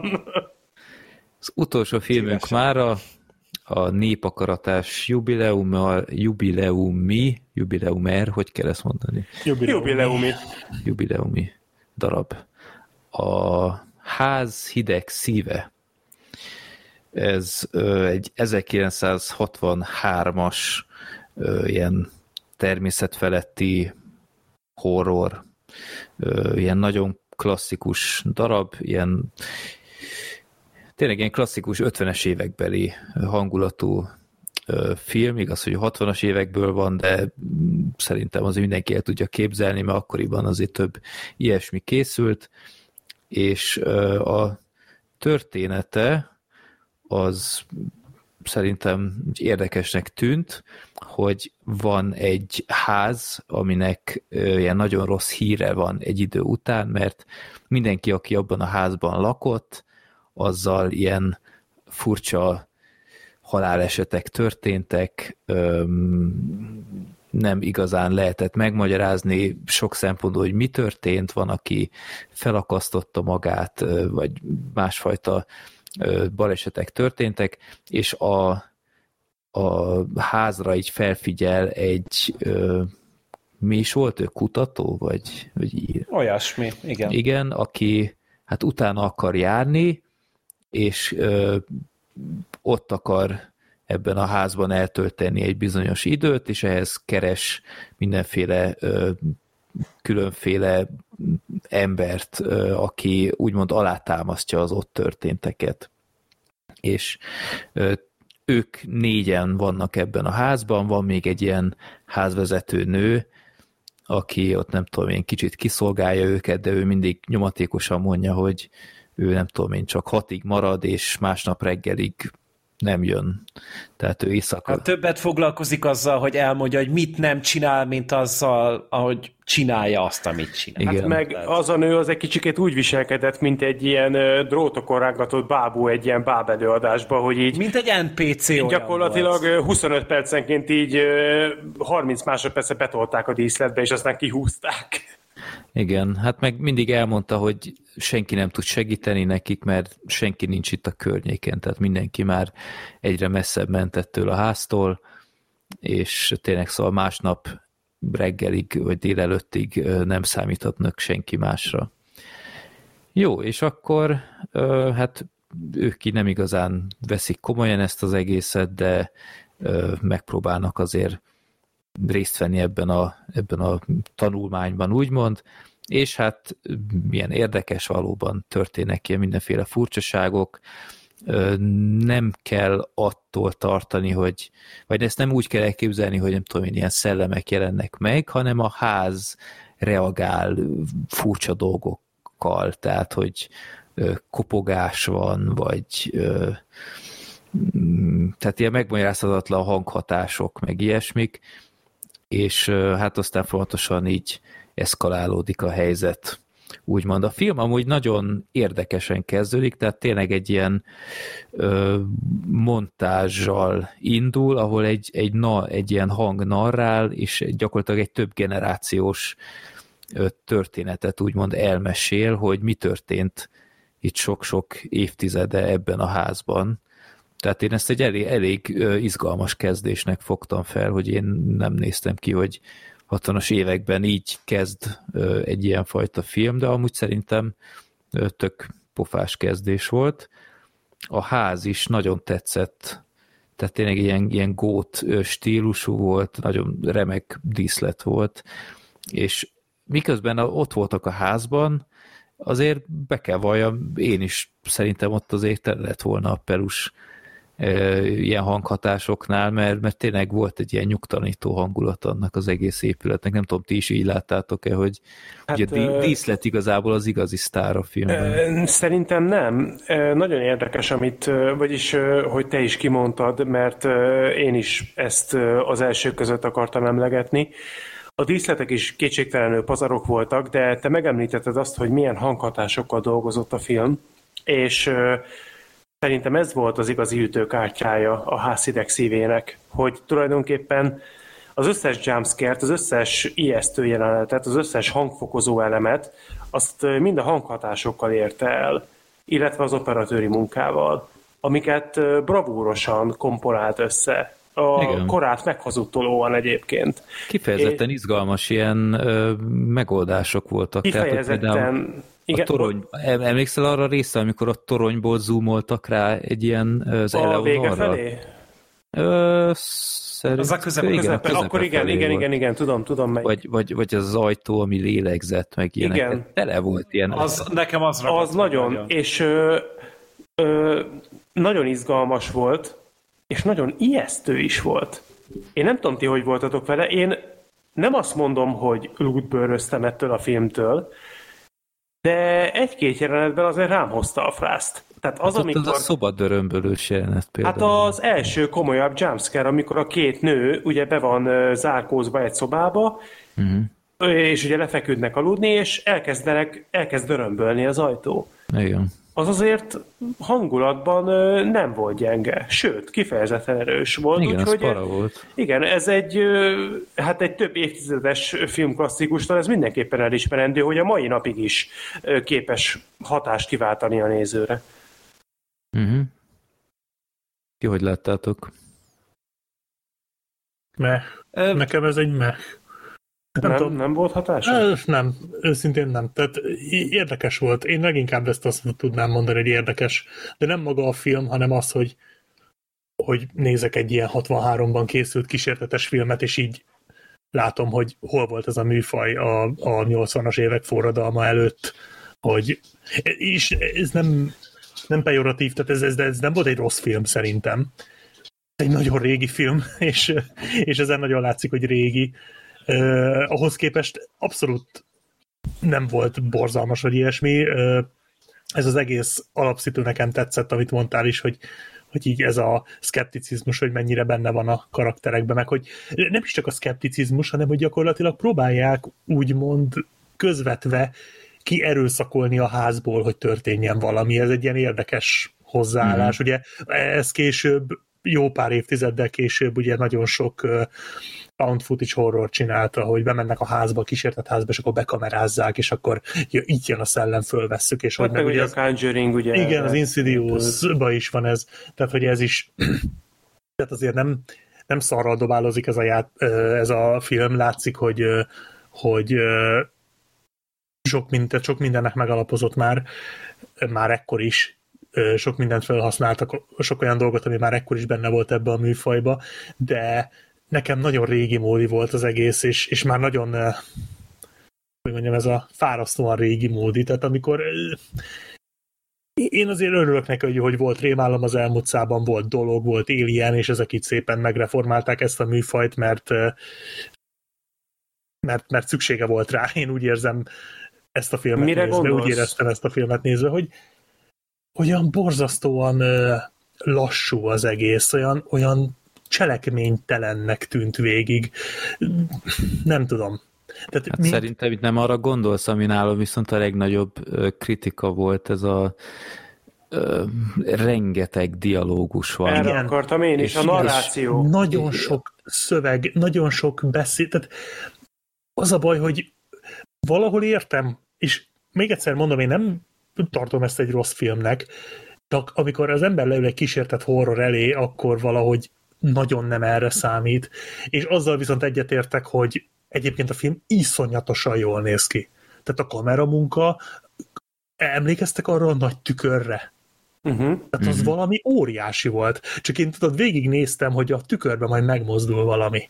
Vagy, a, vagy valami lesz, és nincs. Tehát ez, ez, ez még nem az a kor. Itt még nincs ilyen, hogy a tükörben megmozdul Azt valami. Azt hiszem, az egész filmben semmi természet feletti nincs. Talán. Hát a hideg, hát a meg, az, meg ajtó. az ajtó. Ö, igen, de most a természet felett itt, ha úgy értjük, hogy valami mondjuk telibe megmozdulna, ami megmagyarázhatatlan olyan, azt hiszem, hogy nincs. Hát az ajtó azt szerintem azért ebbe beletartozik. Jó, lehet, lehet, igen. igen. Én igen, ilyen ajtót még nem láttam. Talán egy jó, igen, igen. Egy jó pillanat volt, amikor ugye beszélnek arról, hogy a szobát hogy nyissák ki a gyerek szobát, azt hiszem, vagy a hálószobát, mm-hmm. nem tudom, és hogy így nyitva van, így oda néznek, és nyitva van, ami ugye végig zárva volt. Meg szóval vannak ilyen tök jó pillanatok a filmben, hogy nagyon kevés.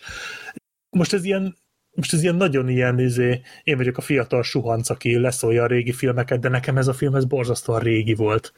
Régi um, vágású. Nem, ennek, hát ez egy... Nem, ez egy valid kritika.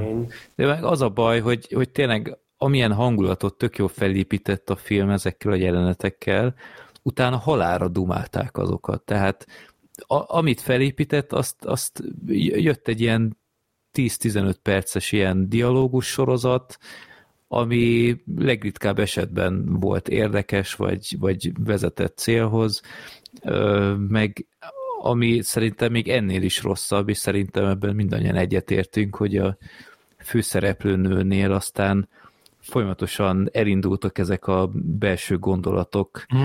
hogy, és ezt hallottuk, tehát ilyen belső monológokat hallottunk, és úristen, rendkívül mesterkéltnek tűntek, és, és erőtlennek. Na, ez egy nagyon rossz döntés volt szerintem, hogy ebbe az irányba vitték el, hogy, hogy ő hogyan őrül meg. Hmm. Nagyon mesterkét volt. Engem az, az azt tetszett legkevésbé, és emiatt a, a vége is szerintem rendkívül kaotikus volt. Meg hatástalan. Hát ezt, és az a baj, hogy ezt végig felhasználta a film. Tehát uh, folyamatosan a... Egy ideig onnantól... érdekes volt, de hát, egy idő után meg, meg egyszerűen csak idegesítő volt. Nem, nem fokozta a feszültséget, hanem pont, hogy kioltotta. Igen, abszolút. Tehát úgy, hogyha nem hallottuk volna a narrációt, csak mondjuk a főszereplőnek a reakcióit látjuk, illetve azt, hogy mi történik a környezetében, akkor sokkal hatásosabb lett volna. És nem szeretnék túlságosan szigorúnak tűnni, vagy túlságosan negatívnak, mert tényleg itt a hanghatásokkal voltak ügyes megoldások. Nem volt ez tulajdonképpen egy rossz film, csak az a baj, tényleg ez, ami, ami az előbb el is hangzott, hogy, hogy volt egy tényleg feszült és akár még ijesztő jelenet, és utána ezt követte egy, kinkeservesen hosszú dialógus, ami meg nem volt feszült, és nem volt, nem volt ijesztő, nem, nem alapozott meg a hangulatnak. Ez a film ez úgy épült föl, hogy volt volt 10 percenként egy olyan jelenete, ami tényleg említést érdemelne, és tényleg még a mai szemmel is, ami egyébként respect, és ez nem semmi, hogy ennyi évtized után is azt mondom, hogy mai fejjel is, mai szemmel nézve is abszolút hangulatfokozó, de ezeket a jeleneteket folyamatosan megszakították azok a párbeszédek és azok a töltelék képsorok, amik egyáltalán nem voltak hangulatosak, és sajnos a mérleg legalábbis nálam így afelé billent, hogy ez nem volt rossz, érdekes volt, de köszönöm szépen ebből elég volt ennyi. A film történelmileg szerintem mindenképp érdemes megnézni, mert uh, szerintem sok szempontból korszakalkotó hmm. volt, és, és tökre elhiszem, hogy annak idején sorozatban befostak ott a nézőtéren. Persze, nyilván. Úgyhogy én hát abszolút nem bántam meg, hogy megnéztem, de azok után, hogy milyen volt a film a feléig, onnantól kezdve egyértelműen csalódott voltam, hogy a második fele az milyen irányba ment. Meg ugye Scorsese kedvenc horrorfilmje, tehát mm. azért ez is így megnézve a filmet, így érted, hogy miért. Tehát valószínűleg őt inkább technikailag érdekelte ez a film. Jó, hát mondjuk technikailag tényleg De egyébként lenyűgöző. Egyébként Scorsese szerintem nem rendezett horrort. Van neki horrorja? Ugye, nem. hogy nem? A Viharsziget. Az... Az, az nem horror. Hát, az nem horror. Jó, jó. De szerintem nem. De én azért megnéznék tőle egy Én besorolnám a horrorba, de, de elfogadom nektek, hogy nem az. De az nem, de mondjuk Scorsese-től bármit, de egy horrort meg főleg, tehát kíváncsi lennék, hogy azok után, hogy ez a kedvence mit hozna össze az öreg. Mondjuk képzeld el ugyanezt a ugyanezt az alapszitut mondjuk megcsinálná valami fasza, ilyen gótikus, ilyen bíborhegyszerűen, csak nem szarul. Uh, nem tudom, én azt azért úgy, úgy adnám. Na mindegy, szóval így... Vagy egy Dracula reméket mondjuk. Mm. Ja, hogy az Insidious 6-ot megrendezné Scorsese. Na biztos, hogy már szerintem már sorban a Levenölnél, hogy adja neki a forgatókönyvet. Ja. Egyébként a... a Fűrész 11-et is megnézném tőle. Ja. Egyébként a, a filmnek vagy... a magyar, magyar címe kifejezetten jó szerintem. A, uh-huh. Ez valahogy jobb, mint a The Haunting, ez igen, a ház igen, igen. szíve. Ez szerintem tök jó teri találat. Főleg, hogy jól reflektál arra, ugye, hogy a hidegre külön ki is térnek a filmben, ez egy mhm. fontos. Uh-huh. Nem, nem, nem csak egy metaforikus, nagyon jól hangzó jelző, hanem ez benne van a filmben valóban a hidegség, az egy fontos, fontos szempont. Meg egy iszonyat para részt még megemlítek, aztán Gergő beszélhet végre, hogy ez a csiga lépcsős jelenet, te atya úristen, tehát egyrészt ki a fene épít egy ilyen csiga lépcsőt egy ilyen házba, ráadásul nagyon... Ez egy ilyen kalandparknak a része hát De funkciója se nagyon volt, Nem. tehát egy, egy kis ablakhoz vezetett, vagy mi? Tehát ott volt az a... Valami más volt az. Nem, ott volt valami csapóajtó, de az is szerintem csak belülről nyílt ott a végén. Nem tudom, direkt figyeltem, hogy mi a, milyen célt szolgált az a, az a csapóajtó, de így annyira nem derült ki, de hát egy életveszély egy ilyet is találni, meg ami ott történt, az, az tényleg elég idegtépő volt, így jó értelemben, hogy jóságoség. De ja, úgyhogy én tényleg nem akarok senkit lebeszélni róla, vannak nagyon jó pillanatai, de aztán kicsit ott vannak a, a rosszabbak is, de én egyértelműen inkább azt mondanám, hogy egy jobb film, mint egy nem jó film, de egyértelműen többet vártam tőle hmm. sok szempontból. De Ezt többet, hallgassuk meg Gergőt. Ezt én is adom. Sok szempontból technikailag például, meg hangulatilag, de igen, akkor Gergő, mint a legfiatalabb a körünkben, hogy látta.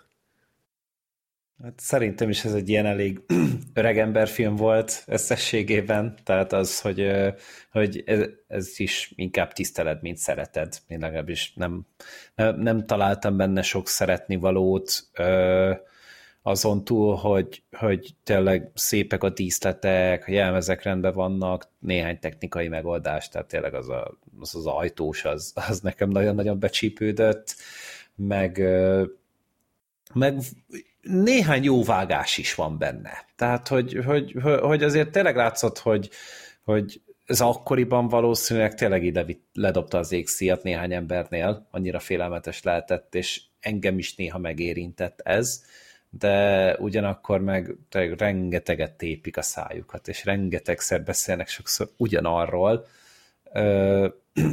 és Nekem annyira a karakterek sem voltak túlságosan szimpatikusak, tehát tényleg különösen az Eleanor az plafonon voltam ettől a nőtől, mm-hmm.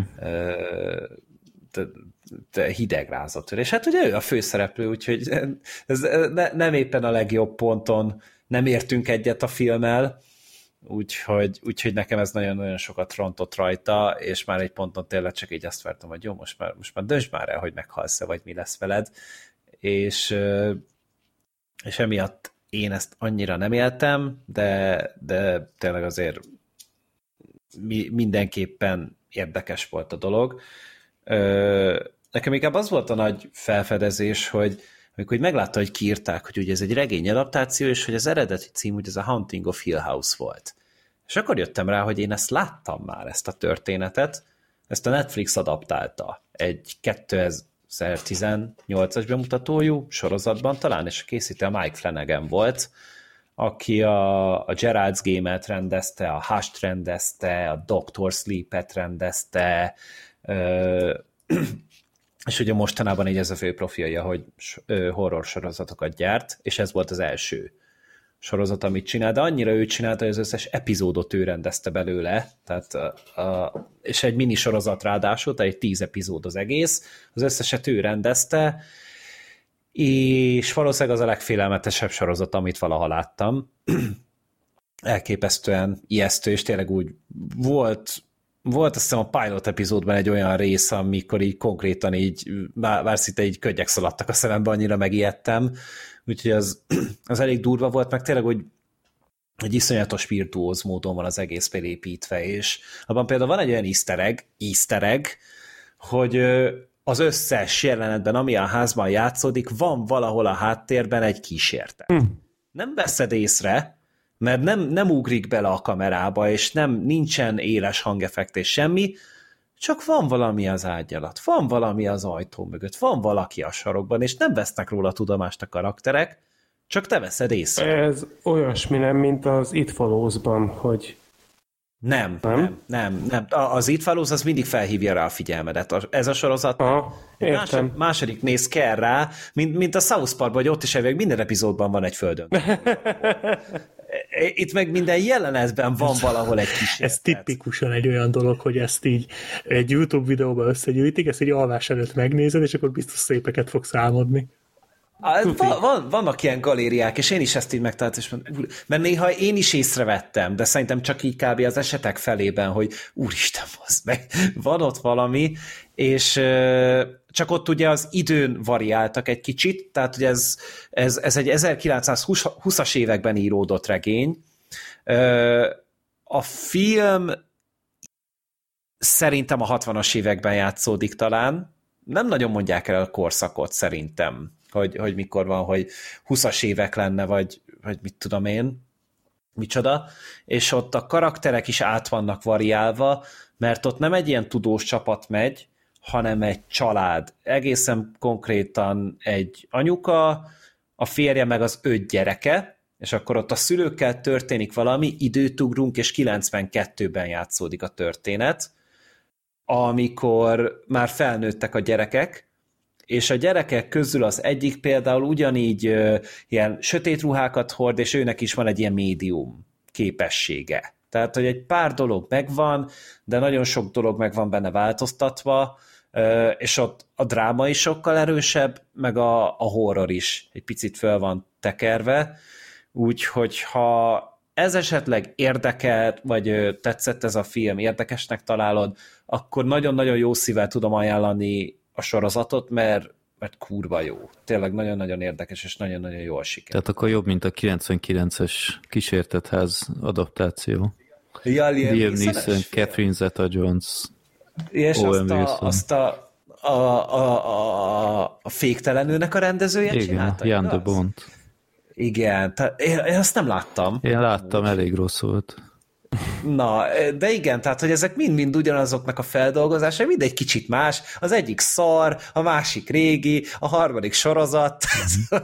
Sőt, még a Simpson családban is volt szerintem, ott van egy ilyen, az egyik Halloweeni, ugye Halloween-kor mindig van egy ilyen spéci rész, ahol három, három mini történet van általában ilyen adaptációk, ott is. Szerintem ezt parodizálták a, a Bad Dream House-zal, hogy ott kell lenniük, és akkor kiderül, hogy, hogy a ház minden próbál, hogy megszabaduljon tőlük, hogy véreznek a falak, meg, meg hülyítik egymást, és ott késsel rohangálnak, hogy egymást leszúrják, és akkor ilyen tök jó slussz poénja van, hogy a, a Marge az izé elkezd veszekedni a házzal, és ilyen anya, anyaként így kiosztja, hogy már pedig mi akkor is itt maradunk, és viselkedj velünk, meg ilyenek, és utána kér egy kis gondolkodás időt a ház, és akkor mindenki kimegy, és így a ház inkább megsemmisíti magát, mint hogy velük együtt éljen.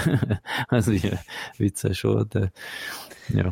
De igen, szóval ez, ez egy, szerintem egy kicsebb ilyen, ilyen, vagy egy ilyen fontosabb horror történet, ö, valószínűleg így a, az irodalom tekintetében, úgyhogy valószínűleg emiatt van neki ennyi feldolgozása, de mondom, ez a film is lehet érdekes, hogyha vevő vagy ezekre, és mondjuk szereted ezeket a klasszikusabb filmeket, mert tudom, hogy sokan vannak ilyenek, akiket tipikusan ez vonz. Biztos nem az a gond, hogy én ugye más filmeken szocializálódtam. Tehát én én tényleg így a 90-es évek, meg 2000-es évek filmeit néztem, és ez ahhoz képest nagyon más.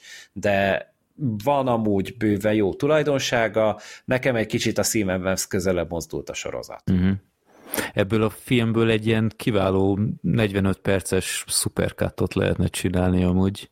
Simán. És simán. az, az, csak az, az jobb tenne. részeket? Hát nem csak az, de hanem tényleg itt azért a párbeszédekből is vannak azért, amik vállalhatóbbak, és tovább viszik a sztorit. De tényleg itt, itt rengeteg mindent ki lehetne vágni, és egy ilyen tök feszültséggel teli 45 perces verziót valaki feltölt YouTube-ra, lehet, hogy jobban jár az ember, de Ja, mindegy, hát láttuk. Én, én nem bánom, hogy néha nézünk ilyen régebbi darabot is, ami mégiscsak a filmtörténelem része. Hát igazi klasszikus, azért ja. szerintem talán egyikünk se látta ezelőtt, és tök jó, hogy pótoltuk. Nem. Jó. Hát legközelebb azért egy ismertebb darab lesz, és részemről ennyi, ha nektek még nincs hozzáfűzni való. Nem, szerintem elmondtunk mindent. Szerintem Jó. Oké. Okay. Baba alszik már? Igen. És jó, akkor nem is húzzuk tovább az időt, akkor a patronosokat kérjük, hogy voksolják meg ebből a négy bivajerős jelöltből, akkor melyik legyen a következő franchise, amit részről részre végigveszünk. A Gergő szerintem majd kirakja a, a voksolást. Az, ad, az adással egy időben fogom kirakni. Szuper, nagyon jó. Oké, okay, és akkor szavazatok mindenképp.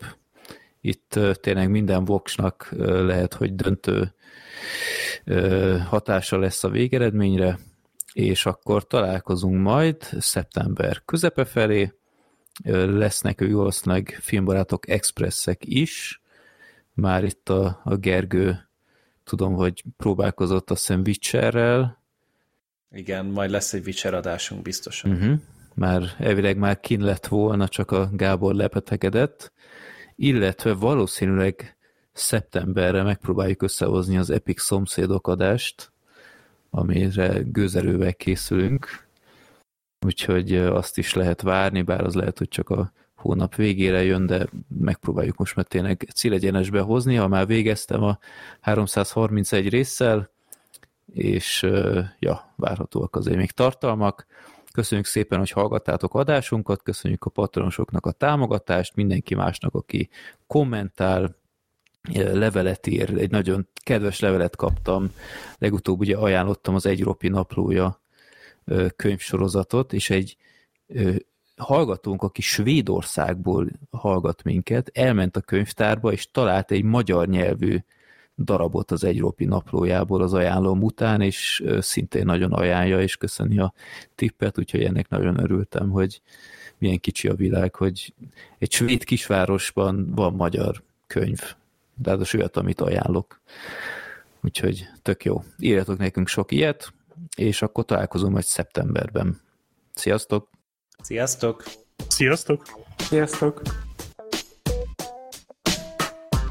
Köszönjük, hogy meghallgattad adásunkat. Te is részese lehetsz podcastünknek. Küldj a népakarat rovatunkban maximum három filmet, hát a pont a te beadványodat sorsoljuk ki egyszer. Minden ehhez kapcsolatos információt megtalálsz a filmbarátok.blog.hu oldal almenőjében. Te küldhetsz nekünk villámkérdéseket, észrevételeket, borítóképeket a filmbarátok podcast kukac gmail.com e-mail címre. Örülünk minden levélnek.